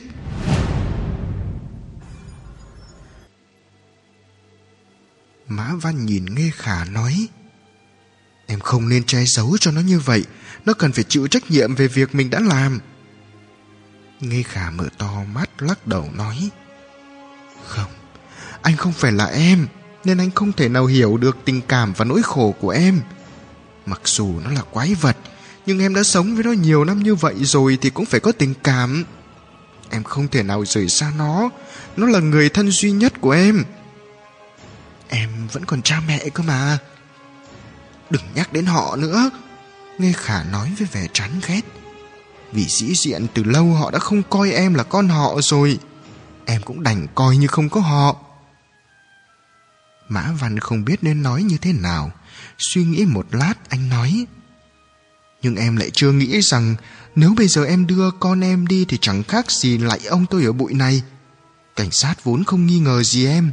Nhưng mà em bỏ đi như vậy Chắc chắn họ sẽ nghi ngờ Nếu họ ra một cái lệnh truy nã, Thì cho dù em chạy tới đâu Thì cũng sẽ bị bắt Câu nói này khiến cho sắc mặt của Nghe Khả trắng nhợt. Cô không thể không thừa nhận những lời phân tích của Mã Văn rất có lý. Cô tuyệt vọng và hỏi, Vậy em phải làm như thế nào bây giờ? Mã Văn đứng dậy, đi lại trong phòng. Mấy phút sau, anh đứng lại nhìn nghe Khả và nói, Tóm lại, bây giờ em không thể rời đi được Ngày mai hãy quay trở lại làm việc, Coi như không có chuyện gì xảy ra nghe khả có vẻ lo lắng và hỏi, Thế ý của anh là cứ mặc nó sao? Thế nếu mộng nữ lại tấn công những người vào trong rừng thì làm sao? Mã Văn hỏi, Em không thể cứ để nó trong nhà được à? Không được Hàng ngày nó phải được phơi dưới ánh nắng mặt trời một khoảng thời gian nhất định. Nếu không, nó sẽ chết mất. Mã Văn ngây người. Mỗi ngày phải được phơi dưới ánh nắng. Một thói quen giống như loài thằn lằn trong cửa hàng thú cưng. Nghe khả nói với vẻ mặt mếu máo. Vì thế em chỉ còn cách để cho nó ra ngoài hoạt động vào ban ngày. Nếu em đi làm không ở bên cạnh nó, thì lại sợ nó sẽ tấn công người lần nữa mã văn nghĩ một chút rồi nói, nếu trong điều kiện có đủ thức ăn thì nó có tấn công người không? Nghe khả suy nghĩ rồi đáp, có lẽ không. Mã Văn nói, Thế thì dễ thôi. Anh sẽ mua một lô thịt lợn Và để trong mấy ngày đến khi biến chất Và đặt vào một nơi cố định trong rừng. Em hãy bảo mộng nữ hàng ngày đến đó ăn là được thôi mà. Thôi được Nghe khả nói nhưng rồi lập tức nhíu mày. Nhưng nếu cảnh sát vào rừng phát hiện ra xác người bị mất tích thì làm thế nào? Mã Văn suy nghĩ rồi nói, Cánh rừng này rất lớn, Anh đã đi trong hai tiếng đồng hồ mà không phát hiện ra, Nên cảnh sát cũng không dễ dàng tìm thấy được đâu. Hơn nữa nếu họ chỉ tìm thấy xác chết mà không phát hiện ra mộng nữ, Thì cũng chỉ còn cách cho rằng những người ấy bị thú dữ tấn công Và không nghĩ là do con em đâu. Nghe khả gật đầu Vâng. Mã Văn dặn, Chuyện này chỉ có hai chúng ta biết, ngay cả với Chu Nghị và Tiểu Hà cũng không được để cho họ cảm thấy điều gì. Ngày mai em hãy nói với họ là hôm nay em bị mệt nên xin phép anh nghỉ. Không được để cho họ biết dấu vết gì đâu đấy. Nghe khả gật đầu đáp. Cảm ơn anh đã suy nghĩ rất chu toàn cho em. Mã Văn nói. Anh đã biết những chuyện này thì cũng nên giúp em. Hơn nữa điều mà anh muốn giúp em không chỉ là giấu giếm chuyện này mà còn vì chuyện quan trọng hơn là chuyện gì? Mã Văn nhìn vào mắt Nghê Khả. Nghê Khả, nhiều năm qua có lẽ vì lẩn tránh và sinh tồn, em đã quên một chuyện rất quan trọng. Đó là tại sao em lại có thai từ giấc mơ? Lẽ nào em không muốn tìm hiểu bí mật đó, không muốn biết sự thật của việc này sao? Nghê Khả ngây người, một hồi lâu sau cô khẽ gật đầu và nói bằng giọng nặng nề. Em muốn, Đến trong mơ em cũng muốn như vậy. Nhưng chuyện này đã qua lâu như vậy rồi Và đã trở thành một câu đố không thể nào giải được. Em biết điều tra chân tướng sự việc bằng cách nào đây? Mã Văn nói Có lẽ nếu chỉ dựa vào một mình em thì rất khó khăn Nhưng bây giờ đã có anh giúp đỡ Hẳn rằng sẽ khác. Anh xin hứa với em Sẽ cố gắng hết sức để tìm ra lời giải đáp anh sẽ giúp em rửa nỗi nhục và oan uổng ngày xưa, trả lại sự trong sạch cho em. Nghe khả nhìn Mã Văn qua hàng nước mắt giàn rủa. Đã nhiều năm qua em đã từ bỏ việc rửa sạch nỗi oan. Em đã nghĩ rằng sẽ không có ai tin em. Không ngờ ông trời cho em gặp được anh. Không những anh tin tưởng em mà còn muốn giúp đỡ em. Nếu sự việc 7 năm trước được tìm ra sự thật thì dù có chết em cũng cam lòng. Mã Văn ôm Nghê Khả vào lòng. Đừng nói như vậy. Cho dù thế nào em cũng phải sống thật tốt. Hãy đồng ý với anh như vậy. Hai người ôm chặt lấy nhau một hồi lâu sau mới buông ra. Mã Văn nhìn đồng hồ. Ồ thế mà cũng đã 10 giờ rồi. Để em đưa anh về anh Mã Văn. Nghe Khả nói. Phải rồi, làm sao anh lại biết em sống trong rừng? Mã Văn nói. Vào cái hôm em bị đau chân ấy, Khi em ra về anh đã lặng lẽ theo sau, Nhưng chỉ đi đến hết đoạn đường lớn thôi. Anh đã nhìn thấy em đi vào trong rừng sao? Đúng vậy, Mã Văn nói, Nhưng anh đã lạc đường trong rừng, Phải loanh quanh mất 2 giờ đồng hồ mới tìm được đến đây.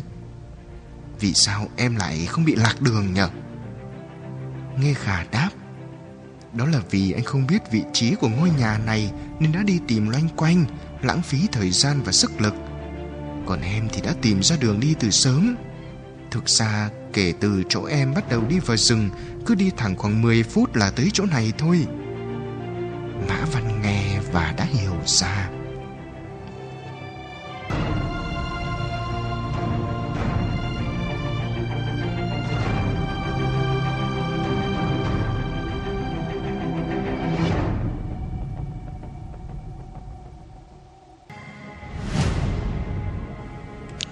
11 Ngày hôm sau Nghe Khả trở lại cửa hàng làm việc theo như lời của Mã Văn.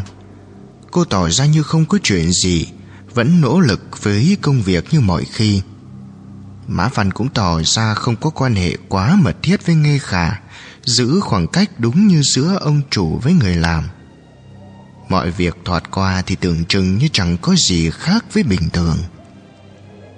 Tất cả chỉ là vẻ bề ngoài để cho người khác thấy Thực ra mấy buổi tối nay, Mã Văn đều tới ngôi nhà gỗ của Nghê Khả. Để che mắt mọi người, Họ chia ra để tới lối rẽ vào, Rồi sau đó mới đi cùng nhau. Lần nào tới, Mã Văn cũng mang cho mộng nữ Một túi thịt lợn to tướng đã biến chất. Anh để chỗ thịt ấy Ở một chỗ khá kín đáo gần ngôi nhà gỗ. Nghê khả thì dẫn mộng nữ tới đó để ăn. Dần già như vậy Mộng nữ cũng đã quen với Mã Văn. Biết được người đàn ông ấy đã mang cái ăn đến cho mình, Thái độ của nó với anh cũng trở nên thân thiện hẳn. Có lúc Mã Văn cảm thấy Mộng nữ giống như một con thằn lằn mà mình nuôi. Anh không dám nói cho Nghê Khả biết suy nghĩ này. Thời gian này Mã Văn cũng lên mạng tra cứu tư liệu. Vào một buổi sáng anh ở nhà lên mạng và bỗng tra ra được một bài báo vào năm 2001 Đọc xong thông tin trong đó anh cứ thần người ra trước bàn máy tính Bài báo đó đã có thể giải thích về cảnh ngộ ly kỳ 7 năm trước của Nghê Khả. Anh thầm nghĩ trong lòng, mình cần phải cho Nghê Khả biết và nói chuyện với cô ấy. Mã Văn gọi điện đến cửa hàng, bảo nghe Khả lấy lý do đi nhập hàng để đến ngay nhà anh. Nhà của Mã Văn chỉ cách cửa hàng có mấy phút đồng hồ. Chỉ một lát sau nghe Khả đã tới nơi. Mã Văn bảo cô ngồi xuống ghế ở phòng khách, Không nói ngay cho cô phát hiện của anh Mà nói với cô rằng Nghe khả, Có thật là em muốn làm rõ sự thật Về việc em gặp về chuyện quái dị 7 năm trước không Nghe khả đáp với vẻ chắc chắn Tất nhiên rồi Anh Mã Văn Anh biết điều gì đó rồi hả Mã Văn không trả lời ngay Anh nhìn Nghe Khả và nói nếu em muốn làm rõ chuyện này thì hãy phối hợp giải đáp mấy vấn đề anh sẽ hỏi em. Trong những câu hỏi đó, có thể sẽ có những chỗ khiến em thấy khó chịu và làm em nhớ lại chuyện xảy ra vào ngày hôm đó. Mong rằng em sẽ không chối bỏ, cố gắng trả lời một cách bình tĩnh khách quan được không? Nghe khả dường như đã chuẩn bị tốt tâm lý và cô đã đáp, được ạ. À? Mã Văn gật đầu hỏi, Trước hết chúng ta cần phải loại bỏ một số khả năng mà trước đó em không nghĩ tới. Hôm đó em và cậu bạn trai kia lên núi chơi, sau đó em bị ngã từ trên núi xuống và ngất đi có đúng không? Đúng vậy ạ. Cũng có nghĩa là khi cậu bạn kia tìm được em thì em đang ở trong trạng thái ngất xỉu đúng không? Nghe khả gật đầu. Em tỉnh lại cũng là do cậu ấy gọi. Nói như vậy thì em hoàn toàn không biết mình đã ngất đi trong bao lâu, cũng không biết trong thời gian đó đã xảy ra chuyện gì. Dường như nghe khả đã đoán ra ý của mã văn. Cô nhíu mày. Anh nghi ngờ cậu bạn kia đã thế có khả năng đó không, theo em? Nghe khả suy nghĩ nghiêm túc rồi nói. Không em cho rằng tuyệt đối không có cái khả năng đó. Tại sao? Hồi ấy chúng em còn rất nhỏ Và cũng rất trong sáng. Khi chúng em ở bên nhau, Đến cả cái nắm tay hay cái ôm cũng chưa từng có. Cậu ấy không thể nghĩ đến chuyện ấy được. Hôm ấy trời lại mưa rất to, Em bị thương, Nên bất cứ ai trong hoàn cảnh ấy Cũng không thể có ý nghĩ đó được. Nghe khả đỏ mặt nói. Mã Văn gật đầu. Thật ra anh cũng nghĩ rằng khả năng đó rất là ít. Bây giờ có thể loại trừ được rồi. Vậy thì một vấn đề vô cùng quan trọng. Anh dừng lại một lúc rồi mới nói tiếp. Nghe khả, Cơn ác mộng mà em mơ thấy đêm đó Có đúng là mơ không? Sắc mặt của Nghe Khả lập tức tái nhợt. Anh hỏi như vậy là có ý gì? Nếu không phải là giấc mơ Thì không lẽ em bị một con thằn lằn?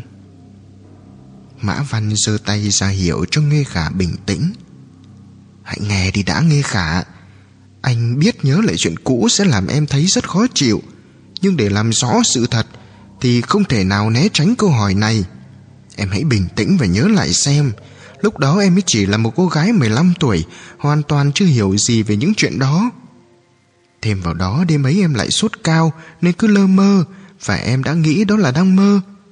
Hoặc nói cách khác, Trong lòng em đã trốn chạy sự thật ấy Và cứ ép mình coi đó là một cơn ác mộng. Nhưng bây giờ em đã là một người trưởng thành 22 tuổi rồi. Hẳn em cũng biết Một phụ nữ không thể nào có thai Chỉ vì một giấc mộng hư không. Mã Văn dừng lại trong mấy giây, Sau đó khó nhọc nói ra câu nói sau. Lý do duy nhất khiến em có thai Chỉ có thể là em và ai đó đã có quan hệ tình dục với nhau. Toàn thân nghe khả rôn lên. Cô đứng bật dậy, nước mắt lã trã. Anh Mã Văn, Cuối cùng là anh có tin em thật không? Anh nghĩ rằng em đã bịa chuyện Để chạy trốn chuyện cũ xấu xa của mình sao? Mã Văn thở dài, Hai tay ấn vai nghe Khả Để cô ngồi trở lại ghế nghe Khả, Anh đâu có không tin em. Ý của anh là chuyện xảy ra đêm hôm ấy, Là do em không hiểu có chuyện gì Và đã lầm tưởng rằng đó là cơn ác mộng.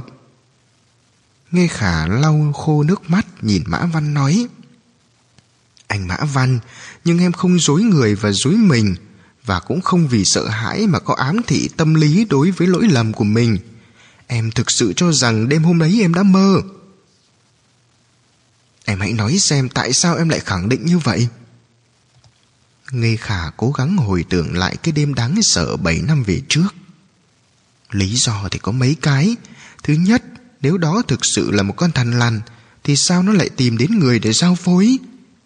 Thứ hai, con thằn lằn mà trong giấc mộng em nhìn thấy to bằng con người. Quê em hoàn toàn không có loài thằn lằn to như vậy. Em nghĩ rằng cả cái thế giới này cũng không có. Thứ ba, mặc dù em bị ngấm nước mưa nên sốt cao, Nhưng cũng không đến mức không phân biệt được mơ và hiện thực.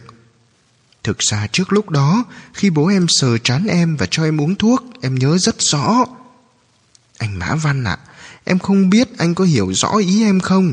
Không phải là em trong trạng thái hoàn toàn hôn mê không biết gì. Mã Văn gật đầu nói, Anh hiểu, Em đừng vội, cứ từ từ mà nói. Nghe khả có rúm người lại. Vì vậy giả sử Giả sử xảy ra chuyện đó thật Thì cảm giác ấy rõ ràng không giống với giấc mơ. Em không thể để mặc cho thứ đáng sợ đó làm chuyện ấy với mình. Càng không thể có chuyện sau khi xảy ra sự việc lại còn ngủ tiếp được. Khi em mơ thấy cơn ác mộng ấy, Thậm chí không tỉnh dậy ngay được mà cứ ngủ cho đến sáng ngày hôm sau. Chuyện này xem ra thật sự rất bí hiểm, Mã Văn nghĩ. Anh nhíu mày rồi hỏi. Vậy tại sao em lại có thai một cách lạ lùng như vậy? Hơn nữa đứa con gái mà em sinh ra, Tại sao lại có những đặc điểm của lai thanh lăn Nghe khả bưng mặt nói với vẻ đau khổ. Anh Mã Văn à Nếu em mà biết câu trả lời thì đã tốt. Mã Văn gõ chán. Đúng thế, Sao mình lại đẩy vấn đề trở lại cho nghe khả nhỉ? Ngốc quá đi thôi. Mã Văn trầm ngâm một lúc lâu, Sau đó nói. Nghe khả này Chuyện mà em gặp phải xem ra không đơn giản chút nào. Muốn tìm ra đáp án thì phải dần dần, Nhưng có hai điểm em vừa nói sai rồi. Nghe khả ngơ ngác nhìn anh, Mã Văn đứng dậy lắc đầu. Em hãy tự xem đi. Nghe Khả đi theo Mã Văn vào thư phòng Mã Văn bước tới bên máy tính, Mở đến trang tìm thấy lúc trước Nói với Nghe Khả. Đây là trang mà anh đã tìm thấy trên mạng sáng nay. Đó là một bài báo năm 2001 Em xem đi. Nghe Khả ngồi xuống trước máy tính. Vừa đọc thấy tiêu đề của bài báo, Cô đã giật thót người. Thằn lằn Komodo khổng lồ thoát ra khỏi Indonesia gây ra sự lo ngại. Thằn lằn Komodo, Trong đầu Nghe Khả lập tức thấy trống rỗng. Đó là loài sinh vật gì nhỉ?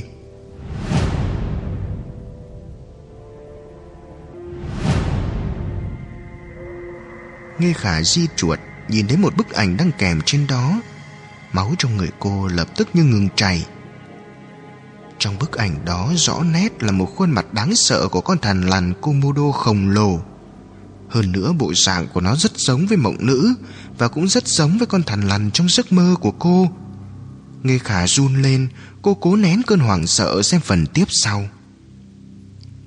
Thằn lằn Komodo khổng lồ còn gọi là rồng Komodo là loài thằn lằn lớn nhất còn tồn tại hiện nay Sinh sống ở đảo Komodo và đảo Ninka của Indonesia Chúng đã gần như bị tuyệt chủng Và được liệt vào danh sách cần được bảo vệ Loài động vật này dài tới 3 mét, nặng tới 70 cân. Thức ăn chủ yếu là thịt đã thối rữa. Chúng có thể vận động rất nhanh, thỉnh thoảng tấn công người. Hàng ngày chúng có thể rời hang xa tới mấy cây số để tìm kiếm thức ăn, đồng thời thích được phơi nắng. Gần một năm nay, một số thợ săn phi pháp đã nhận ra giá trị thương mại của loài thằn lằn Komodo khổng lồ nên đã tới đảo Komodo tìm bắt và đưa đi các nơi tiêu thụ chính quyền địa phương kịch liệt ngăn cấm các hành vi tự ý săn bắn trên, nhưng những kẻ săn trộm vẫn không từ bỏ. Người phụ trách của chính quyền đảo Komodo cho biết, hành vi trên là vô cùng nguy hiểm vì loài thằn lằn Komodo là loài động vật rất hung dữ, răng và hàm dưới tiết ra nọc độc nguy hiểm tới tính mạng. Hơn nữa dạ dày của chúng rất lớn, một khi xảy ra tình hình thiếu thức ăn, chúng sẽ trở nên rất hung dữ và tấn công con người. Các tay thợ săn không hiểu tập tính của loài thằn lằn Komodo khổng lồ rất có thể sẽ bị tấn công. Trước đây cũng đã xảy ra tình huống thợ săn bị thằn lằn Komodo tấn công dẫn tới tử vong và khiến chúng bỏ chạy. Loài động vật này không có kẻ thù tự nhiên. Một khi chúng chạy thoát thì sẽ là mối đe dọa to lớn với động vật và con người trong khu vực. Đọc đến đây nghe khà khiếp đàm, mồ hôi vã ra đầm đìa.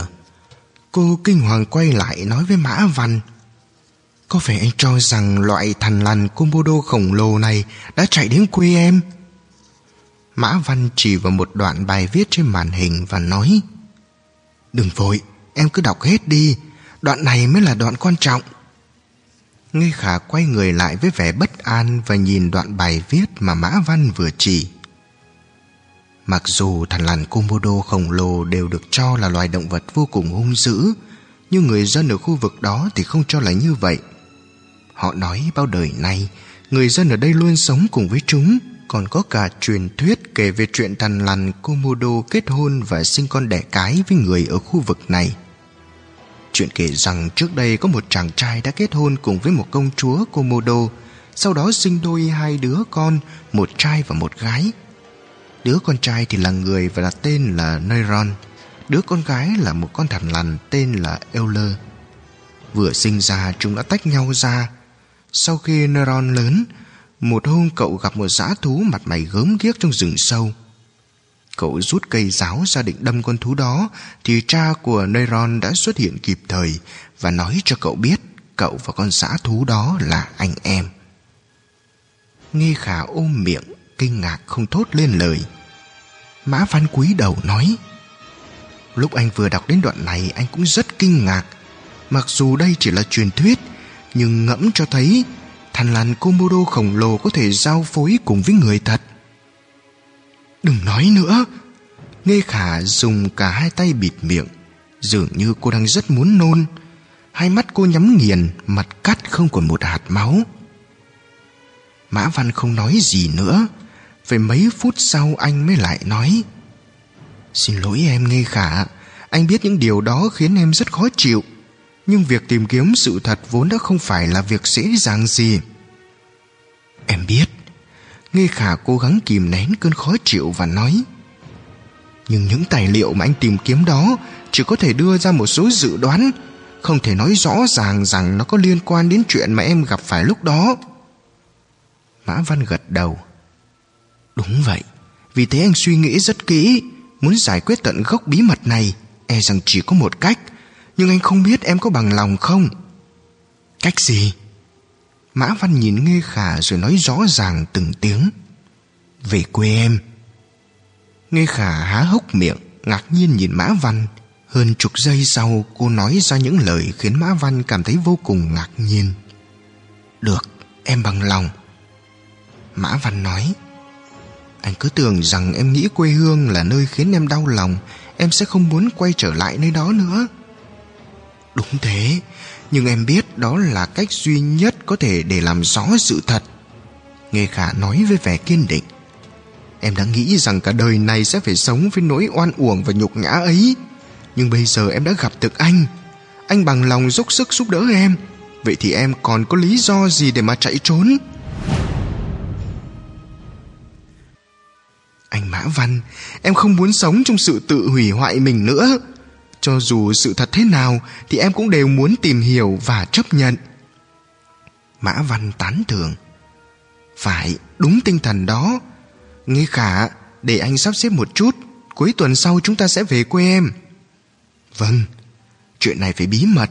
Đến lúc đó anh sẽ nói với Chu Nghị và Tiểu Hà là chúng ta đi nhập hàng, Để họ Mã Văn nói đến đó thì di động đổ chuông.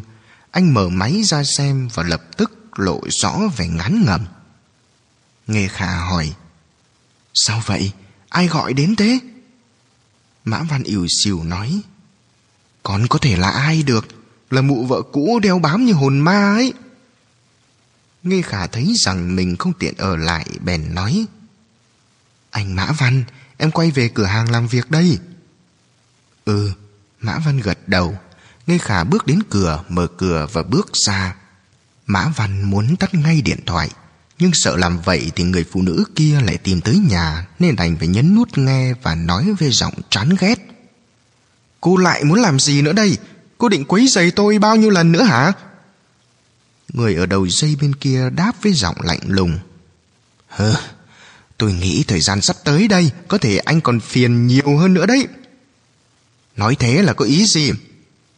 Mã Văn, sự kiên nhẫn của tôi có giới hạn. Cửa hàng đó của tôi. Anh tưởng rằng cứ kéo dài không cho tôi là tôi phải chịu sao? Tôi nói cho anh biết nhá. Tôi gửi đơn cho tòa án rồi. Tôi còn tìm cả một luật sư giỏi nhất thành phố nữa. Người phụ nữ ở đầu dây bên kia cao giọng. Luật sư của tôi nói với tôi rằng 90% tôi sẽ thắng kiện. Mã Văn, cửa hàng đó sẽ nhanh chóng thuộc về tôi. Anh cứ chờ đấy mà xem Cửa hàng của cô sao như có một ngọn lửa bốc lên trong lòng Mã Văn Khiến cho anh thấy bừng bừng. Cửa hàng mà gần như cha tôi đã phải đổi bằng mạng sống ư? Mã Văn nghiến chặt răng. Câu nói đồ chết tiệt, Đồ tiện nhân đang chuẩn bị thốt ra khỏi miệng Thì đột nhiên anh bình tĩnh lại. Một ý nghĩ lập tức lóe lên trong đầu. Người phụ nữ ở đầu dây bên kia thấy Mã Văn không nói gì thì càng có vẻ đắc ý. Thế nào? Anh cũng đã ý thức được rồi chứ gì? Tôi đã nói với anh rồi, lúc đầu anh không làm công chứng tài sản là một sai lầm lớn. Thế này đi, tôi nể tình nghĩa vợ chồng một thời, tôi cho anh một cơ hội cuối cùng. Nếu anh không muốn ra tòa và phải chịu phiền phức thì anh hãy giao cửa hàng đó cho tôi. Tôi sẽ bù lại cho anh 200 ngàn đồng. Anh thấy thế nào? Mã Văn nói bằng giọng thiểu não. Hai trăm ngàn sao? Ít quá, liệu có thể thêm ít nữa được không? Ở đầu dây bên kia, Tần Phượng dường như ngây ra một lúc. Thực ra những lời vừa rồi là cô ta cố tình chọc tức Mã Văn. Không ngờ anh lại chấp nhận thật. Cô ta hỏi lại bằng giọng nghi hoặc. Anh nói thật đấy à Mã Văn? Anh thực sự bằng lòng cho tôi theo cách ấy à? Mã Văn nói với giọng đau xót Tần phượng, Thực ra cô biết đấy Nếu là trước đây thì tôi sẽ không thể nào đồng ý nhưng câu nói nể tình nghĩa vợ chồng một thời của cô vừa nói Đã đâm vào trái tim tôi. Đúng thế. Mặc dù chúng ta rất không vui vẻ với nhau, Nhưng dù sao thì cũng từng là vợ chồng. Người xưa có câu, Một ngày phu thê trong ngày ân tình. Thôi vậy, Nếu cô thích cửa hàng đó tôi sẽ cho cô. Chỉ mong cô tiếp tục kinh doanh. Cô cũng biết đấy, Cửa hàng đó là tâm huyết của cha tôi. Người ở đầu dây bên kia im lặng hồi lâu. Cuối cùng Tần Phượng nói, Nhất định tôi sẽ làm vậy. Mã Văn, Nếu anh đã nói như vậy, tôi sẽ bồi thường cho anh 500 ngàn đồng. Hay là ngày mai chúng ta gặp nhau để bàn? Được, Anh muốn gặp ở đâu? Cô đến ngã tư đường Quan Hoa Ở khu mới. Chúng ta sẽ đi loanh quanh ở đó, được không? Được thôi, Thế mấy giờ? Năm rưỡi chiều mai. Tần Phượng cố nén sự vui mừng rõ rệt Và tỏ ra bình thản. Quyết định như thế nhé. Tắt máy xong, Mã Văn lập tức sầm mặt lại. Đồ chết tiệt, Đồ tiện nhân. Anh giết qua kẽ răng câu nói đó. Diễn biến gì tiếp theo sẽ xảy ra đây? Mời các bạn đón nghe, Đừng quên đăng ký kênh Bật thông báo Để được đón nghe sớm nhất. Còn nếu các bạn thấy hay thì hãy chia sẻ Và donate ủng hộ để có kinh phí duy trì việc đọc Thông tin donate thì có để ở dưới phần miêu tả. Xin cảm ơn các bạn rất nhiều.